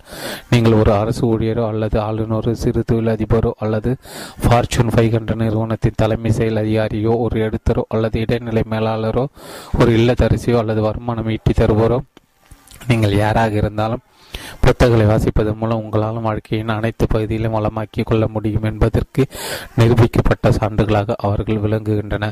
நீங்கள் யாராக இருந்தாலும் அல்லது எந்த நிலையில் இருந்தாலும் வாசிக்க பழக்கத்தில் மறைந்துள்ள சக்தி உங்கள் வாழ்க்கையின் அனைத்து பகுதியிலும் வளமடைய செய்யும். புத்தகங்களை வாசிப்பதன் மூலம் இவர்களாலும் தங்கள் வாழ்க்கைகளை வளமாக்கிக் கொள்ள முடியும். என்றில் நீங்கள் சற்றும் எதிர்பாராத ஒரு பிரிவினரை பற்றி இல்லினாய்ஸ் லிங்கன் சிறைச்சாலை கைதிகளை பற்றி தகவல்களுடன் நாம் நமது கலந்தா அளவை ஆரம்பிப்போம். சிறையிலிருந்து படுக்க நேர கதைகள் உலகெங்கில் உள்ள லட்சக்கணக்க தாய்மார்களைப் போல எரிக்கா கோன்ஸ் கோன்செல்ஸும் தனது இரண்டு வயது மகன் ஜிம்மிக்கு படுக்கை நேர கதையை வாசித்து காட்டுகிறாள். ஒரே ஒரு வித்தியாசம் என்னென்னால் அவள் டேப் ரெக்கார்டுகள் ஊடாக தன் மகனுக்கு கதை அனுப்பி வைக்கிறாள். நூற்றி இருபத்தஞ்சு மைல்களுக்கு அப்பால் வசிக்கும் ஏரிக்காவின் சகோதரியுடன் ஜிம்மி வசித்து வருகிறான். ஜிம்மின் தாயான பதினெட்டு வயது நிரம்பிய எரிக்கா திருட்டு மற்றும் கையால் தாக்குதல் ஆகிய குற்றங்களுக்காக சிறை கம்பிகளுக்கு பின்னால் தண்டனை காலத்தை அனுபவித்துக் கொண்டிருக்கிறாள். அவள் டேப்களை பேசி பதிவு செய்கிறாள். அன்பு மகனை அன்பு அம்மா உன் பிரிவால் வாடுகிறேன். உன்னை மிகவும் நேசிக்கிறேன். அம்மா. அம்மா அம்மா உனக்கு ஒரு புத்தகத்தை வாசித்து அனுப்ப போகிறேன். உன் மீது நான் வைத்திருக்கும் அன்பின் வெளிப்பாடு இது. அவள் கதையை வாசித்து முடித்த பிறகு ஸ்டோரி புக் ப்ராஜெக்ட் தன்னார்வலர்களிடம் புத்தகத்தையும் ஒப்படைக்கிறாள். அவர்கள் அந்த புத்தகத்தின் டெப்ரேக்கடன் ஜிம்மிக்கு அஞ்சலி அனுப்பி வைப்பார்கள். ஸ்டோரி புக் ப்ராஜெக்ட் என்பது ஒரு எளிய கோட்பாட்டை சுற்றி வடிவமைக்கப்பட்டு இருக்கிறது குழந்தைகளுக்கு தங்களின் பெற்றோர்கள் சிறைச்சாலையில் இருந்தாலும் படுக்கு நேர கதைகள் தேவைப்படுகின்றன. படுக்கு நேர கதைகள் குழந்தைகளுக்கு எந்த அளவுக்கு ஒரு பொக்கிஷம் கொண்டதோ அதே அளவு பெற்றோர்களுக்கு முக்கியமானதாக விளங்குகிறது. தன்னார்வலர்கள் புத்தகங்களை டேப்ரேக்கடன் சேகரித்துக் கொண்டு அவற்றை சிறைச்சாலைகளுக்கு எடுத்துச் செல்கின்றனர். அங்கு அவர்கள் கைதிகளை ஆண் மற்றும் பெண் கைதிகள் இரு தரப்பினரும் அவர்கள் குழந்தைகளிடம் கொடுப்பதற்கான கதைகளையும் தனிப்பட்ட செய்திகளையும் பதிவு செய்து தருமாறு ஊக்குவிக்கின்றன தன்னார்வலர்கள் ஒரு அறையில் புத்தகங்களை நிரப்பி அதை சிறைச்சாலை வகுப்பறையாக மாற்றுகின்றன கைதிகள் தங்களை உபரி நேரங்கள் அந்த அறையில் இருந்து புத்தகங்களை எடுத்து வாசிக்கின்றன வாடும் பொருட்டு வாசிக்கணும். Gustave Flaubert. சில கைதிகள் தங்களின் அனைத்து குழந்தைகளுக்கும் பயன்படும் வகையில் பல்வேறு புத்தகங்களான தேர்ந்தெடுத்துக் கொள்கின்றன. மற்றவர்கள் மத ரீதியான புத்தகங்களை அல்லது பகிர்ந்து வாழ வேண்டும் என்பதை போன்ற நன்னெறிகளை போதிக்கும் புத்தகங்களை தேடி எடுத்துச் சென்று வாசிக்கின்றன. Big birds beside big birds beside போன்ற சின்ன சிறு குழந்தைகளுக்கான புத்தகங்கள் சில நிமிடங்களை வாசித்து முடித்துவிட முடியும். பெரிய குழந்தைகளுக்கான புத்தகங்களை வாசித்து முடிக்க நீண்ட நேரமாகலாம் ஆகியால் வழக்கமாக கைதிகளை அத்தகைய புத்தகங்களை முதல் அத்தியாயத்தை மட்டும் வாசித்து டெப்ரீரர்கள் பதிவு செய்துவிட்டு மீதிய மீதி அத்தியாயங்களை வாசிக்க மறு தங்கள் குழந்தைகளை ஊக்குவிக்கின்றன. சிறிய நடவடிக்கைகள் கொஞ்சம் கொஞ்சமாக சேர்ந்து பெரிய விளைவுகளை ஏற்படுத்தும். மத்திய இல்லினாய்ஸில் இருக்கும் நடுத்தர பாதுகாப்பு வசதிகளுடைய லோகன் உற்ற சீர்திருத்த பங்கியத்தில் இருக்கும் கைதிகள் ஸ்டோரி புக் ப்ராஜெக்டில் மிகுந்த ஆர்வத்துடன் பங்கெடுத்து கொண்டன. இந்த திட்டப்பணியின் சிறப்புகளை உள்வாங்கிக் கொண்ட கைதிகளில் ஏராளமான உடனடியாக தங்களை பதிவு செய்து கொண்டனர். மேலும் ஒவ்வொரு நாளும் பல கைதிகள் இதில் பதிவு செய்து கொண்டு வாசிக்கும் பழக்கத்தின் மூலம் தங்கள் குழந்தைகளின் மனங்களை தொட்டு உருவாடி கொண்டு வருகின்றனர். தன்னார்வலர் ஒருவர் கூறுகிறார் இந்த திட்டம் அனைத்து குடும்பங்களின் பிரச்சனைகளையும் தீர்த்துவிடப் போவதில்லை. ஆனால் ஒரு குழந்தையின் பார்வையில் இந்த உறவு தொடர்பு நினைவில் என்று பசுமையாக இருக்கும் அன்பு கணங்களாக விளங்கும் என்பதை மறுக்க முடியாது. உண்மைதான். ஆனால் நான் இந்த திட்டப்பணியை பல படிகள் மேலே பார்க்கிறேன். இது வாசிக்கும் பழக்கம் இல்லாத குடும்பங்களில் வறுமை மற்றும் குற்ற சுயற்சி உடைக்கும் ஒரு சக்தி வாய்ந்த கருவியாக மாறக்கூடும் என்று நான் உறுதியாக நம்புகிறேன். பல்லாயிரக்கணக்கான வாசகர்கள் டியர் அபி. அபி.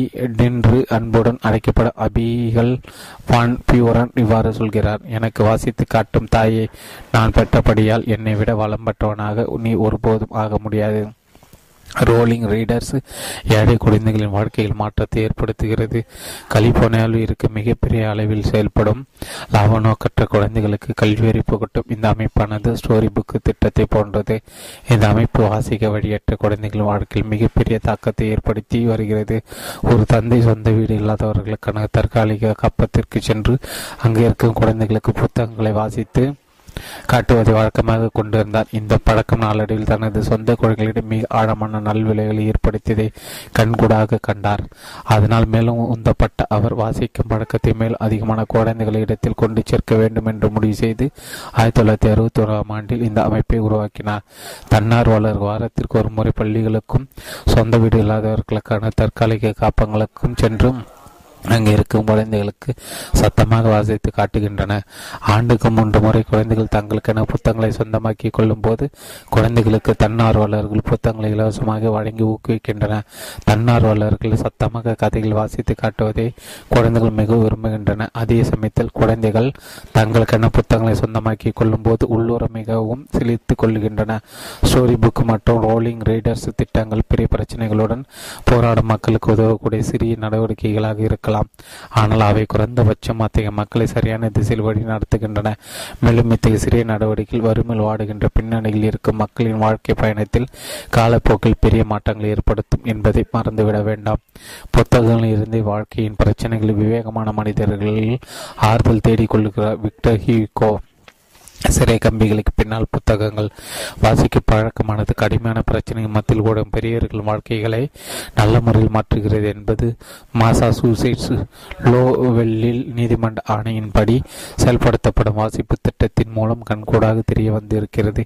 ஏராளமான குற்றவாளிகள் சிறை கம்பிகளுக்கு பின்னால் சீரழிந்து போகாமல் இலக்கியத்தின் மூலமாக வாழ்க்கைகளை மாற்றுதல் என்னும் திட்டத்தின் கீழ் வாசிப்பாளர் மாநாட்டு மேனசை சுற்றிலும் அமர்ந்து புதிய வாழ்க்கை மாற்றத்தை நோக்கி முன்னோக்கி பயணிக்கின்றன இது வெறுமனை குற்றவாளிகளை தீர்த்து நாம் மென்மையாக நடந்து கொள்வோம் என்ற தளராத மனப்பான்மையின் மற்றொரு வடிவம் அல்ல. இலக்கியத்தின் மூலமாக வாழ்க்கைகளை மாற்றுதல் திட்டம் நடைமுறையில் ஆக்கப்பூர்வமான விளைவுகளை ஏற்படுத்தி தருகிறது என்பது உள்ளங்கை நெல்லிக்கனி போல தெளிவாக தெரிகிறது. வகுப்புகளை சிறப்பாக நிறைவு செய்த அறுபத்தி எட்டு குற்றவாளிகளிடத்து மேற்கொள்ளப்பட்ட கருத்தாய் ஒன்றில் அனைத்து வகையான குற்ற செயல்களும் பட்டதாரிகள் மத்தியில் அறுபத்தெட்டு சதவீதம் அளவுக்கு குறைந்து இருக்கின்றன என்றும் மொத்தத்தில் மிகவும் தீவிரமான குற்ற செயல்கள் எண்பது சதவீத அளவுக்கு குறைந்திருக்கின்றன என்றும் தெரிந்து தெரிய வந்து இருக்கிறது. இந்த திட்டம் எப்படி ஆக்கப்பூர்வமான விளைவுகளை கொடுக்கிறது என்று இப்போது பார்ப்போம். குற்றவாளிகள் எடுத்து இடைப்பிலை சிறை தண்டனை அனுபவிக்க செய்வதற்கு பதிலாக அவர்களை ஒரு குறிப்பிட்ட தகுதிக்கான் பருவகால அளவு வரையிலும் கண் கண்காணிப்பதற்கு ஏதுவாக மூன்று மாத பயிற்சி வகுப்பு ஒன்றில் சேர்த்துக் கொள்ளப்படுகிறார்கள். இந்த திட்டம் தங்கள் வாழ்க்கைகளை மாற்றிக்கொள்ள வேண்டும் என்று விரும்பும் முதன்முறையாக குற்றம் செய்தவர்களுக்கும் திரும்ப திரும்ப குற்றம் இழைக்கும் குற்றவாளிகளுக்கும் செயல்படுத்தப்படுகிறது. இந்த திட்டத்தில் பங்கேற்க பாலியல் குற்றவாளிகள் அல்லது கொலையாளிகளுக்கு அனுமதி இல்லை. பங்கேற்பாளர்கள் ஒவ்வொரு இரண்டு வார கால இடைவெளியிலும் ஆறு புதினங்களும் ஒரு புத்தகம் வாசிக்கின்றன. இலக்கியத்தின் மூலம் வாழ்க்கைக்கான மாற்றுதல் திட்டத்தில் ஆண் குற்றவாளிகளை வாசித்து வளமடைவதற்காக கொடுக்கப்படும் புதினங்கள் சில கீழே பட்டியலிடப்பட்டு இருக்கின்றன. எர்னஸ்ட் ஹெம்மிங்வே எது the old man and the sea the old man and the sea Jack London எழுதிய the wolf sea sea wolf John Steinbeck எழுதிய of mice and men of mice and men மற்றும் James Dickey எழுதிய deliverance நீங்கள் எதிர்கொள்ளும் பிரச்சனைகளை வைத்து உங்களை நீங்கள் எடை போடக்கூடாது. நீங்கள் எதிர்கொண்ட பிரச்சனைகளை வைத்து உங்களை நீங்கள் எடை போட வேண்டும். Ziggy cartoon. வகுப்புக்கு வராமல் இருக்கும் குற்றவாளிகள். ஆ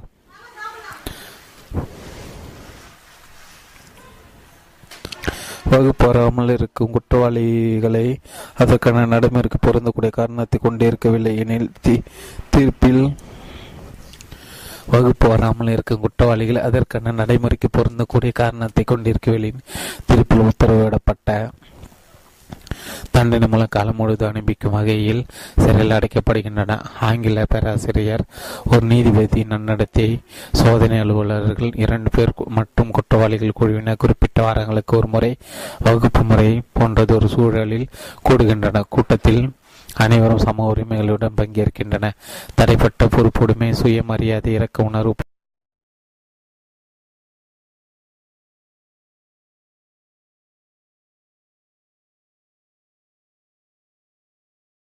கொண்ட நற்பண்புகளை வளர்க்கும் தலைப்புகள் பற்றி கலந்தாராயப்படுகின்றன மாநாட்டு மேசை சுற்றிலும் ஏதோ ஒரு மாயஜலம் நடப்பது போல என்கிறார் இலக்கிய பேராசிரியரான ராபர்ட் வேக் வேக்ஸ்லர். இவர் மாசாசூசெட்ஸ் பல்கலைக்கழகத்தின் டார்மவுத் வளாகத்தில் இந்த முயற்சி பரிசோதனை முறையாக அரங்கேற்றி அனுபவமுடையவர். இந்த கலந்தாய கலந்தாயாரானது பங்கு கொள்ளும் அனைவரும் தங்கள் வாசித்த கதைகள் வரும். கதாபாத்திரங்களையும் தங்களை பற்றி மிகவும் ஆர்வமுடன் பிரதிபலித்து காட்ட வழிவகுக்கிறது என்று உற்சாகமுடன் கூறுகிறார். புத்தகம் உங்கள் ஒரு சிறந்த மனிதனாக கட்டமைக்கும் ஒரு மனிதன் அவன் சிறை கைதியாக இருந்தாலும் கூட அவனை ஒரு சிறந்த மனிதனாக கட்டமைக்கும் ஆற்றல் புத்தகங்களுக்கு உண்டு என்பதை நான் உண்மையாக நம்புகிறேன். புளோரிடியாவில் இருக்கும் கொடுங்குற்றவாளிகளுக்கான மத்திய சிறை கைதிகளுக்கு மத்தியில் உரையாற்ற வேண்டும் என்று நான் சில மாதங்கள் முன்பு அழைக்கப்பட்டேன். கைதிகளுக்கு மத்தியில் உரையாற்றி முடித்த பிறகு நான் எழுதிய you in discover the CEO within you in in a discover the CEO within என்கிற புத்தகத்தின் நகல் சிலவற்றை கைதிகளிடம் கொடுத்து விட்டு வந்தேன். அந்த புத்தகம் எப்படி தங்களின் வாழ்க்கைகளை பற்றிய மறுபடியும் சிந்தித்து பார்க்க உத்வேகம் அளிப்பதாக இருக்கிறது என்பதை விளக்கி அங்கும் இருக்கும் கைதிகளிடமிருந்து இன்னும் கூட எனக்கு கடிதங்கள் வந்து கொண்டிருக்கின்றன. அதுவே புத்தகங்களின் அழகு ஆகும். அவை நமது நம்பிக்கை முறைகளை பற்றிய புதிய மற்றும் வித்தியாசமான வழிகளை மறுபடியும் சிந்தித்து பார்க்க அறைகோல் விடுக்கின்றன. முதல் அத்தியாய சொல்லப்பட்ட வாசித்தலை பற்றிய வரையறை உங்களுக்கு நினைவிருக்கிறதா? வாசித்தல் என்பது காட்சிபூர்வமாக தூண்டப்படும் சிந்தனையாகும். இந்த வரையறையானது வாசிக்கும் பழக்கத்தின் மூலம் சிறை கைதிகள் மூலம் முதல் நீதிபதி வரை எவரெல்லாம் நன்மை அடைய முடியும் என்னும் காரணத்தை சிறப்பாக விளக்குகிறது. அதிலும் குறிப்பாக அனுபவம் மிக்க மனக்கள் கலந்துரையாடல்களை வழிகட்டும் போது மேலும் விரிய மிக்க விளைவுகளை விரைவாக ஏற்படுத்த முடிகிறது. மக்கள் தங்களை பற்றியும் தங்கள் உலகத்தின் எஞ்சியவற்றுடன் எப்படி திறம்பட பொருந்தி வாழ முடியும் என்பது பற்றியும் சிந்திக்க ஊக்குவிக்கும் போது தங்கள் வாழ்க்கைகளில் இருக்கும் சில முரண்பாடுகளை பற்றி சிந்தித்து அலசி பார்க்கும் நிர்பந்தத்திற்கு அவர்கள் உள்ளாகிறார்கள். நம்மிடம் இருக்கும் நற்பண்புகளை பற்றி சிந்தித்து நமது வாழ்க்கைகளை மறுமதிப்பீடு செய்வதே சுய ஆளுமை வளர்ச்சி நோக்கிய முதல் படி ஆகும். ஆன்மீக வளர்ச்சி வாசிக்கும் பழக்கம் நம்மை பல துறைகளும் வளம் அடைய செய்கின்றது. பொருளாதார ரீதியாக உணர்ச்சி பூர்வமாக தொழில் ரீதியாக மற்றும் சந்தேகத்திற்கு இடமின்றி ஆன்மீக ரீதியாக வளம் அடைய செய்கின்றது. நாம் அடுத்து பார்க்க இருக்கும் கதை ஏரல் பிளவர்ஸ் என்பவரை பற்றியது. அவர் லாஸ் ஏஞ்சலிஸில் மறை பாதகராக தனது பணியை மேற்கொண்டவர். அவருடைய பிரார்த்தனை எல்லாம் ஒன்றே ஒன்றுதான். அது பைபிளை வாசிப்பதன் மூலம் கடவுளின் சொற்கள் மேலும் வளம் அடைய வேண்டும் என்பதே ஆகும். உண்மைதான் இது வழக்கமாக எல்லா மறைபோதகர்களும் தினமும் செய்யும் பிரார்த்தனை தானே என்று உங்களுக்கு தோன்றலாம். ஆனால் ஏர்லை பொறுத்தவரை இது மிகவும் முக்கியத்துவம் வாய்ந்த ஒரு பிரார்த்தனையாகும். அவருடைய நாற்பது வயது வரையிலும் அவருக்கு வாசிக்க தெரியாது. அவருக்கு அகரவரிசை தெரியும். ஆனால் நான்காம் நிலை விளக்கப்பட புத்தகத்தை தெரிந்தது போல ஒரு போலியாக வாசித்து சமாளிக்க முடியும். ஆனால் வேலைக்கான விண்ணப்பங்கள் பிரித்து போடப்பட்ட பொம்மைகளின் பகுதிகளை எப்படி ஒன்று இணைப்பது என்று விளக்கும் எலி வழிகாட்ட அறிவுறுத்தல்கள் அல்லது தனது பேர பிள்ளைகளுக்கு சொல்வதற்கான படிக்க நேர கதைகள் ஆகியவற்றை வாசித்து புரிந்து கொள்ள முடியாது. ஏரல் மத்திய அமெரிக்க நாடான பெல்சியில் பிறந்தவர். அவர் சிறு வயதில் கைவிடப்பட்ட ஒரு குழந்தையாக வளர்ந்தவர். இடிப்பில் அறுக்கல் சட்டை மட்டுமே உடை குதிரை தொழுவமே உறைவிடம். ஆனால் அவர் அறிவு தெளிவு மிக்கவராகவும் உயர்ந்த குறிக்கோள் உடையராக விளங்கினார் யுஎஸ்க்கு குடிபெயர்வதற்கு முன்னதாக பெலிவிஸில் பல்வேறு வெற்றிகரமான தொழில்களை உருவாக்கி நடத்தியவர். பரலோகத்திலிருந்து தூய ஆவியால் ரட்சிக்கப்பட்டு மறுபடியும் புதிதாய் பிறந்த ஒரு கிறிஸ்தவனாக மாறினார். அவர் லாஸ் ஏஞ்சலிஸில் நியூ டைரக்ஷன்ஸ் கிறிஸ்டியன் சென்டர் என்கிற ஒரு மையத்தை நிறுவினார். அவர் தன்னிடம் இருந்த அபாரம் நினைவாற்றலை தன்னிடம் இருந்த மற்ற திறன்களை சாமர்த்தியமாக பயன்படுத்த ஆற்றலையும் சாதகமான விஷயங்களாக பயன்படுத்தி கொண்டு பிரார்த்தனை கூட்டங்களை நடத்தினார் ஆனால் அவருக்கு வாசிக்க தெரியாத காரணத்தால் தேவாலயத்தின் போதனை மேடை ஏறி நின்று ஒருபோதும் பிரார்த்தனை கூட்டத்தை நடத்தியதில்லை. அவர் கல்வியற்றவராக இருந்தபடியால் வாழ்க்கையின் மிகப்பெரிய மகிழ்ச்சி அளிக்கும் விஷயங்களான புத்தகங்களை வாசித்தலும் வேதக வேதக மத்தை படிப்பதும் அவருக்கு எட்டாங்கடியாக இருந்தது. இயக்க சுமையாக எப்போதும் நெஞ்சில் அடித்து கொண்டே இருந்தது. மாறுவதற்கான நேரம் உங்களை நீங்கள் மாற்றிக்கொள்வது கடினமான ஒன்றே. ஆனால் அதை கட்டிலும் கடினமான துன்பங்களை நீங்கள் நீங்கள் அனுபவிக்கும் போது உங்களை நீங்கள் மாற்றிக்கொள்வீர்கள் என்று நான் அடிக்கடி மக்களிடம் சொல்வது உண்டு. கல்வியறி உண்மையான கண்ணியமற்று நடப்பதாக அவர்களுக்கு இருந்தமான வேதனை நாளுக்கு நாள் அதிகரித்த வண்ணம் இருந்தது. ஒரு நாள் ஏரல் லாஸ் ஏஞ்சலிஸ் பொது நூலகத்தை சென்று உதவி கோரினார். நூலக பிரியர்களின் வாசிப்பு திட்ட பணியில் அவர் சேர்த்து கொள்ளப்பட்டார். அவருக்கு உதவுவதற்காக தன்னார்வலர் ஒருவர் நியமிக்கப்பட்டார். ஏரலும் தன்னார்வலரும் ஒரு வாரத்தில் இரண்டு முறை என பல மாதங்களை சந்தித்துக் கொண்டனர். இ என்ற எழுத்து வரும் இடங்கள் சில இடங்களில் ஊமையாக உச்சரிக்காமல் இருப்பது வேறு சொற்களை அடையாளம் கண்டறிவது உள்ளிட்ட நுணுக்கமான விஷயங்களை புரிந்து கொள்ள அவர் கடுமையாக உடைத்தார். ஒரு நாள் ஏறல் தேவாலயத்தின் ஆண்டு விழா கொண்டாட கொண்டாட்ட விருந்தில் கலந்து கொள்வதற்கான இரண்டு நுழைச்சீட்டுகளை தனது கருப்பு கைப்பெட்டில் இருந்து எடுத்து தனது ஆசிரியரிடம் கொடுத்தனர். கொடுத்தார். ஆண்டு விழாவின் போது தேவாலயத்தின் கொள்கை திட்ட அறிக்கையை வாசிக்க ஏரல் தேர்வு செய்யப்பட்டிருந்தார். அதற்கேற்ப தன்னை தயார்படுத்துமாறு ஆசிரியரிடம் உதவி கேட்டார் ஏரல். ஆனால் அதில் இருந்த ஒரு பெரிய சிக்கல் என்னவெனில் கொள்கை திட்ட அறிக்கை மிகவும் முறை சார்ந்ததாகவும் மிகுந்த உயரின் அடையிலும் எழுதப்பட்டிருந்தது. மேலும் ஆண்டு விழாவுக்கு இன்னும் இரண்டு வாரங்கள் மட்டுமே இருந்தது. கொள்கை திட்ட அறிக்கை ஏறல் வாசிக்கும் வேளையில் அவர் பலவீனமாக இருந்த பகுதிகளை திருத்தி கொடுத்த ஆசிரியர் ஏறல் முதன் முதலாக அறிக்கை வாசித்த போது அவரால் நாற்பது சொற்களை தொட சொற்றொடங்கள் வாசிக்க இயலவில்லை என்பதை ஆசிரியர் கண்டறிந்தார். ஏறல் குறுகிய கால இடைவெளிக்கு கற்று தேர்ந்துவிட முடியுமா என ஆசிரியர் ஆழ்ந்த கவலை கொண்டார். ஆனால் ஏரல் தன்னால் வாசிக்க முடியும் என்பது மன உறுதியுடன் இருந்தார். விருந்து இரவும் வந்தது. ஆண்டு விழா நிகழ்ச்சி. அரங்கில் ஏரலின் அருகே அமர்ந்த அவரது மனைவி கேட்டார் நீங்கள் இதை நிச்சயமாக வாசிக்க தான் போகிறீர்களா? உங்களுக்கு பதிலாக நான் வாசிக்கிறேன் ஏரல் சொன்னார். என்னால் இதை வாசிக்க முடியும். கர்த்தர்க்கே சோஸ்தரம். என்னால் இதை வாசிக்க முடியும். ஏரல் தான் சொன்னது போல செய்து காட்டினார். எந்த ஒரு சொல்லை வாசிக்கும் போது ஒன்றை தடுமாற்றம் கூட தடுமாட்டக்கூட இன்றி சிறப்பாக வாசித்து முடித்தார் ஏரல். அங்கு கூடியிருந்த மக்களுக்கு மேடையில் வரிசையாக உரைகளை சிறப்பாக வாசித்த நபர்களும் ஒருவராகவே எந்தவித வித்தியாசமும் இன்றி தெரிந்தார் ஏரல். ஆனால் ஏரல் பல புலவர்ஸுக்கும் அவரது மனைவிக்கும் மட்டும் அப்படி தெரியவில்லை. அது ஒரு முற்றிலும் வித்தியாசமான அனுபவமாக அவர்களுக்கு இருந்தது. அந்த நிகழ்வு உண்மையிலே ஒரு நம்ப முடியாத அற்புதமாக ஜொலித்தது. எனக்கு வாசித்து காட்டும் தாயை நான் பெற்றபடியால் என்னை விட வளம் பெற்றவனாக நீ ஒருபோதும் ஆக முடியாது. அபில் வான் அபில்கள் வான்புகிறான் ஆண்டு விழா விழா விருது முடிந்து ஒரு சில மாதங்களில் ஏரல் நூலகத்தை சென்று ஆசிரியரிடம் மற்றொரு ஆச்சரியமான செய்தியை தெரிவித்தார். அமெரிக்க குடிமகன் ஆவதற்கு தேர்வில் அவர் வெற்றி பெற்றுவிட்ட செய்தி அது. நான் இங்கு பல ஆண்டுகளாக இருக்கிறேன். ஆனால் வாசிக்க தெரியாது என்கிற ஒரே காரணத்திற்காக இந்த தேர்வு எழுத முடியாதவனாக இருந்தேன். முடியாதவனாக இருந்தேன் என்றார் ஏரல். இந்த வேடிக்கை என்னவெனில் தேர்வு மிகவும் எளிதாக இருந்தது. இருபத்தஞ்சில் இருபத்தி நாலு மதிப்பெண்கள் பெற்றிருக்கிறேன் என்று சொல்லி சிரித்தார் ஏரல். தங்களை தாங்களே வருத்தி கொண்டு போராடுபவர்களுக்கு கடவுள் உதுகிறார் எனக்கு இந்த கதை மிகவும் பிடிக்கும். என்ற ஏரல் புலவர்ஸ் சாதகம் பாதகம் என விளைவு எதுவாக இருந்தாலும் அதை பற்றி கவலைப்படாமல் துணிந்து தன்னை வெளிப்படுத்தினார். ஏரல் தன் வாசிக்க கற்றுக்கொண்டால் ஓடிய முழு ஆற்றலை வெளிப்படுத்தும் ஒரு மறைபோதகராக வேத வேதகமத்தை ஆழமாக அறிந்து கொண்ட ஒரு கிறிஸ்தவனாக ஒருபோதும் ஆக முடியாது என்பதை புரிந்து கொண்டார்.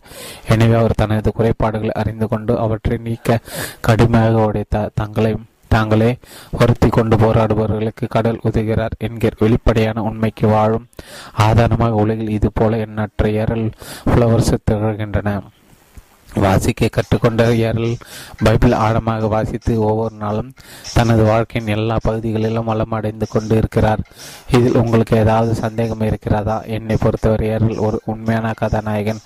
அவரது அவர் தனது குறைபாடுகளை தாங்கி கொண்டு இதுவே தனக்கு விதிக்கப்பட்டது என்ற காலத்தை ஒழுக்கடிக்காமல் அவற்றை அகற்றி வெற்றி கொள்ள துணிந்தார். இதுவே வாழ்க்கையில் வளம் அடைவதற்கான வரையறை. ஒருவேளை இது வரையறை இல்லை எனில் வேறு எது வரையறையாக இருக்க முடியும் என்று எனக்கு தெரியவில்லை. அனைவராலும் வாசித்து வளம் அடைய முடியுமா என்று நீங்கள் ரியல் பிளவர்ஸிடம் கேட்டீர்கள் எனில் அவரோட பதில் எப்படி இருக்கும் என்று நீங்கள் நினைக்கிறீர்கள்? உங்கள் கேள்விக்கான பதில் அவர் பைபிளில் இருந்து ஏதாவது பத்தி வாசித்து காட்டி காட்டி விளக்குவார் என்று நான் உறுதியாக பந்தயம் கட்டுவேன். வாசித்தல் ஒரு சிறந்த பழிக்கு பழி வாங்கும் உத்தி. வாசிக்கும் மற்றும் எழுதும் திறன்கள் போதுமான அளவு இல்லாத மத்திய அமெரிக்காவில் இருந்து வந்து அமெரிக்கல் குடியேறல் ஏரல் ஃப்ளவர்ஸ் போன்ற சாதாரண மக்கள் வாசிக்கும் பழக்கத்தின் மூலம் தங்கள் வாழ்க்கையில் மிகப்பெரிய வளம் அடைந்து முடிந்து முடி முடிந்தது என்பது பற்றி இதுவரை நாம் பேசியிருக்கிறோம். வெளிநாட்டிலிருந்து அமெரிக்காவில் வந்து குடியேறிய மற்றொரு நபரை பற்றி இப்போது பார்ப்போம். ஆனால் இந்த கதை எதிர்பாராத திருப்பம் ஒன்றை கொண்டு இருக்கிறது வாசிக்கும் பழக்கத்தின் மூலம் அவர் தனிப்பட்ட முறையிலும் தொழில் ரீதியாகவும் வளம் அடைந்தது மட்டுமல்லாமல் அவருடைய பங்களிப்புகள் உலகம் முழுவதும் லட்சக்கணக்கான ஒரு வாழ்க்கையை வளமடைய செய்திருக்கின்றன. அவருடைய பெயர் மைக்கேல் டபிக்கே வாசிக்கும் பழக்கத்தில் இருக்கும் சக்தி நம் எல்லோரையும் சாதனை சிகரங்களை தொட செய்யும் என்பதற்கு அவருடைய வாழ்க்கை ஒரு சான்றாக விளங்குகிறது. இது அவருடைய சாதனை கதை. டபிக்கியின் பெற்றோர்கள் லெபனன் நாட்டில் இருந்து அமெரிக்காவில் லூசியானில் வந்து குடியேறியவர்கள். டபிக்கும் அவரது சகோதரர் மற்றும் இரண்டு சகோதரிகளும் அவ்வப்போது சிறு குழந்தைகளாக இருந்தனர். பிரெஞ்சு மொழியை அவர்கள் இரண்டாவது மொழியாக அறிந்திருந்தனர். டபிக்கின் பெற்றோர்களுக்கு கல்லூரி சென்று படிக்கும் வாய்ப்பு ஒருபோதும் கிடைக்கவில்லை. ஆனால் அவர்கள் வாசிக்கும் பழக்கத்தின் மேன்மை நன்கு புரிந்து வைத்திருந்தனர் எல்லாவற்றுக்கும் மேலாக அவர்கள் தங்கள் குழந்தைகளை வாசிக்கும் பழக்கத்தின் அருமைகளை எடுத்துச் சொல்லி வாசிக்க உற்சாகப்படுத்தினர். மைக்கேல் டபைக்கே தனது சிறு வயதை இவ்வாறு நினைவு கூறுகிறார். பெற்றோரின் அறிவுறுத்தலின்படி நானும் என் சகோதரன் மற்றும் இரண்டு சகோதரிகளும் ஒவ்வொரு வாரமும் நூலகத்தில் சென்று ஒரு புதிய புத்தகத்தை பெற்று வாசி வந்து வாசிக்க வேண்டும். ஒரு நாள் டபைக்கு நூலகத்திலிருந்து மிக சிறந்தது என்று கருதி புத்தகத்தை வீட்டுக்கு எடுத்து சென்று வாசிக்க நூலர் அனுமதிக்காதால் வீட்டுக்கு வெறுங்கையுடன் திரும்ப வேண்டியதாயிற்று.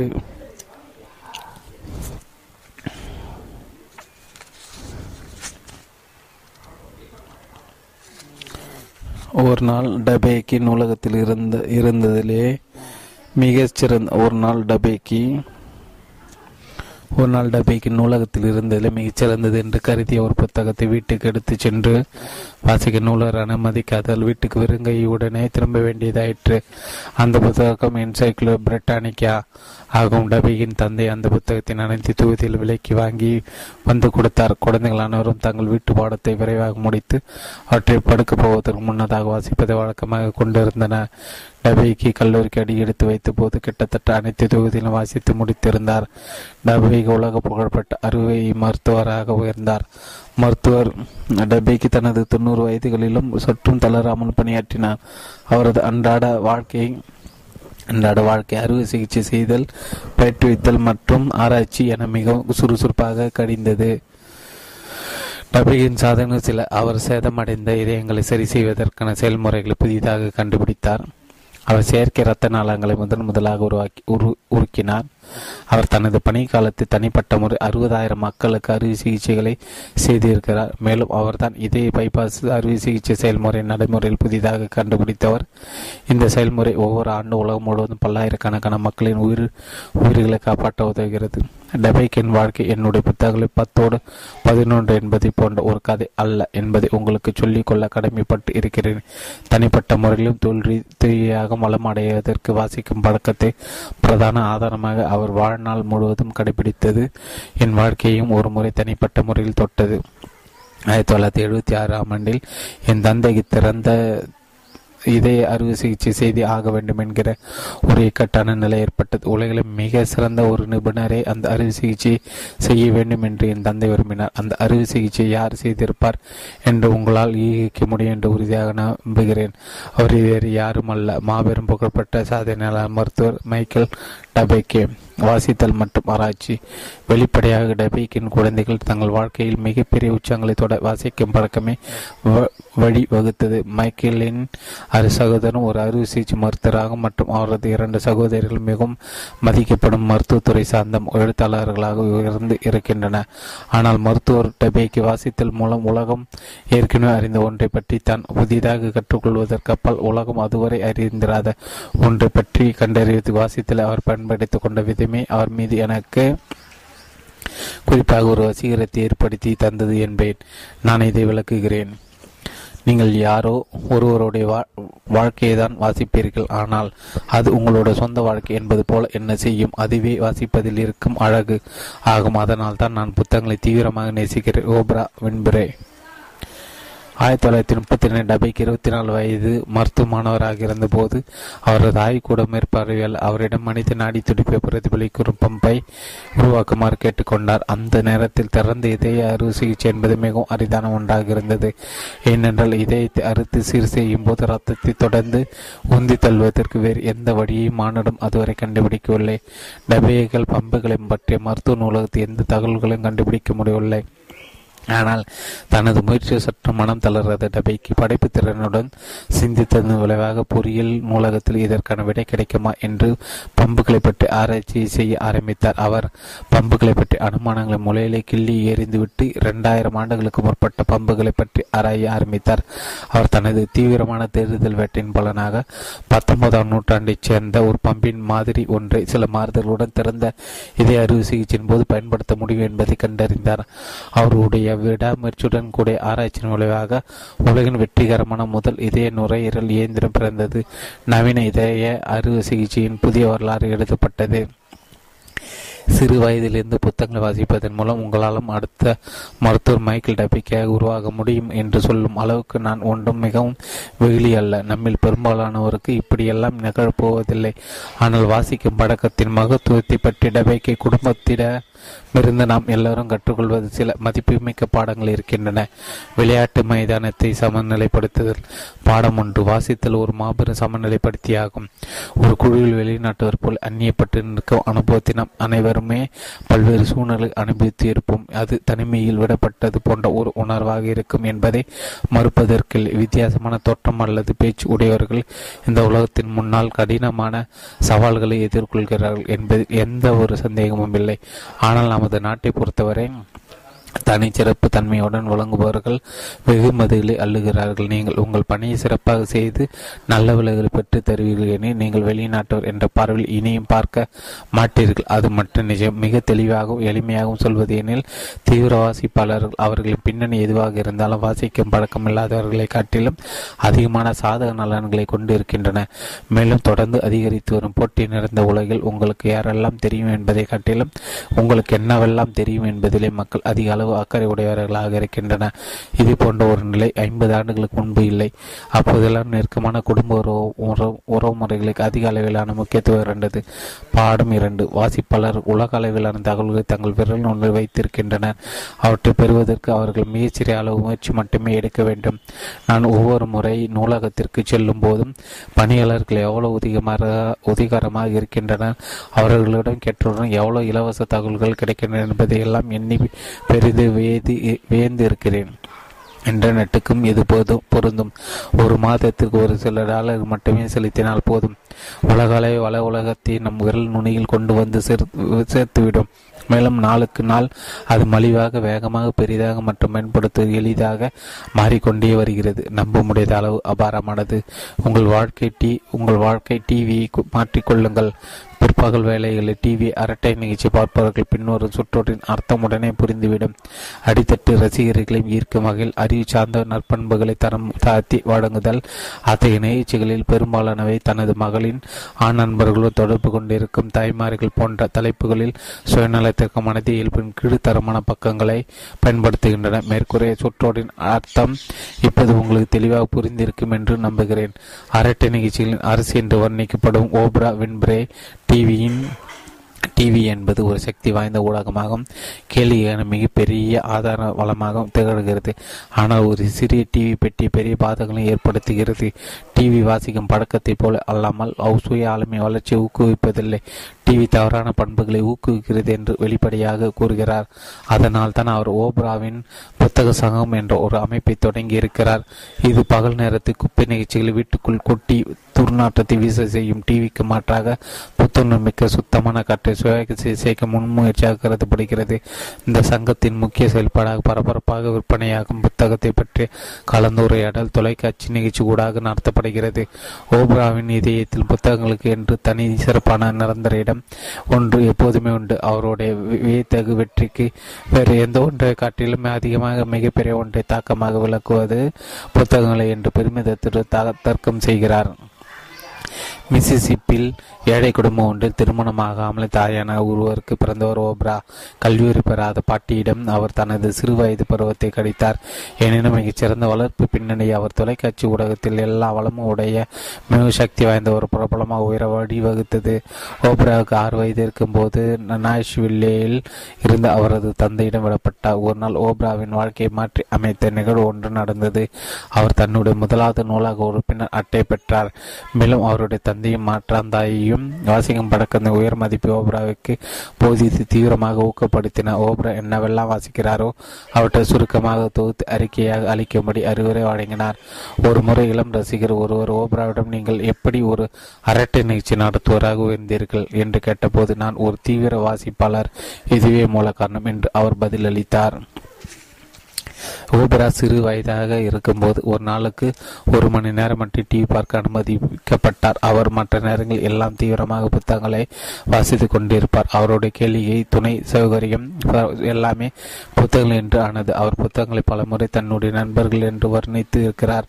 சில வேளைகளில் புத்தகங்கள் மட்டுமே அவருடைய நண்பர்களாக இருந்திருக்கின்றன. ஓப்ரா புத்தகங்களின் நிலை மற்றும் ஆற்றல் பற்றி பேசும்போதெல்லாம் அவை அவருடைய அனுபவத்தில் இருந்து உதிரும் சொற்களாக இருக்கும்.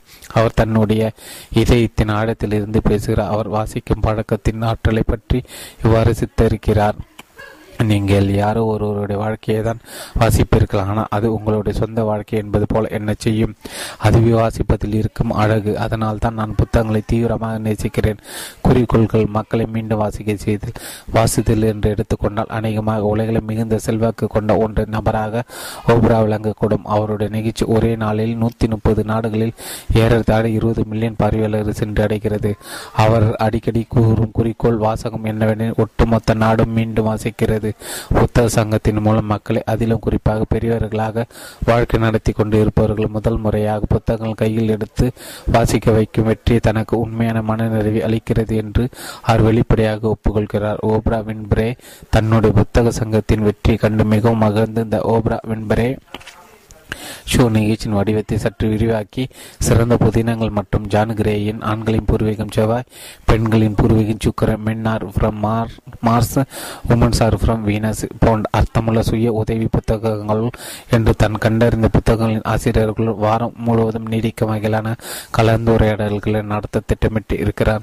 மக்கள் தங்களுக்கென உயிரை தொலைநோக்கியை உருவாக்கிக் கொள்வதற்கு நான் உதவ விரும்புகிறேன் என்கிறார் அவர். ஓப்ராவின் வாழ்க்கை புத்தகங்கள் வியத்தகு வாழ்க்கையில் நிலைமாற்ற உதவி இருக்கும் காரணத்தால் தன் பெற்ற இன்பம் பெருக இயக்கம் என்பது போல மக்களிடத்தில் தனக்கு இருக்கும் செல்வாக்கை பயன்படுத்தி லட்சக்கணக்கான பார்வையாளர்களை வழிநடத்தி புத்தகங்களை வாசிக்க செய்யும் முயற்சியில் துணிந்து இறங்கி இருக்கிறார் மக்கள் வெறுமனே வாசிக்க மட்டும் செய்யவில்லை. ஆனால் தாங்கள் என்ன வாசித்தோம் என்பதை பற்றி நினைக்க தொடங்குகின்றன என்பதை வின்பதற்கு முக்கியமான தெரியும் விஷயமாக இருக்கிறது.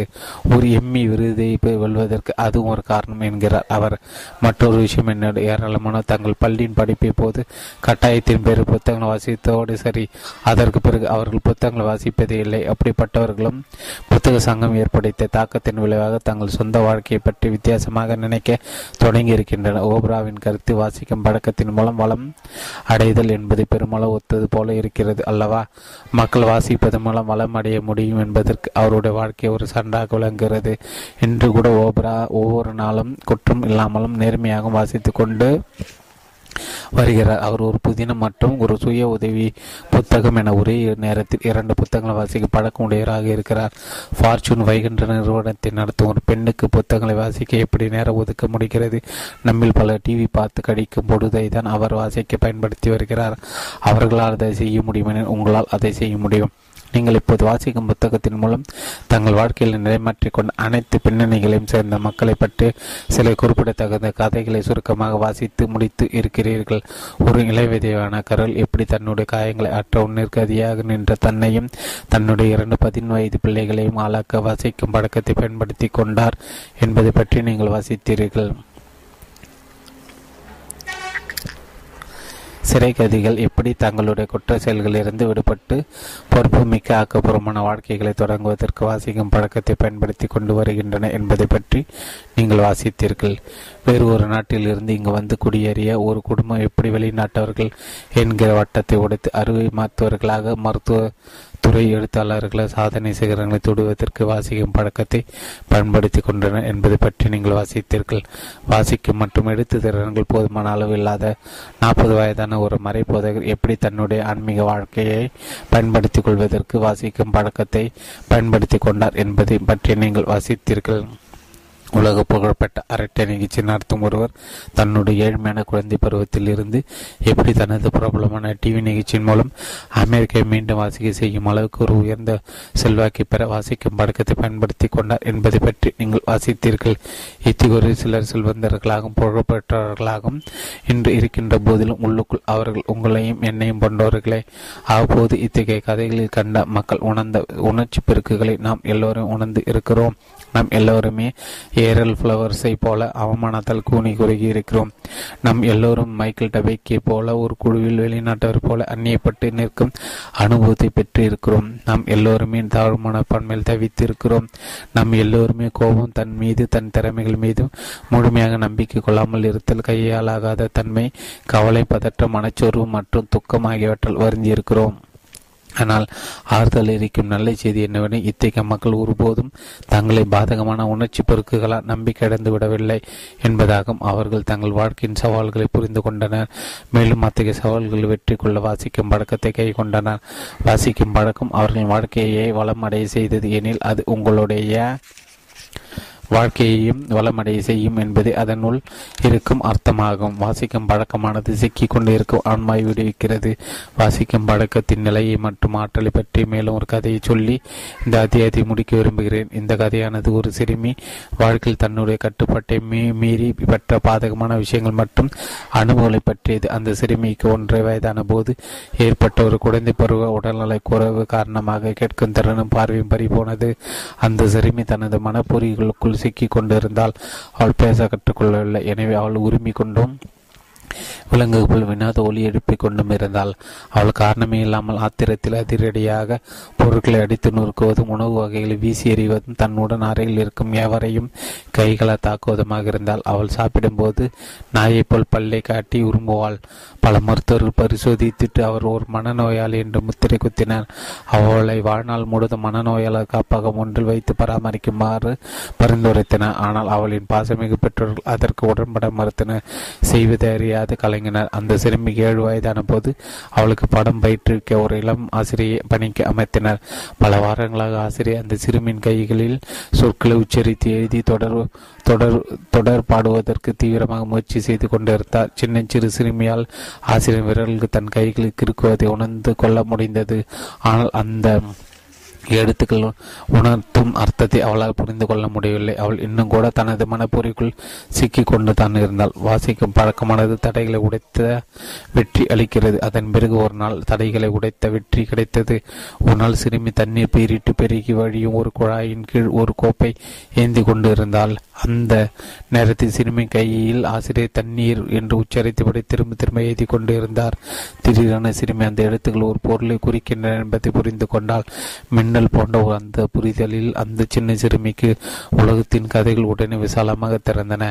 அவள் முற்றும் எங்கும் ஓடினாள். அங்கு இருந்த பொருட்கள் எல்லாம் தற்போக பிடித்து பார்த்தால் அவற்றின் பெயர்கள் ஒவ்வொன்றையும் தனது கையில் எழுதி காட்டுமாறு தனது ஆசிரியரிடம் கெஞ்சி கேட்டால் அந்த சிறுமி தன்னுடைய அனுபவத்தை பல ஆண்டுகளுக்கு கடத்தி இவ்வாறு விவரித்தல் ஒரு தீப்பொறிக்கு பிறகு மற்றொரு தீப்பொறியாக தொடர்ச்சியாக அர்த்தங்கள் ஒரு வகையில் ஒரு கையில் இருந்து மற்றொரு கைக்கு பறந்து கொண்டே இருந்தன. அந்த நாள் முதற்கொண்டு அந்த சிறுமி தனது மனப்பொறிக்குள் சிக்கிக் கொண்டிருக்கவில்லை அவள் முழுமையாக விடுதலாகி இருந்தாள். இந்த கதை நம் எல்லோரும் வாழ்க்கைக்கு பொருந்தக்கூடிய ஒரு உருவகமாக இருக்கிறது. சில வேளைகளில் நாம் எல்லோரும் கூட நமது மனப்பொறிக்குள் சிக்கிக் கொண்டார்களாக உணர்கிறோம். ஒன்றை புரிந்து கொள்ள முடியாமல் அல்லது தமது உண்மையான உணர்ச்சிகளை வெளிப்படுத்த முடியாமல் தவிக்கிறோம். இது போன்ற வேலைகளில் நாம் தனிமையில் இருப்பது போல உணர்கிறோம். அஞ்சுகிறோம் மற்றும் கோபப்படுகிறோம். ஆனால் அது அது ஆனால் நாம் அது மாதிரி நடந்து கொள்ள வேண்டியதில்லை. அந்த சிறுமிக்கு நடந்தது போல வாசிக்கும் பழக்கம் நமது மனச்சிறை உடைக்க நமக்கு உதவக்கூடும். வாசிக்கும் பழக்கமானது மற்றவர்களுடன் நம்மை நம்முடன் நம்மை இணைப்பதன் மூலம் நம்மை நிலைமாற்றும் ஆற்றலை கொண்டு இருக்கிறது வாசிக்கும் பழக்கம் என்ன கருவியை பயன்படுத்தி நீங்கள் உட்பட யாரும் ஊடு ஆற்றலை பெறும் அளவுக்கு தம்மை வளர்த்து கொள்ள முடியும். வாசிக்கும் பழக்கத்தின் மூலம் அந்த சிறுமி தனது முழு ஆற்றலை பெறும் அளவுக்கு தன்னை வளர்த்து கொண்டாள்.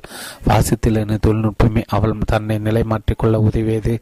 அவள் வாசித்தல் மற்றும் எழுதுதல் கோட்பாட்டை புரிந்து கொண்டவுடன் பெரும் விருப்பமுடைய ஒரு கற்பவராக மாறினாள். அவளுக்கு பத்து வயதான போது ஐரோப்பாவில் இருந்த புகழ்பெற்ற மனிதர்களுக்கெல்லாம் கடிதம் எழுதி அனுப்பி கொண்டிருந்தாள். அவள் கல்லூரிக்கு சென்று பயில முடிவு செய்தாள். அளப்பரிய அர்ப்பணிப்பு குணம் நிறைந்த அவளுடைய ஆசிரியர் வகுப்பறில் அவளின் அருகில் உட்கார்ந்து விரிவுரையாளர்களின் சொற்களை அவளின் கையில் எழுதி உச்சரித்தபடி இருந்தார் ராட்கிளீஃப் கல்லூரியில் இருந்து அவள் ஹானர்ஸுடன் கூடிய பட்டம் பெற்றாள். பின்னால் அவள் மக்களால் கொண்டாடப்படும் ஒரு எழுத்தாளராக அரசர்களாலும் ஜனாதிபதியால் பெரிதும் கௌரவப்படுத்தப்பட்டார். சற்று நினைத்து பார்க்கும் அந்த சின்னஞ்சிறு சிறுமியின் வாழ்க்கையானது அவள் வாசிக்க கற்றுக்கொண்ட போதி தொடங்கியது. அவள் பெயர் ஹெலன் ஹெலன் கல்லர். உலகத்தை உழைக்க பத்து எடுத்தாக்கங்கள். இந்த அத்தியாயத்தில் நாம் வாசிப்பதற்கான விவேகத்தையும் ஒழுக்கத்தையும் பெற்றுத்தரும் பெற்று தங்க